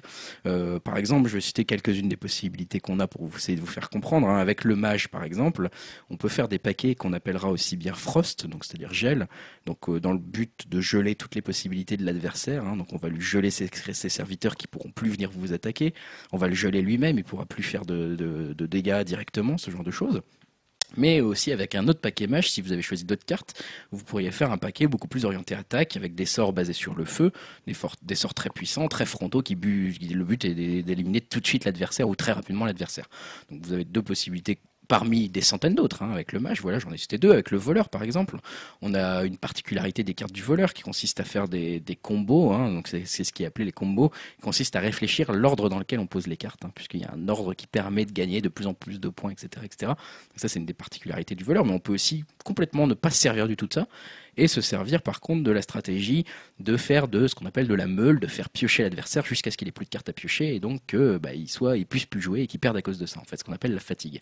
Ces deux stratégies, encore une fois, je le répète, parmi des milliers et des milliers d'autres. Et ce qui est très drôle, justement, c'est aussi derrière, quand on commence à jouer à ce jeu, d'aller voir un peu ce que la communauté fait, puisqu'il y a une très très forte communauté sur Hearthstone. Il y a plusieurs sites français qui proposent des decks très régulièrement, euh, des decks qui, ont, qui sont fabriqués par des passionnés. Hein, voilà, donc vous avez euh, par exemple Hearthstone News, earthnews.fr, vous avez hearthstonedeck.fr ou .com, je ne sais plus, je remettrai exactement le lien dans le, dans le site. Et euh, voilà, vous avez plusieurs dizaines de decks qui sont proposés par semaine, hein, pour info Donc euh, voilà, si vous n'avez pas d'idée de deck, vous savez pas trop quoi jouer, bah, allez voir un peu ce qu'il propose. Il vous explique toute la stratégie qu'il y a derrière. Il y a quand même 30 millions de joueurs qui jouent actuellement à Hearthstone, donc vous avez quand même pas mal d'adversaires en face de vous. Vous risquez pas de vous ennuyer. Parce qu'on rappelle, c'est gratuit. Hein. C'est gratuit. Hein. C'est vrai que je l'ai pas dit pour l'instant. Tout ça c'est gratuit. Hein. C'est du free to play, on va dire. Euh, le cœur du jeu, bah voilà, vous l'avez compris. Imaginez son deck pour réussir à proposer un truc sympa et original qui fonctionne. En tout cas, ça c'est d'après moi. Il y en a qui prennent aucun plaisir à imaginer leur deck, qui vont choper des decks sur ceux déjà faits par la communauté et qui s'amusent juste en explosant les gens en face de quoi. Parce qu'en fait, quand tu constitues un deck, est-ce que tu as des limites? C'est-à-dire que tu es obligé de prendre certaines cartes, j'imagine, euh, pour que ça soit équilibré Parce que Non. Tu, tu, peux prendre toutes les cartes les plus fortes si tu veux, mais euh, ce qu'on va dire les, cartes légendaires par exemple, mais les cartes légendaires en fait sont par exemple quasiment euh, toutes à 8 cristaux de, pour, pour les poser. D'accord, donc, elles ont un, donc le mec t'aura tué largement. Voilà, elle il t'aura tué largement avant que tu puisses les poser, donc il faut déjà que tu puisses gérer pendant 8 tours avant de poser tes bonnes cartes légendaires. Donc euh, qu'est-ce que tu fais tour 3 quand le mec est en face de toi, il a 5 créatures posées, que toi t'as rien du tout parce que t'attends ta super légendaire que t'as dans ta main, tu vois. Donc t'es un peu obligé, on va dire, d'avoir une courbe de mana, c'est ce qu'ils appellent comme ça, pour bah, que ton deck soit, on va dire, équilibré, mais tu n'es pas obligé. Tu peux constituer un deck qui va complètement foirer si tu veux et mettre que des créatures chères ou que des créatures tour ouais, Et justement, tu as l'impression qu'il y a un équilibre, euh, qu'il y a un bon équilibre, qu'il n'y a pas des decks, euh, tu vois, des decks genre un peu des decks top tier comme on dit dans le jeu de combat, des decks. Il y a toujours des, il y a ce qu'on a, en fait, il y a des decks qui sont très orientés stratégie, notamment la classe du chasseur qui fait largement débat au sein de la communauté Hearthstone, puisque le chasseur est ce qu'on appelle un, chasseur euh, un peu bête frontal, hein, bas du front, c'est-à-dire que c'est le mec qui pose toutes ses cartes très vite et qui va t'attaquer très vite, et le but va être de te détruire avant le tour 4 ou 5. Quoi. Donc en 5 tours, tu même pas eu le temps toi de sortir tes cartes. C'est le tank un peu le tank. Voilà, c'est le tank qui te détruit avec tes petites cartes. Euh, voilà, ça plaît ou pas. Moi personnellement, je les déteste. Tout le monde les déteste en fait, hein, sauf ceux qui les jouent. Et en gros, bah du coup, moi j'ai beaucoup de decks où il s'agit de gérer justement euh, ce qu'on nous fait en face avant de toi de poser les trucs qui commencent à devenir intéressants et qui voilà qui gèrent complètement d'une autre façon le jeu en fait. Ah, parce que euh, aussi, tu, tu l'as pas dit, mais c'est euh, un jeu qui est essentiellement à jouer en ligne. C'est un jeu qui est essentiellement à jouer en ligne. Alors j'allais, j'allais en parler justement des différents modes de jeu, euh, parce qu'en plus de l'infinité de combinaisons juste à créer ses decks et à les tester en face de soi, voilà, on joue forcément en ligne même. Hein. Mais il y a d'autres modes. Hein. j'ai parlé du mode entraînement qui consiste à jouer contre l'IA. Dans le, monde, dans, le, dans le jeu en ligne, vous avez les parties classées ou non, donc qui consistent à affronter d'autres joueurs, hein, concrètement en ligne, voilà justement. Donc là, vous pouvez gagner des petites pièces d'or, de genre de choses. Donc quand vous jouez en classé ou en non classé, donc en classé, vous pouvez augmenter de rang, etc. Bon, voilà, si ça, si ça vous intéresse. Vous avez un autre mode qui est assez intéressant qui s'appelle le mode arène où là, on constitue un deck à partir de cartes proposées par l'ordinateur. Donc vous avez le choix entre trois cartes, vous en choisir une, et ainsi de suite, jusqu'à vous, voilà, vous constituez votre deck de 30 cartes comme ça, à fur et à mesure, et puis vous devez essayer d'avoir le maximum de victoires d'affilée jusqu'à 12 victoires, qui est la fin de l'arène. Personnellement, mon record est à 2 victoires. C'est extrêmement difficile parce que là, pour le coup, on a vraiment des cartes pas terribles.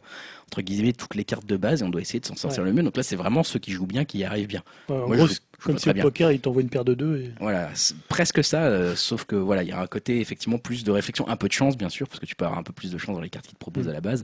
Mais c'est un mode euh, pas inintéressant parce que on affronte, on affronte des gens en face de nous qui sont dans la même situation, ils n'ont pas des super bons decks non plus.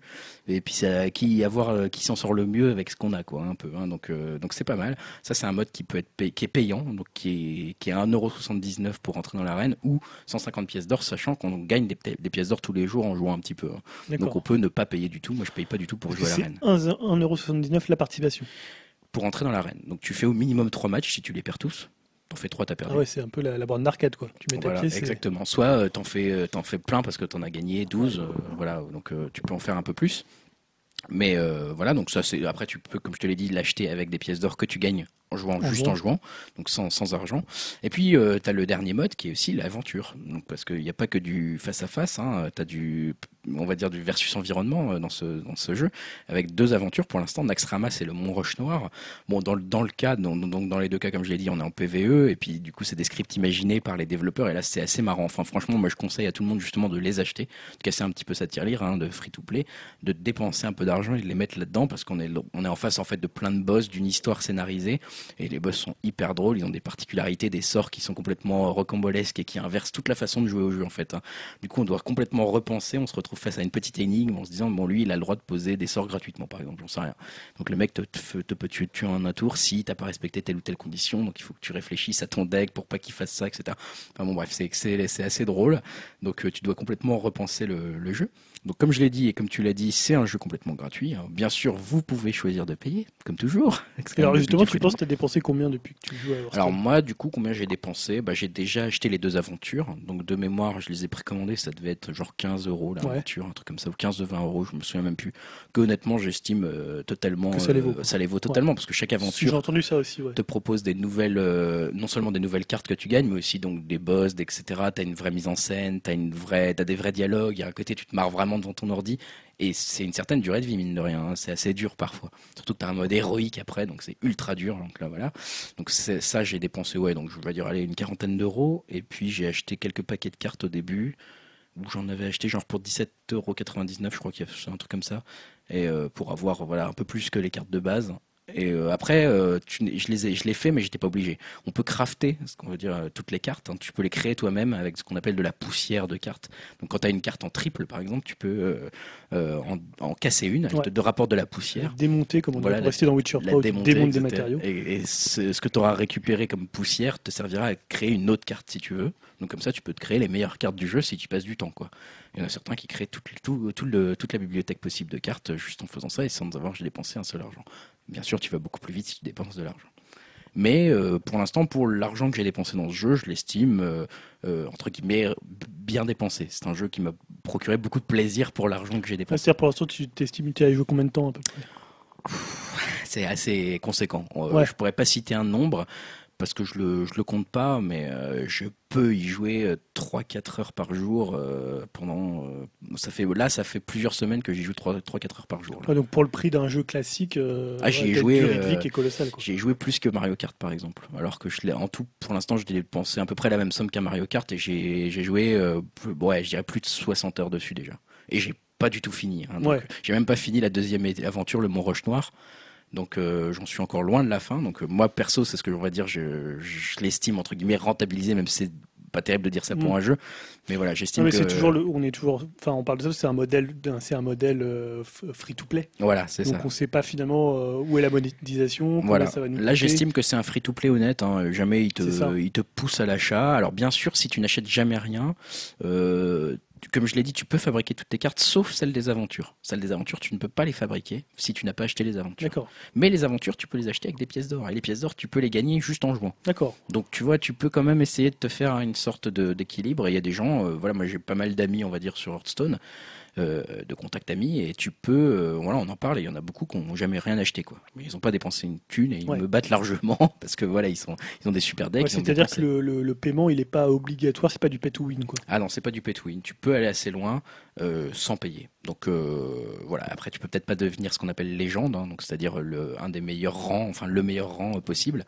Mais bon, tu peux quand même aller très loin et passer pas mal de bon temps. Donc moi, je vous le conseille. Donc c'est un jeu gratuit mais free to play. Donc toi tu joues sur PC hein. J'y joue sur PC, j'y joue aussi sur Android puisque je joue sur l'appli. Je m'y suis beaucoup remis au moment de la sortie de l'appli hein, parce que j'y ai joué euh, depuis la saison 5, on est genre saison 14 maintenant. Donc c'est tous les mois il y a une saison. Euh, et, voilà, donc je suis remis là. Donc vous pouvez le trouver facilement sur le Google Play, sur l'App Store, sur le site officiel de Blizzard pour récupérer euh, le, petit fichier d'installation. Et honnêtement, juste essayez, vous allez voir, vous allez vite devenir accro parce que c'est vraiment vraiment bien fait en termes de réalisation. Le seul point négatif que je dirais peut-être de ce jeu, c'est peut-être la musique, qui pas qui est un peu relou, euh, qui est un peu répétitive. Bon, on peut la couper et mettre sa propre musique, hein, bien sûr. Les bruitages ont beau être excellents, la musique est assez répétitive. Je crois qu'il y a seulement 8 chansons et elle passe en boucle à chaque fois. On y passe des heures, donc on, a envie de la couper. Et c'est pour ça d'ailleurs, on mettra pas de musique de, de Hearthstone en fin de podcast. On mettra euh, une musique du groupe que tu nous as, dont tu nous as parlé tout à l'heure. Euh, voilà, ça, ce serait pour mon recommandation de cette semaine, Hearthstone. Bon, ça fait envie. Hein. Bah ouais, et on va passer tout de suite à la partie euh, qui va conclure ce podcast, ce long podcast finalement, les sorties ciné. Euh, alors, qu'est-ce que vous avez repéré les 15 prochains jours au ciné? Donc le 3 juin et le 10 juin. Dim, qu'est-ce que tu as vu toi le 3 juin? Moi, j'ai repéré, j'en avais déjà parlé dans un vieux podcast, c'est Ex Machina. Ex Machina. Ouais, le premier film euh, du scénariste de Danny Boyle, qui avait écrit 28 euh, jours plus tard et euh, Sunshine, qui s'appelle Alex Ireland. Ouais. C'est un film de science-fiction avec Donald Gleason, Oscar Isaac, qu'on retrouvera bientôt dans Star Wars. si vous voulez, je peux vous donner le, le pitch, le résumé, voilà. Ouais. C'est Caleb est programmateur euh, de l'une des plus importantes entreprises d'informatique au monde. Lorsqu'il gagne au un concours pour passer une semaine dans un lieu retiré en montagne, appartenant, appartenant à Nathan, le PDG de son entreprise, il découvre qu'il va en fait euh, devoir participer à une fascinante expérience. Donc euh, voilà, bah moi j'ai retenu ce film pour le, réalisateur, les acteurs et le thème qui normalement tourne autour de l'intelligence artificielle. Ouais, pourquoi pas, ouais. Moi j'aime bien, euh, j'aime bien le lac de Donald Glissom, là, c'est ça son nom? Ouais, moi aussi j'aime bien, bah, surtout depuis que je l'ai vu dans un épisode de, Black, Mirror. Oh là, là là il est monstrueux dans cet épisode. On reparlera de Black Mirror dans un conseil prochainement, ça c'est sûr et certain. Parce que c'est un grand film. Et toi, donc, Julien, pour le 3 euh, juin, tu as choisi je crois, non? le même film que moi. J'en suis assez étonné. Alors dis-nous. Ouais, loin de la foule déchaînée. Moi, j'ai vu que tu l'avais mis en anglais, donc moi j'ai mis le titre français. En fait, j'avais fait une news il y a assez longtemps sur ce film. Je sais pas si tu te souviens dans un podcast il y a longtemps, j'en avais parlé. Ouais, parce que comme on avait dû parler de Thomas Winterberg, on avait parlé de La Chasse. Ouais, c'est ça. C'est ça, parce que donc le réalisateur, c'est effectivement Thomas Winterberg. Donc c'est un ancien du dogme, hein, du dogme de Lars von Trier. Donc c'est celui qui avait fait Festen. Festen, exactement. Ouais. Et là, donc dernièrement, la, la chasse avec euh, Mike. Euh, euh Mats Mikkelsen. Ouais, Mats Mikkelsen. Euh, bah, c'est la sixième adaptation du roman du 19e siècle de Thomas Hardy. Donc on est forcément euh, la campagne anglaise époque victorienne. Euh, moi, ce qui m'a intéressé surtout, c'est bah, de retrouver Mathias Schonert, qui était le, type qu'on avait découvert dans The Weirdos, qui, a un physique, très, très impressionnant. je le trouve vraiment, vraiment très excellent. grosse présence à l'écran. Hein. il rappelle un peu de Depardieu dans sa jeunesse, je trouve. c'est un super acteur. Je ne sais pas si vous avez vu son, un de ses premiers films, Bull Eyes. Non, mais ouais, ouais, c'était là d'ailleurs que Audiard l'avait découvert, je crois. Ouais, bah celui-là, je vous le conseille fortement aussi. Et il y a bon Carré Mulligan à la limite, pourquoi pas? C'est vrai ah, qu'on la voit, ouais, on la voit un peu dans trop de films, je trouve. Ah, j'aurais dit presque pour elle, moi, tu vois. Ah ouais? Ah, J'aime beaucoup cette actrice, je trouve qu'elle joue juste. Et, euh, là, je vais regarder les films dans lesquels on l'a vu. Il y avait notamment le, le film de, euh, de Steve McQueen, là. Shame. Shame. Ouais, elle joue bien là-dedans. Et ouais, elle est très bien. Elle était dans le dernier, euh, dans Gatsby, bon, elle était pas géniale. Ouais, ça, j'ai pas, pas, Elle était dans, dans Drive. T'es dans Drive quand même, ça lui fait beaucoup de crédit quand même à cette petite nana. Il y a Michael Et dans le meilleur épisode de Doctor Who aussi. Ah. ça, on te laisse tout seul. Hein. Je suis désolé. Non, mais, c'est vrai que ça a l'air, elle a l'air pas mal dans ce film. Ouais, non, le film a l'air pas mal. Euh, voilà, bonne ambiance, belle réalisation. Oh, il n'y avait pas grand chose aussi, donc. Euh, oui, c'est vrai. c'est vrai. Par contre, le 10 juin, il y a un film qu'on attend euh, tous les trois, mais à des degrés différents. J'ai l'impression, quoique, je ne sais pas. Alors, Dimitri, qu'est-ce que c'est le 10 juin, ce gros film qu'on attend tous? Eh ben, pour être original, euh, Jurassic World. Ouais. Euh, moi, moi c'est pareil, quoi. Je l'attends pas plus que ça. En même temps, euh, personnellement, j'ai jamais été non plus un gros fan de la licence. Donc bon, voilà. Après, par curiosité quand même, voir Chris Pratt, Omar Sy, voilà. je c'est le blague, mais ça J'aime bien le, j'aime bien le résumé d'Allociné. Je sais pas si si vous l'avez lu. Ah non, j'ai même pas lu. C'est quoi? Alors c'est euh, l'Indominus rex, un dinosaure génétiquement modifié, pure création de la scientifique Claire Dering, sème la terreur dans le fameux parc d'attractions. Les espoirs de mettre fin à cette menace reptilienne se portent alors sur le dresseur de raptors, Owen Grady, et sa cool attitude. Oh putain Cool attitude pour combattre des, euh, des raptors, c'est pas mal. C'est honteux quoi. Mais je crois que c'était Stan qui avait fait une news à l'époque... Euh, euh, sur le côté scientifique. Euh, non, c'était moi aussi, ouais. c'était moi qui avait fait un large débat lors de la première euh, bonne annonce de ce film, ouais, parce que bon, effectivement, tout est faux dans cette représentation des dinosaures euh, dans la bande-annonce. Oui, les scientifiques s'étaient dit que, enfin, avaient dit, bah, ils auraient dû nous appeler pour. Enfin... Bah ouais, ouais, aucun scientifique n'avait été consulté. Bon, ça, à la rigueur, euh, voilà, on met même pas un seul petit parce que tout était faux, quoi, tout était mauvais. ils vont peut-être le mettre à la fin, là, comme on met aucun animal n'a été blessé, mais aucun scientifique n'a été consulté pour faire ce film. Ils en sont fiers. Non, mais c'est vrai que ça s'annonce pas. En fait, tous les tous les trois, et je pense qu'on peut parler au nom de Stade aussi en disant tous les quatre, on n'est pas foncièrement emballé par ce Jurassic World euh, concrètement. Bon, moi-même, je suis pas un grand fan de Jurassic Park. Voilà, j'ai bien aimé le premier vite fait, le 3 m'a fait marrer, mais c'est tout quoi. Ouais, j'ai regardé la bande-annonce aujourd'hui pour me remettre un peu dans, dans le bain. Alors, ça t'a convaincu ou pas Bon, enfin, moi, ce que j'aime bien, c'est ce côté parc d'attractions où t'as des, des créatures. ouais. Alors, ouais, le côté où on les voit, tu vois, tu vois une espèce de d'orque géant. Qui toi, tirer en vrai, toi. Toi, voilà, toi, tirer le visiter. tu vois, quand ils sont dans la bulle et qu'ils sont à côté, un peu comme quand tu vas à Thoiry ou à Saint-Vin et que t'as les babouins à côté de toi.